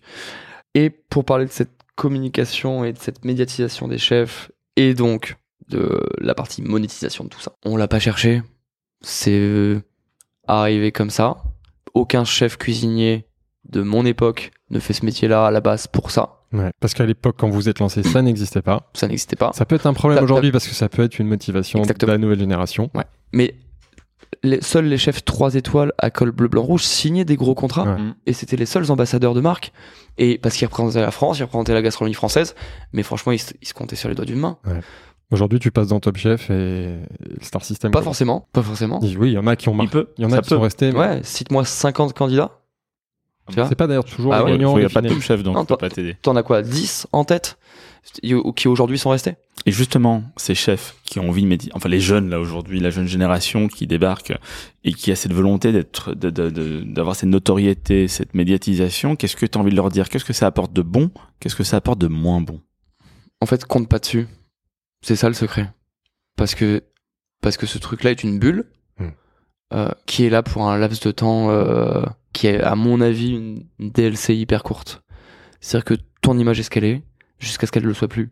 Et si tu montes un business en te disant genre, c'est super, euh, de toute façon, je fais à peu près, genre, j'en sais rien, allez, euh, 30 000 euros de- d'événementiel par an. Hmm. Du coup, bah, mes 15 000 euros de perte sur mon restaurant que je veux ouvrir, ça sera comblé par ça. Ouais, sauf que le jour où il n'y a plus, en fait, tes 15 000 euros de perte, tu les Tu as les quand même. Et là, pour le coup, t'as plus de solution. Parce que, et d'une, émotionnellement, en fait, ça va, ça va être compliqué à gérer de se rendre compte que d'un coup, t'es personne. Et donc, tu vas potentiellement perdre plus d'argent que ça. Bah justement, tu me fais une très bonne transition. On va parler business et on va comprendre un peu le- la place du restaurant dans tout cet écosystème et le lien entre les deux. Euh, donc on aime évidemment bien les chiffres euh, dans Business au Bouffe, donc tu vas me dire, euh, enfin, on va voir jusqu'où tu peux répondre. Euh, Aujourd'hui, Nezo, le restaurant, il y a combien de, t'as combien de salariés? Aujourd'hui, on est 8 salariés sur Nether. 8 salariés. Ça fait quel chiffre d'affaires à peu près? Euh, on fait un million. Est-ce que c'est rentable ça? Non. Pas du tout. C'est euh, flat. Donc t'es pas en perte. Je suis plus en perte. Comme tu T'as l'as. été, t'as été longtemps en perte, tu l'as dit tout Ouais, à l'as l'heure. Tes associés t'ont aidé à refinancer. Aujourd'hui, c'est flat. Et mais là où tu gagnes ta vie, c'est justement sur les autres activités. C'est ça? Et c'est important de le dire. Aujourd'hui, c'est difficile. Est-ce que tu penses que la, la- En la fait, restauration, la le- gastronomie peut être rentable? Est-ce qu'un restaurant gastronomique peut être rentable? C'est le point soulevé euh, depuis cette semaine par euh, la fermeture de Noma. Ouais. Alors, Justement, on va, on va faire une petite parenthèse là, avant que tu ailles plus loin. On a un nouvel audio à te, à te faire écouter sur le sujet. Bonjour Guillaume.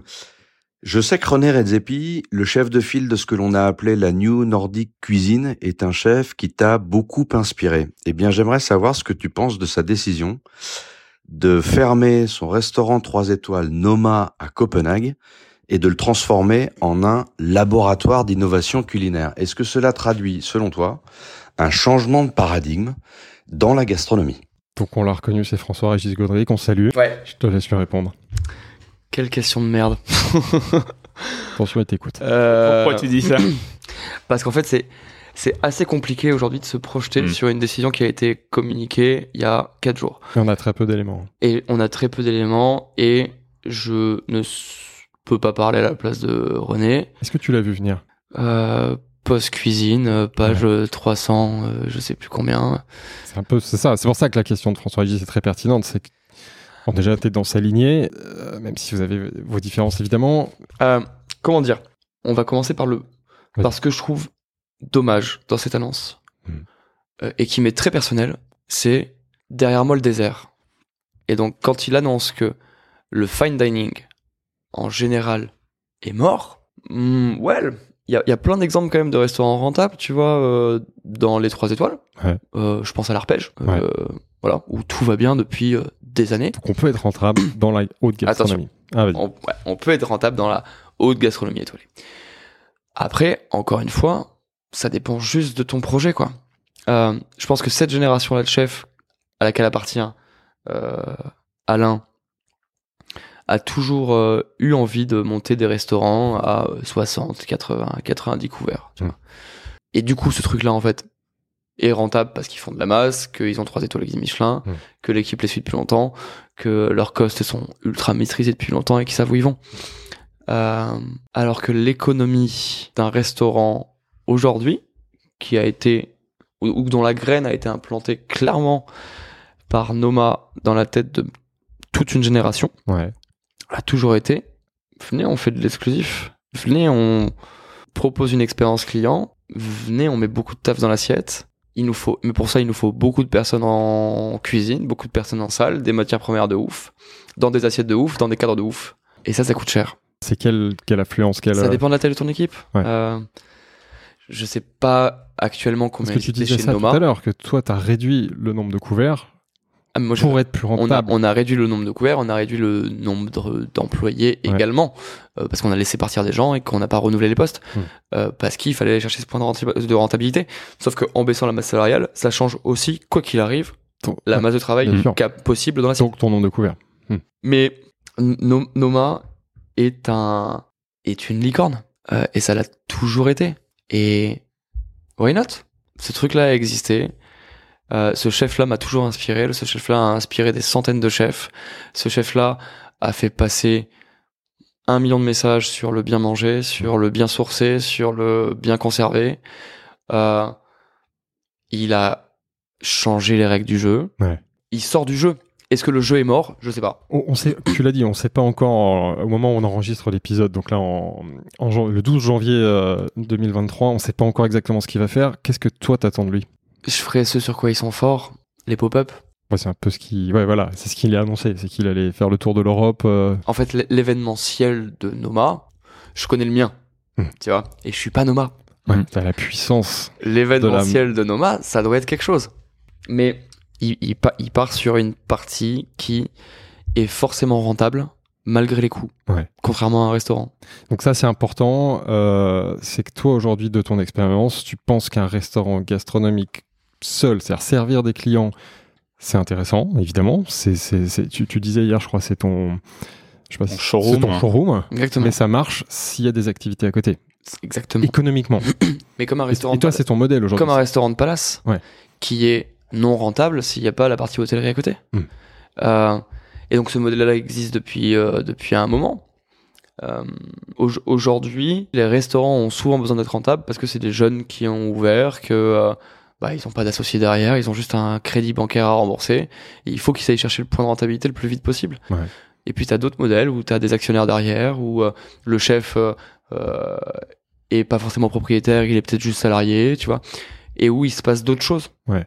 Et c'est deux salles, deux ambiances. Et hier, tu disais quelque chose de très intéressant par rapport à la rentabilité également. C'est plus, attends, comment t'avais tourné ça? T'as plus il y a de clients, moins c'est rentable. Euh, Ah bah clairement, si tu perds de l'argent en fait euh, sur chaque menu que t'envoies, moins il y a de clients, plus c'est rentable. En tout cas, moins tu perds d'argent. Mais tu, enfin, par exemple, si tu, enfin, Ce qui a été le principe de Nezo pendant des années. C'est Ouais. que parfois en fait, il aurait mieux valu qu'on fasse 20 couverts et pas 35. Hmm. Euh, et peut-être que j'aurais perdu, tu vois, 300 000 à la fin de l'année et pas 450. Donc toi aujourd'hui, donc tu as le restaurant, qui, est ton objectif, c'est donc c'est un showroom, euh, c'est ce qui te fait connaître, c'est ton laboratoire, c'est là où tu exprimes ta créativité, enfin une partie de ta créativité. Ton objectif, et tu l'assumes aujourd'hui, c'est de perdre le moins d'argent possible, voire pas en perdre, mais tu sais que c'est pas ça qui va te faire bouffer, qui va faire bouffer euh, tout le monde. Et du coup, tu développes les activités à côté, donc les collabs. Est-ce qu'il y a d'autres activités que tu que tu développes? Il y a Solide, hein, parce que du coup, c'est une activité qui, enfin, c'est d'autres sources de revenus pour toi. Et, Exactement. Qui sont intégrés à ce, à ce groupe un peu complexe. Ouais. Euh, mais qui viennent financer euh, en fait. Ouais. Pour l'instant. Euh, C'est ça. et ton activité de consultant, également tes chefs consultants sur le Silencio des Ouais. Et également le groupe en fait. sur le groupe. Comment ça marche ça je- Ouais. euh, Comment, ça marche comment Bah, Fin de deuxième confinement, euh, les mecs m'appellent. euh, Bonjour, on aimerait que vous bossiez pour nous. Euh, ma première réponse est je suis désolé, j'ai pas le temps. Ouais. Euh, leur deuxième réponse est ok, est-ce qu'on peut juste boire un café pour parler? Mhm. Euh, Oui, ça j'ai le temps pour un café. Et, euh, et la première rencontre se passe. Et en fait, on se rend compte qu'on a des des points communs sur euh, plein de trucs dans la culture et le cinéma et la musique. Et en fait, ils me chopent là-dessus. Et ils me disent genre, mais du coup, tu veux pas genre qu'on fasse un truc euh, là sur deux mois euh, où euh, Ouais. tu gères la programmation euh, cinéma de tes films préférés et puis en même temps en fait tu fais un menu qui va euh, qui va avec ses films préférés Le message est passé, c'est comme ça qu'il faut te parler. et là je suis là les salopards ok on y va Après la diffusion de ce Ouais. podcast, tu auras encore plus de propositions de, dans ce sens peut-être. Bah non. mais enfin tu vois ouais Il faut moi, que ça te moi, parle. ouais Mais c'est comme les collabs, c'est ce qu'on a dit tout à l'heure. Il faut que, ouais là ils m'ont faut que ça vibre, il faut que tu et l'émotion. et puis l'agence solide bah, a créé toute la charte Mm. graphique du projet. Euh, on a refait toutes les affiches de films. Euh, on s'est occupé de toute la partie vidéo, communication. Mm. Enfin, d'un coup, c'était un projet global, Ouais. global, C'est pas Nezo, uniquement Sanchez, euh, solide. la carte. euh, Exactement. voilà. Et, et ce truc-là m'a un peu excité. Mais c'était pour deux mois. Et puis à la fin des deux mois, euh, bah, Arnaud Frisch et Coralie Gauthier euh, m'appellent, qui sont deux personnes avec qui je m'entends très bien, en me disant et ça te dirait pas de rester un peu plus longtemps et de nous aider à monter le Silence des Prés Et ouais, après deux mois avec eux, en sachant pertinemment dans quoi je m'embarquais, Hmm. j'y suis allé. Et t'as as, d'autres projets justement de, enfin, de- soit d'être, enfin, pour être consultant, soit même euh, d'ouvrir des établissements à l'étranger ou euh, ailleurs que Nezo. Ouais, ouais, ouais, là, on nous demande, euh, on nous demande pas mal de franchises euh, sur la partie euh, euh, Nezo et Ah ouais. Nezo Street Food. D'accord. Hmm. Ah, c'est Ah. pour ça que tu veux continuer. Enfin, que tu as, continué l'expérience, c'est pour aller au bout du, du test pour pouvoir le dupliquer ailleurs. Ouais. Et tu vas le lancer où alors? Euh, là, on est en train de parler de New York en ce moment pour Ah ouais Nezo Street Food. Ça va prendre quelle forme euh, Donc, c'est une franchise, c'est-à-dire qu'en fait, tu vas. On a un hôtel Ouais, qui nous a demandé de d'intégrer le format au rez-de-chaussée de l'hôtel. d'accord. Euh, Ce serait combien de couverts? ce serait une centaine de couverts, plus euh, de l'emporter. Donc, c'est un Nezo New York. C'est la marque Ça Nezo. sera un Nezo Street Food New York Ouais, donc voilà. by, En- euh, by euh, l'hôtel. Et comment tu feras pour, enfin, justement, toi qui es quelqu'un d'impliqué, comment est-ce que tu arriveras à gérer euh, cette distance quand même qui sera Enfin, tu pourras pas prendre ton scooter et traverser la Seine comme tu le fais à Paris. Tu sais, il y a un moment donné où Nezo Street Food, c'est pas Nezo. C'est pas. l- Enfin, autant de Nezo, euh, je tiens à y être euh, au minimum 4 soirs par semaine Mhm. et tous les matins. Euh, autant Nezo Street Food, à un moment donné, quand tu veux rendre euh, un modèle ultra scalable, Ouais. il faut aussi réussir à se détacher de la personne qui l'a créé de manière à ce que les autres puissent juste piger le truc et le refaire Il faut que tu aies des exécutants qui puissent comprendre et, en qui tu puisses avoir confiance. Et, et chose sur quoi euh, Jorik est important dans ma vie, Mm. et d'ailleurs tout, tout le reste de l'équipe de Nezo à présent, c'est que euh, bah, on a eu une réunion il y a quelques semaines où ils m'ont dit genre ok ça fait un moment qu'on est là et en fait on aimerait bien rester un peu plus et par contre on vous voit genre vous crever à la tâche et Vous euh, vous aider. ouais. et choper vos vols là et revenir euh, 24 heures après parce que vous savez qu'il faut que vous soyez là pour euh, le service de Nezo et pour la crèche de votre fils, enfin l'école maintenant et, et, et tout votre bordel. Donc venez parfois foutez-nous dans des, dans des avions et puis on y va à votre place, tu vois. Donc, L'équipe veut s'impliquer dans les projets de développement. de- L'équipe l'équipe veut effectivement euh, bah, monter avec moi sur les sur le reste Monter en compétence. et c'est hyper cool. Euh, donc la condition c'est que ça n'affecte pas euh, le travail de Nezo. Ouais. Donc ça, ça va être le gros taf de cette année. C'est comment on fait pour trouver une dynamique Ouais. qui nous permet de continuer à faire ce qu'on fait, voire mieux euh, chez Nezo, plus le reste. Donc voilà, là on a parlé de toutes tes actualités. On a une dernière question de quelqu'un que tu connais, qui est un peu lié à, à cet agenda que, que tu gères. Bonjour Guillaume Sanchez, ma question serait de savoir si en 2023, tu as l'intention de commencer à dormir la nuit. Donc tu as reconnu, tu l'as cité tout à l'heure, c'est Déborah Femme qui s'inquiète de ton, de ton sommeil. Qui illustre assez bien le- ce que on vient de voir, l'hyperactif, touche à tout, qui a plein de projets. Après, je te laisse répondre, c'est la question de Déborah. Est-ce qu'à un moment tu vas te poser? Quand mon fils sera en sécurité, ouais, peut-être. Tu vois, pour l'instant, c'est pas le projet. Sécurité financière? Euh, j'ai pas besoin. De... Je suis pas un gros dormeur. mais la, mais la motivation, c'est pas l'argent. Et c'était pas ton fils. Avant ton Non, fils, la- déjà, la- t'étais comme ça. On sent, La- que t'es- on sent que t'es un passionné, on sent que t'as envie de développer des projets, on, on sent que t'as envie de démontrer Je, des je- choses. je suis- je suis bien entendu un passionné. Ouais. Euh, mais euh, j'ai réussi, et ça c'est la, c'est un peu la nouveauté depuis que Vigo est arrivé, à passer du statut de euh, artiste indé qui joue dans son garage euh, et qui est pas prêt à faire de de d'efforts sur quoi que ce soit. Ah ok bon ouais, euh, je suis prêt peut-être prêt à signer avec un label Ouais. euh, et euh, et pas choisir euh, quelle sera la quatrième de de pochette de l'album. C'est la grande nouveauté depuis l'arrivée de Vigo. C'est ce besoin de de je sais pas. Je je sais pas ce que je cherche parce qu'effectivement c'est pas une question d'argent, mais juste je sais que s'il y en a plus, ça sera un problème. Ça, c'est sûr. Euh, Mais si demain tu prends un gros chèque, euh, ok, t'auras de l'argent, mais un- tu vas te faire chier. c'est quoi un gros chèque? J'en sais rien, c'est le montant à Voilà. 7 chiffres, on a dit 8 chiffres. Oui, t'auras toujours une motivation qui c'est pas l'argent. avancer, t'auras de nouvelles idées ou t'auras des nouvelles envies. On se connaît pas bien, mais ça fait 3 heures qu'on échange, donc euh, je, je- je pense que c'est en effet pas l'argent. Ouais, ouais, non, c'est pas, c'est, pas, c'est pas que l'argent. Euh, c'est aussi une question, j'en sais rien, peut-être d'exemple. Euh, je, suis- je suis un aussi gros bosseur parce que j'ai vu mon père bosser, tu vois.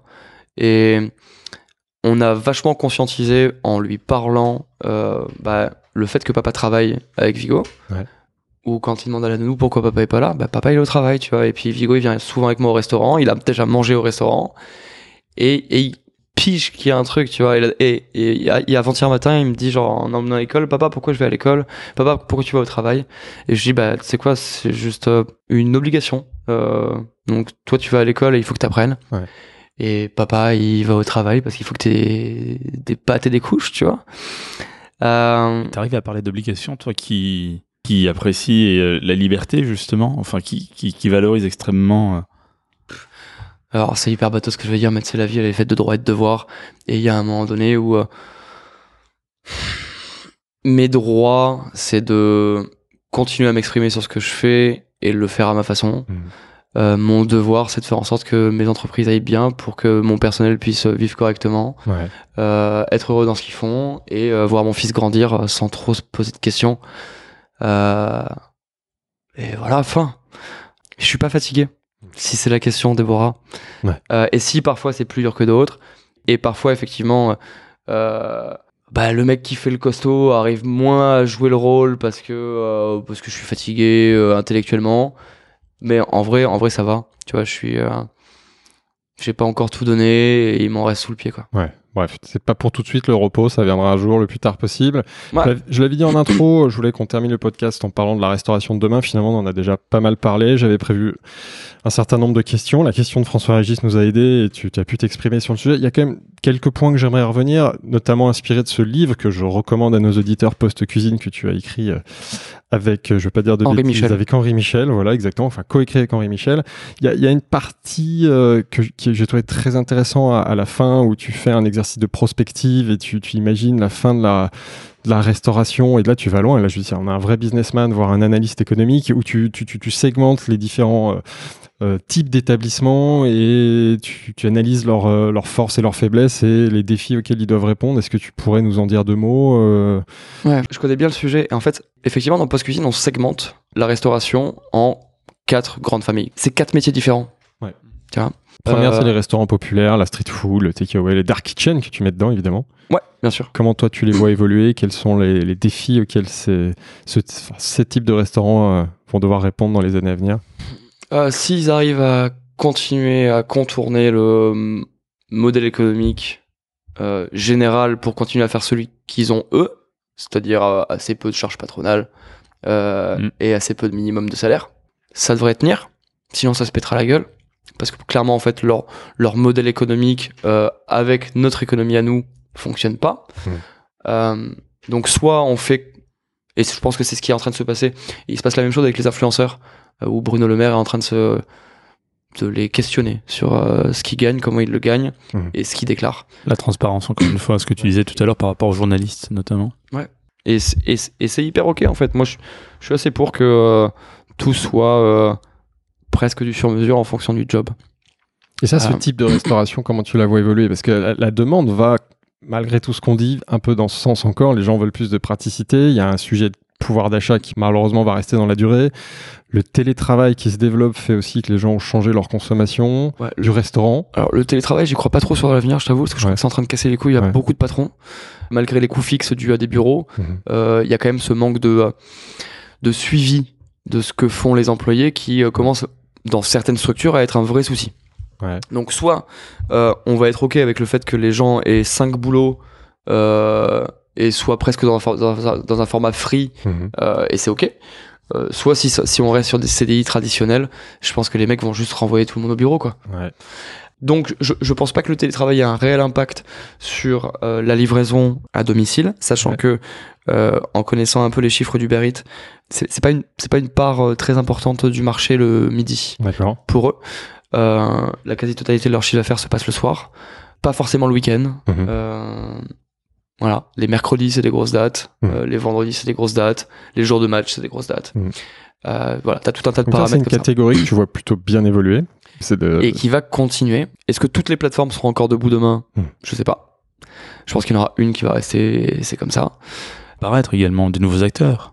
Des nouveaux acteurs de quoi Qui veulent aller concurrencer Uber Eats Bah, Fun. Mais je- enfin, bon, on ne sait jamais finalement. Enfin, on se dit toujours effectivement, c'est c'est le summum, mais il y a quelque chose qui arrivera peut-être encore après. Ouais, bien sûr, mais en fait, ils ont généré tellement de flux pendant le confinement. Je pense pas qu'il y ait de prochain confinement, donc une autre plateforme qui aura une, Capitaliser sur. euh, ouais, et une, une fenêtre de tir Ouais. aussi importante que le confinement.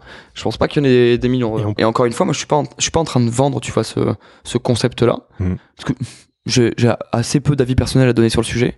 Je sais juste que ce truc existe, va continuer à exister, Mhm. et que bah, plus il y a de chefs qui s'intéresseront au sujet, en fait, meilleure sera l'offre Mhm. de ce truc-là. Et c'est là qu'on pourra bah, peut-être intégrer nos producteurs, faire en sorte qu'ils soient pas dans la panade en fait tous les mois et pouvoir leur prendre plus de volume. Enfin, tu vois, il y a, il y a peut-être des, il y a peut-être des, des trucs cool à trouver avec euh, avec ce marché-là. Les, les autres, euh, les autres types de restaurants que tu as identifiés dans ton bouquin, les restaurants intermédiaires et après il y a Brasse- évidemment la gastronomie. Ouais, on a les, on a les, on a les brasseries donc à, à fort taux de de, euh, de passage euh, avec des gros flux euh, et un ticket moyen généralement entre euh, entre 35 et 50. Je sais pas. Tu dis dans ton bouquin, mais on a compris que tu l'as écrit euh, il y a un an maintenant, enfin plus, non, il y a Deux ans. Deux ans. Tu dis que c'est ce segment-là qui est le plus menacé. Ouais, parce que en fait la qualité de la bouffe est à peu près égale à celle qu'on nous livre chez nous via Uber Eats, Ouais. euh, c'est-à-dire assez merdique. Mhm. Et après un an et demi avec le Silencio, donc à avoir une brasserie qu'on essaye d'avoir la plus éthique possible avec des beaux produits, ça reste un exercice compliqué. Mais ça reste un exercice compliqué parce que c'est une clientèle particulière et qui veulent des produits hors saison et qui veulent, enfin tu vois. Mm. Donc pour moi, ce sera soit l'un, soit l'autre, mais pas les deux. Quand tu dis l'un ou l'autre, c'est quoi? Soit le restaurant, le- Soit, soit les la brasseries, brasserie, soit les brasseries vont continuer, soit soit ce sera la livraison à domicile. Ouais, Mais en fait, il y a un moment donné où hors brasserie fe- festive, donc euh, celle où euh, t'as la musique à fond et les gens qui dansent sur les tables, et ça pour le coup, euh, Qui, tu vois. qui propose un autre type d'expérience, mais on est Ouais, mais c'est peut-être moins dans l'assiette. C'est presque une annexe au projet, tu vois, c'est pas la même chose. Mhm. Même le ticket moyen en fait est pas du tout le même, c'est Ouais. clairement plus haut. Ouais. Euh, mais ouais, moi je vois assez mal en fait les brasseries survivre à ça.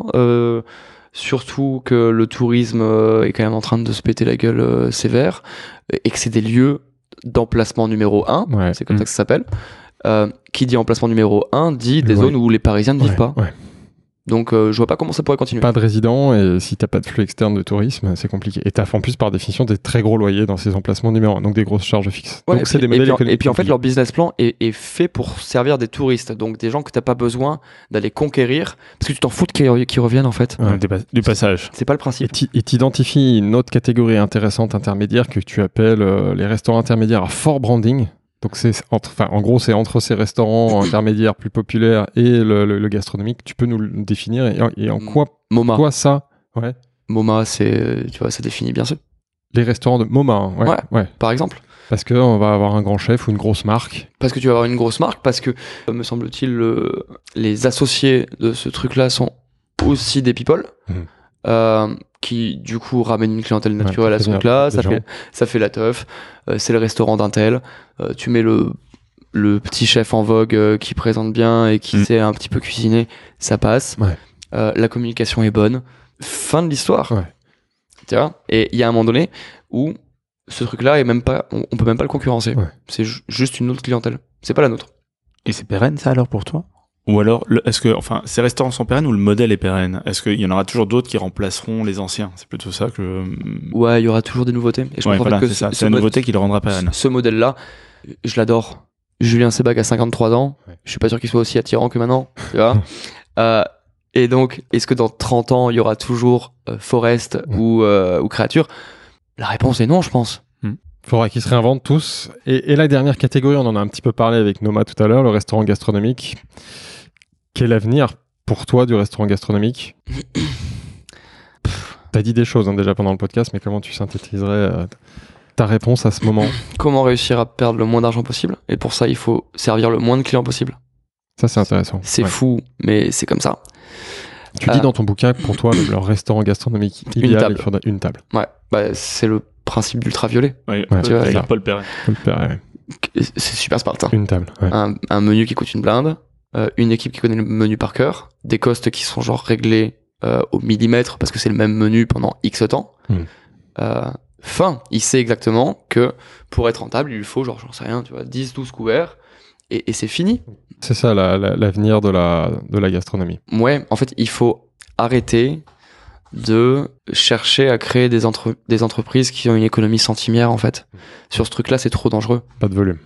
Non. C'est une expérience. La plus aboutie possible, la plus riche, la plus créative, la plus engagée possible. Parce qu'il y a cette dimension aujourd'hui qui est peut-être moins présente. Il faut faire passer des messages. Ouais. Il faut, il faut, il faut qu'on soit proche de, de l'achat d'art. Tu vois, Mhm. c'est presque la même clientèle en fait, qui vient investir sur un truc, qui, qui a envie de voir une expo, qui a envie de Mhm. voir, tu vois. Euh, on est sur, un, on est sur, sur une expérience artistique. Ouais. Euh, et et ce truc, exceptionnel alors. exactement. Et c'est pour ça que ce truc-là en fait coûtera très cher. Ouais. Et coûte déjà très cher. Et ça adressera qu'à une niche de gens qui ont les moyens de s'offrir cette. euh, Ouais, parce qu'aller chercher 2000, 2000 personnes qui ont de la thune dans le monde, c'est possible. ça se fait. Alors qu'aller en chercher euh, 50 000 par an, c'est compliqué. Sont des- ouais. Euh, Dernière question, toi les objectifs que tu t'es fixés, c'est intéressant, on peut aller assez vite, mais ça résume assez bien toi ta vision de l'avenir, mais te concernant, euh, tu tu t'es fixé cinq objectifs, c'est ce que tu écris dans ton, dans ton livre. Cinq principes. Cinq principes, pardon, ouais, pour guider l'avenir de ton restaurant. euh, En termes de produits, t'en souviens, ceux que je t'aide Ah ouais, je veux bien que tu m'aides là, parce Ouais. que là pour le Alors, coup- En produit ne célèbre que la qualité. j'ai- J'aime bien d'ailleurs comme c'est formulé. En, en produit ne célébrer que la qualité, la saisonnalité, l'adaptation, provenance et la tempérance. Tempérance, c'est intéressant. C'est de dire, ok, il faut être engagé, mais il faut pas non plus être trop radical. Mm. C'est-à-dire que. Bah, c'est ça- ce qu'on se disait tout à l'heure sur, euh, sur la partie euh, pouvoir d'achat en fait. Ouais. C'est-à-dire il y a un moment donné où euh, Ouais, on on a- on n'a pas tous les moyens en fait d'aller euh, acheter, euh, euh, sa poutargue, euh, ça à 50 balles. Hmm. Tu vois, il y en a qui savent même pas ce que c'est. À un moment, il faut fixer des limites. Ouais. Ouais, et, et par contre, être capable de se dire, ok, ils bouffent aussi du Ouais. tu vois, et si on essayait de leur apprendre à cuisiner ce truc-là, ça pourrait marcher aussi. Mm. Donc, ouais, il faut, il faut, il faut cette tempérance, il faut, euh, il faut être patient, il faut arrêter d'être moralisateur à chaque fois. Mhm. Je pense qu'on est dans, dans un monde qui est déjà assez anxiogène comme ça, avec cette pression et environnementale et économique et euh, des frontières, Ouais. et qu'on n'a pas besoin d'en rajouter une couche. Il y a un autre principe que je trouve intéressant, c'est tu dis en cuisine se libérer des registres. T'entends quoi par là exactement? Se libérer des registres. Euh, être capable de switcher quand l'époque le demande. Il y a, il y a une terminologie que j'aime beaucoup et c'est la seule chose d'ailleurs que j'aime beaucoup dans le fooding, c'est le goût de l'époque. Ouais. Euh, que j'utilise du coup dans Post Cuisine. Le goût de l'époque, c'est aussi être capable de répondre à. Enfin, c'est avant tout être capable de répondre à un besoin et à une demande, mais c'est aussi être capable de prendre les devants et de bouger et de rester en mouvement quand euh, ton entreprise le réclame. Hmm. Euh, et donc être capable de faire switcher Nezo à Street Food, Ouais. c'est ça le- le- notre capacité à changer de registre. Être capable de switcher son cerveau à partir de 21h30 et aller euh, euh, rue Guillaume Apollinaire dans le 6ème pour aller faire du CNC des Prés, Ouais. c'est aussi être capable de changer de registre. Casser des codes aussi, accepter. Tu, tu donnes l'anecdote de la pizza froide que je trouve intéressante dans ton bouquin, d'aller investiguer des, des, Ouais. des, des plats, des, des, des choses que, premier abord, les gens n'imagineraient pas dans un restaurant gastronomique. Tu sais, quand, euh, quand, on, quand on regarde l'araignée de Louise Bourgeois, on se dit pas que c'est. On se dit pas que c'est pour parler de maternité et tout ça. Hmm. Euh, quand un chef est capable de vous parler ou de vous servir une part de pizza froide, ce que je trouve intéressant, c'est être capable de l'expliquer derrière, tu vois. Et si justement on allait chercher d'autres émotions, et si juste le très très bon on l'avait déjà fait, et que maintenant on allait chercher d'autres trucs dans la tête des gens, tu vois. Moi ça me va de voir un client verser une larme parce qu'il bouffe un truc qu'il a pas bouffé depuis, j'en sais rien, 30 ans, et que ça lui rappelle un souvenir avec sa daronne. Hmm. Et c'est là que le restaurant d'expérience devient intéressant. Ouais. C'est cette capacité à dire genre, attends, nous on est des ambassadeurs de l'émotion au travers de l'assiette. Et si c'était pas juste savoir faire un bon jus de viande et savoir cuire un poisson, si ça allait plus loin que ça. Il y a un dernier principe que je trouve très intéressant qui peut être une bonne conclusion de cette partie-là. C'est tu dis en société nourrir et apprendre à nourrir. Ce qui m'intéresse, c'est que là tu mets en lumière le rôle du chef. On a beaucoup parlé dans ce podcast de la médiatisation du chef. Ce qui est intéressant, c'est qu'aujourd'hui il faut la mettre à bon escient. Tu le fais sur certains sujets. Est-ce qu'aujourd'hui, justement, pour répondre à tous ces enjeux de la restauration, de l'alimentation, et on voit que d'ailleurs c'est c'est lié aux principaux enjeux de notre société, environnementaux, sanitaires et compagnie, est-ce que les chefs n'ont pas un rôle particulier justement Bien sûr pour, que si. pour éduquer, continuer à éduquer et parler au plus grand nombre et pas uniquement à leur clientèle euh. Exactement. Exactement. Et c'est pour ça que j'en veux beaucoup à certains chefs, tu vois, quand ils disent pendant le confinement, ah non, c'est bon, je vais pas faire des burgers. Man, t'es con en fait. Tu vois, tu utilises tes super produits, tu fais un super burger, tu montres à des je- jeunes et tu donnes l'opportunité à des jeunes de pouvoir goûter ta cuisine au travers d'un autre format Ouais. en leur expliquant que bah avec un bon morceau de viande en fait c'est meilleur. Ouais. Bah t'es débile mon pote. Euh, le rôle du chef aujourd'hui est un rôle d'ambassadeur quoi qu'il arrive. Euh, c'est pour ça que c'est hyper intéressant de les voir s'exprimer au travers de marques, euh, au travers des réseaux sociaux. Je, je pense que tout le taf qui est fait aujourd'hui sur TikTok, et je pense à un Diego Alari Mm. et sa Mm. capacité à être aussi présent sur des recettes simples. Et tu sais quoi, genre moi je m'y intéresse depuis deux semaines. Mm. Je sais pas comment il fait le gamin. Putain, je dis le gamin, je suis vraiment un enculé. Il a quasiment le même âge que moi. Désolé, euh, désolé Diego.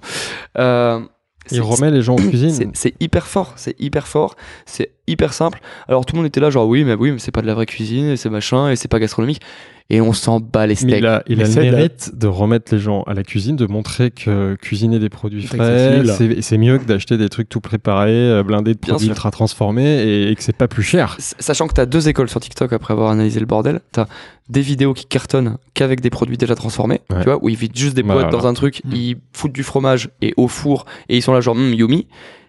Et t'as Diego, tu vois, euh, qui d'un coup te file des tricks, des, des techniques, qui sort un bouquin assez smart, tu vois, sur, comment euh, on fait en tant qu'étudiant pour se nourrir à la maison.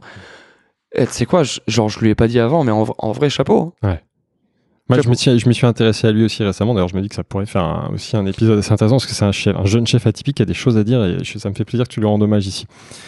Euh, bah, ça, c'est intéressant. On arrive à la fin du podcast. On a quelques petites questions rituelles. Et ça fait que Et 6h15. ça fait 6h45. fait On a perdu jours Samir. Elle est le partie se coucher, mais il va revenir pour la fin du podcast. Euh, Toi, comment tu vois la suite de tes business? Est-ce que tu veux ouvrir d'autres restaurants? Est-ce que tu veux développer euh, l'agence solide Est-ce que tu veux devenir davantage un homme de médias? Est-ce que tu veux être animateur télé? Est-ce que tu veux être musicien? C'est vrai que tu as plusieurs cordes à, cordes à ton arc, donc du coup, tu as plusieurs voies pour te développer. Euh, mon plus grand bonheur, je pense, et ma plus grande peur sont assez liés. En fait, je crois que c'est un, un peu la même chose. C'est de pas savoir ce que je ferai demain. Et, et je tiens à garder ce truc-là. Ouais. Hmm. Tu vois? Euh, Savoir que du jour au lendemain, je peux tout stopper et aller faire autre chose.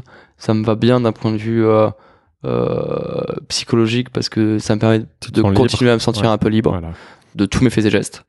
Et ma plus grande peur, c'est ça aussi. Tu vois, c'est de pas savoir de quoi sera fait demain. Je fais quand même partie de ces gens qui aiment bien se projeter. Et ouais, je sais pas. En fait, c'est- ce truc-là qui fait ma différence. C'est cette capacité à être libre, à être conscient que cette liberté a un prix et qu'elle peut parfois s'arrêter. Donc, euh, c'est ce qui me file de l'éner- l'énergie au quotidien. C'est ce qui me donne envie de continuer à faire ce que je fais euh, tout le temps.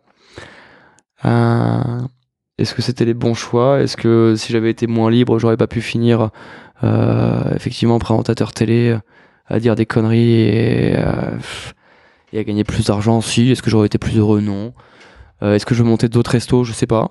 Mhm. Euh, c'est un modèle que je sais pas faire autrement que ce que je fais aujourd'hui. Ouais. Euh, je peux aujourd'hui aider les gens à pas faire comme moi, Ouais. tu vois, avec cette bonne vieille politique Profite de de faites, expérience. ouais. faites ce que je dis parce que je fais. Et ça, pour le coup, c'est un- un- une vraie plus-value. Les Américains adorent ce genre de truc. D'accord. Et je pense que les Français commencent à s'y à s'y coller aussi. Valoriser l'échec. Exactement. Euh, On en parle souvent ici. ouais, ouais, ouais. Parce que justement, on a, on a nos, nos questions euh, rituelles de, de clôture du podcast. Bon, et la première, je vais quand même te la poser, qui est complètement en lien avec ce qu'on est en train de se raconter. Quel est pour toi le plus gros échec de ta carrière, mais qui peut être peut-être ton plus bel apprentissage avec euh, ce qu'on vient de se dire Et quelle est ta plus grande fierté? Tu es obligé de répondre à ces questions. Tout le monde y a répondu euh, depuis le début de Business of La pression. Parce qu'il est fatigué, ça fait un certain temps qu'on a commencé ce podcast. alors attends. Mon plus gros échec. Euh, je crois que pas avoir eu l'intelligence dans le passé de réussir à donner du temps aux gens que j'aime, VS temps passé au boulot, Hmm. c'est mon plus gros échec. Puis perso, ok. D'avoir perdu beaucoup de gens parce que parce que j'étais pris par une sorte d'excitation euh, ultra personnelle et très égoïste. Euh, c'est mon plus gros échec. Et en même temps, c'est un apprentissage. Et aujourd'hui, tu, tu gères ça différemment. Exactement. C'est ce qui me permet en fait de donner du temps de qualité à mon à ton fils, parce que je pense que c'est là où il y a eu un déclic. et, et à mes amis aussi, Ouais. euh, que j'ai jamais autant vu que depuis ces deux dernières années. Et je suis assez fier de le dire en fait. Mhm. Tu vois, de cette capacité à se dire genre ok, stop, viens à boire un coup. Euh, je le faisais plus. Et c'est un équilibre nécessaire Ouais, ouais, mais pour continuer d'être bon. non mais tu sais quoi, je le faisais plus depuis 10 ans en fait. Mhm. Ça faisait 10 ans que que je que mes bandes de potes euh, switchaient parce que en fait euh, bah, j'ai abandonné les gens parce que parce que j'avais pas le temps de m'occuper d'eux. Ouais. Et euh, il y a un moment donné, je trouvais ça triste. Et ta plus grande fierté? Plus grande fierté. Silence. Le temps long. Ouais, ouais, mais en fait, tout est lié, tu vois. Pff. Ma plus grande fierté, en fait, c'est c'est tout ça. C'est tout ce truc-là. Ouais. Tu vois, c'est euh, avoir été capable de garder un mec comme Jorik Ouais. qui me permet de faire tout le reste. Tu lui as Euh, transmis une passion. On a échangé avec lui hier. Il est aussi passionné que toi. Il l'avait déjà. hein. Il est solaire. Enfin, ouais, je- et il est complètement embarqué dans le projet Nezo. Tout ce que tu viens de décrire aujourd'hui. Je pense qu'il va écouter le podcast, mais Mhm. Ouais, je pense aussi. Mais, mais voilà, donc, grande, grande fierté de réussir à capter un mec comme ça, de l'intégrer au projet, de lui donner les armes pour combattre à mes côtés. Euh, voir ce qu'il est capable de faire aussi en termes de management aujourd'hui. VS, ce qu'il était quand il est arrivé chez Nezo. ouais, il a grandi avec euh, Ouais. cette expérience avec toi. Il sortait de chez Ramsey. Tu vois, Ouais, c'est une- deux salles, deux ambiances hein, quand même. hein. Mhm. Une grande fierté aussi d'être capable de dire que j'ai piqué la place de personne. Tu vois, j'ai juste rajouté un fauteuil. T'occupes ton espace. Ouais. Ça, on l'a bien compris. Euh, et, et ouais, et de voir tout cet écosystème qui prend le vent euh, assez régulièrement, mais qui reste debout parce qu'il il est sur une structure qui est en mouvement, euh, avec une architecture pas trop raide. euh, tu vois, c'est un peu construit comme un immeuble à Tokyo, quoi. Ouais. Et- Ça me va. Aujourd'hui, quel conseil tu donnerais à un jeune ou une jeune, Ne faites pas ça. tout simplement, qui veut, euh, non. qui veut se lancer dans la bouffe? Le conseil, soyez conscient de ce que ça coûte, parce que c'est un jeu dangereux, quoi. Et, et ça coûte des points de vie, et ça coûte, et ça coûte de la famille, et ça coûte de l'argent, et ça coûte, euh, ça coûte mille trucs. C'est un métier de sacrifice. Euh, c'est une passion qui dévore tout, si tu la fais correctement. Euh, sachant que l'entre-deux est assez, assez peu fréquent. Soit c'est médiocre, soit c'est très bon. Tu vois, mais entre deux, c'est chiant. Donc soit tu fais beaucoup d'argent, soit tu fais très bien ton métier. Tu dirais quoi au Guillaume Sanchez qui a 15 ans? Continue le skate. Même si tu perds euh, le sens de, la- du goût avec un accident de skate.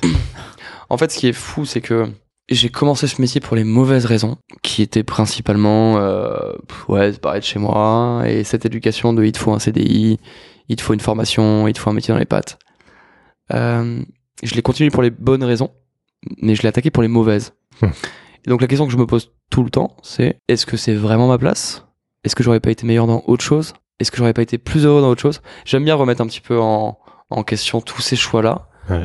Euh, parce que ça, me- ça me permet justement de rajouter des cordes à l'arc, tu vois, en se disant genre, ok, et si, et si ça, ça me manquait encore à la personnalité de Guillaume Sanchez, si je re-rajoute le truc, est-ce que ça rend pas le truc plus intéressant? C'est ce que je fais depuis le deuxième confinement, tu vois, en ayant rajouté la musique. Ouais. Euh, Aujourd'hui, tu vois, j'ai eu pas mal de potes qui m'ont dit genre, man, on piche pas, qu'est-ce que tu vas branler dans les clubs, aller passer du son dans des clubs pourris du 11e Je suis là, genre, bah, je sais pas, qu'est-ce que tu fais à la salle, toi tu vois, tu vas faire du cardio comme un con. Bah, je fais plus de cardio en passant des disques que toi euh, quand tu vas sur ton petit tapis. Ouais. Et donc, en, en rajoutant à chaque fois un truc qui fait qui je suis moi personnellement à mon moi professionnel, je trouve que ma carrière a de plus en plus de sens. Bon, Très bien. avant Avant-dernière question, est-ce que tu auras un cadeau pour nos auditeurs qui sont arrivés jusqu'ici? Un bon plan bouffe euh, à partager, un livre, un podcast, une série, un film, un restaurant? T'as déjà partagé pas mal de choses avec nous sur toi, et là peut-être quelque chose euh, pour remercier euh, les auditeurs fidèles. Euh, Ouais. Juste un conseil de lecture. Pour ceux qui vont pas très bien et qui se posent plein de questions et qui ont une économie qui est pas très stable et qui voient un peu tout s'effriter, lisez Les Vertus de l'échec. Charles Mmh. Pépin. euh, qui, moi, a changé ma façon de diriger mes entreprises. Je suis d'accord. On en parle assez souvent dans ce podcast-là, les vertus de l'échec. C'est un- souvent dans toutes les crises, il y a des opportunités et on apprend. Exactement. Et c'est le premier, pas avoir euh, peur de ça. effectivement, dans la littérature française à avoir mis en avant euh, l'échec. Inspiré Ah, on- du monde anglo-saxon et euh. Ouais, je je dis dis la en ouais. France, on était très en retard. Très La dernière question, la dernière question dans ton réseau d'entrepreneurs du business de la bouffe, qu'est-ce que tu nous recommanderais comme prochain invité? Un chef, un entrepreneur, Mm, un mm, producteur. mm. Moi, j'inviterais Lucas Pronzato Alors je connais pas, je suis désolé. de, de We Are Rona, D'accord. Ah oui, ok. euh, ex-Noma, qui fait un travail sur l'événementiel en France autour de la bouffe, Ouais. fit, euh, marque, Ouais, très Qui est des- ouais. qui est Très des- bon Rocco, ouais. qui est des plus remarquables. Et je trouve que donner une vision, et ça pour le coup, je sais pas s'il sera apte à le faire, mais donner une vision de ce business-là, Mhm. de ce que ça génère, du travail que c'est. euh, C'est intéressant. Ça, en fait, Bien vu. Mm. Tu vas m'aider à le contacter et Si à le convaincre de, de passer chez nous. je, je trouve ça hyper intér- intéressant en fait d'arrêter de parler de microéconomie euh, et de ok comment je fais pour gagner pour gagner 13 centimes euh, sur chaque client. Pff, ce métier est trop chiant pour réfléchir comme ça, tu vois? Et ouais, Lucas est une alternative. T'as montré l'exemple. Il faut diversifier les sources de revenus, trouver quelque chose de, de, de, de complémentaire et qui quand même Lucas, arrive. Lucas arrive à faire un truc qui avait jamais été fait. C'est-à-dire qu'il arrive à avoir une réputation culinaire sans avoir le fixe. Hmm. C'est-à-dire qu'aujourd'hui, n'importe quelle marque, n'importe quel client sait que s'il va à un événement We Are Rona, ce sera bon. Ouais. T'imagines Hmm. Potel et Chabot a jamais réussi à faire ça. y a hein. une caution, exactement? Voilà. Donc, à mon avis, assez smart. Et Très, puis- et- très et bonne puis- recommandation. Merci Guillaume pour cet échange qui j'ai trouvé moi personnellement très enrichissant parce que je me rendais compte que je te connaissais très mal et là maintenant j'ai l'impression qu'on se connaît un petit peu mieux. Merci à toi Samir aussi pour Avec ce plaisir. baptême. J'espère Ouais. que ça s'est bien passé. Tu me raconteras. Très très bien. Effectivement, toi aussi tu me diras. On va se faire un débrief. Bah, merci à tous les deux. t'as- pas commencé avec le plus simple. hein. Non, non, mais euh, avec un que je connais, effectivement. Bah, merci à tous les deux. Merci à vous deux. À très bientôt. À bientôt. Si le podcast vous a plu, n'hésitez pas à vous abonner à Business of Bouffe sur votre appli audio et à partager l'info autour de vous. Vous pouvez aussi nous laisser 5 étoiles sur Apple Podcast ou Spotify. C'est important pour nous aider à gagner de la visibilité. Merci et à très bientôt.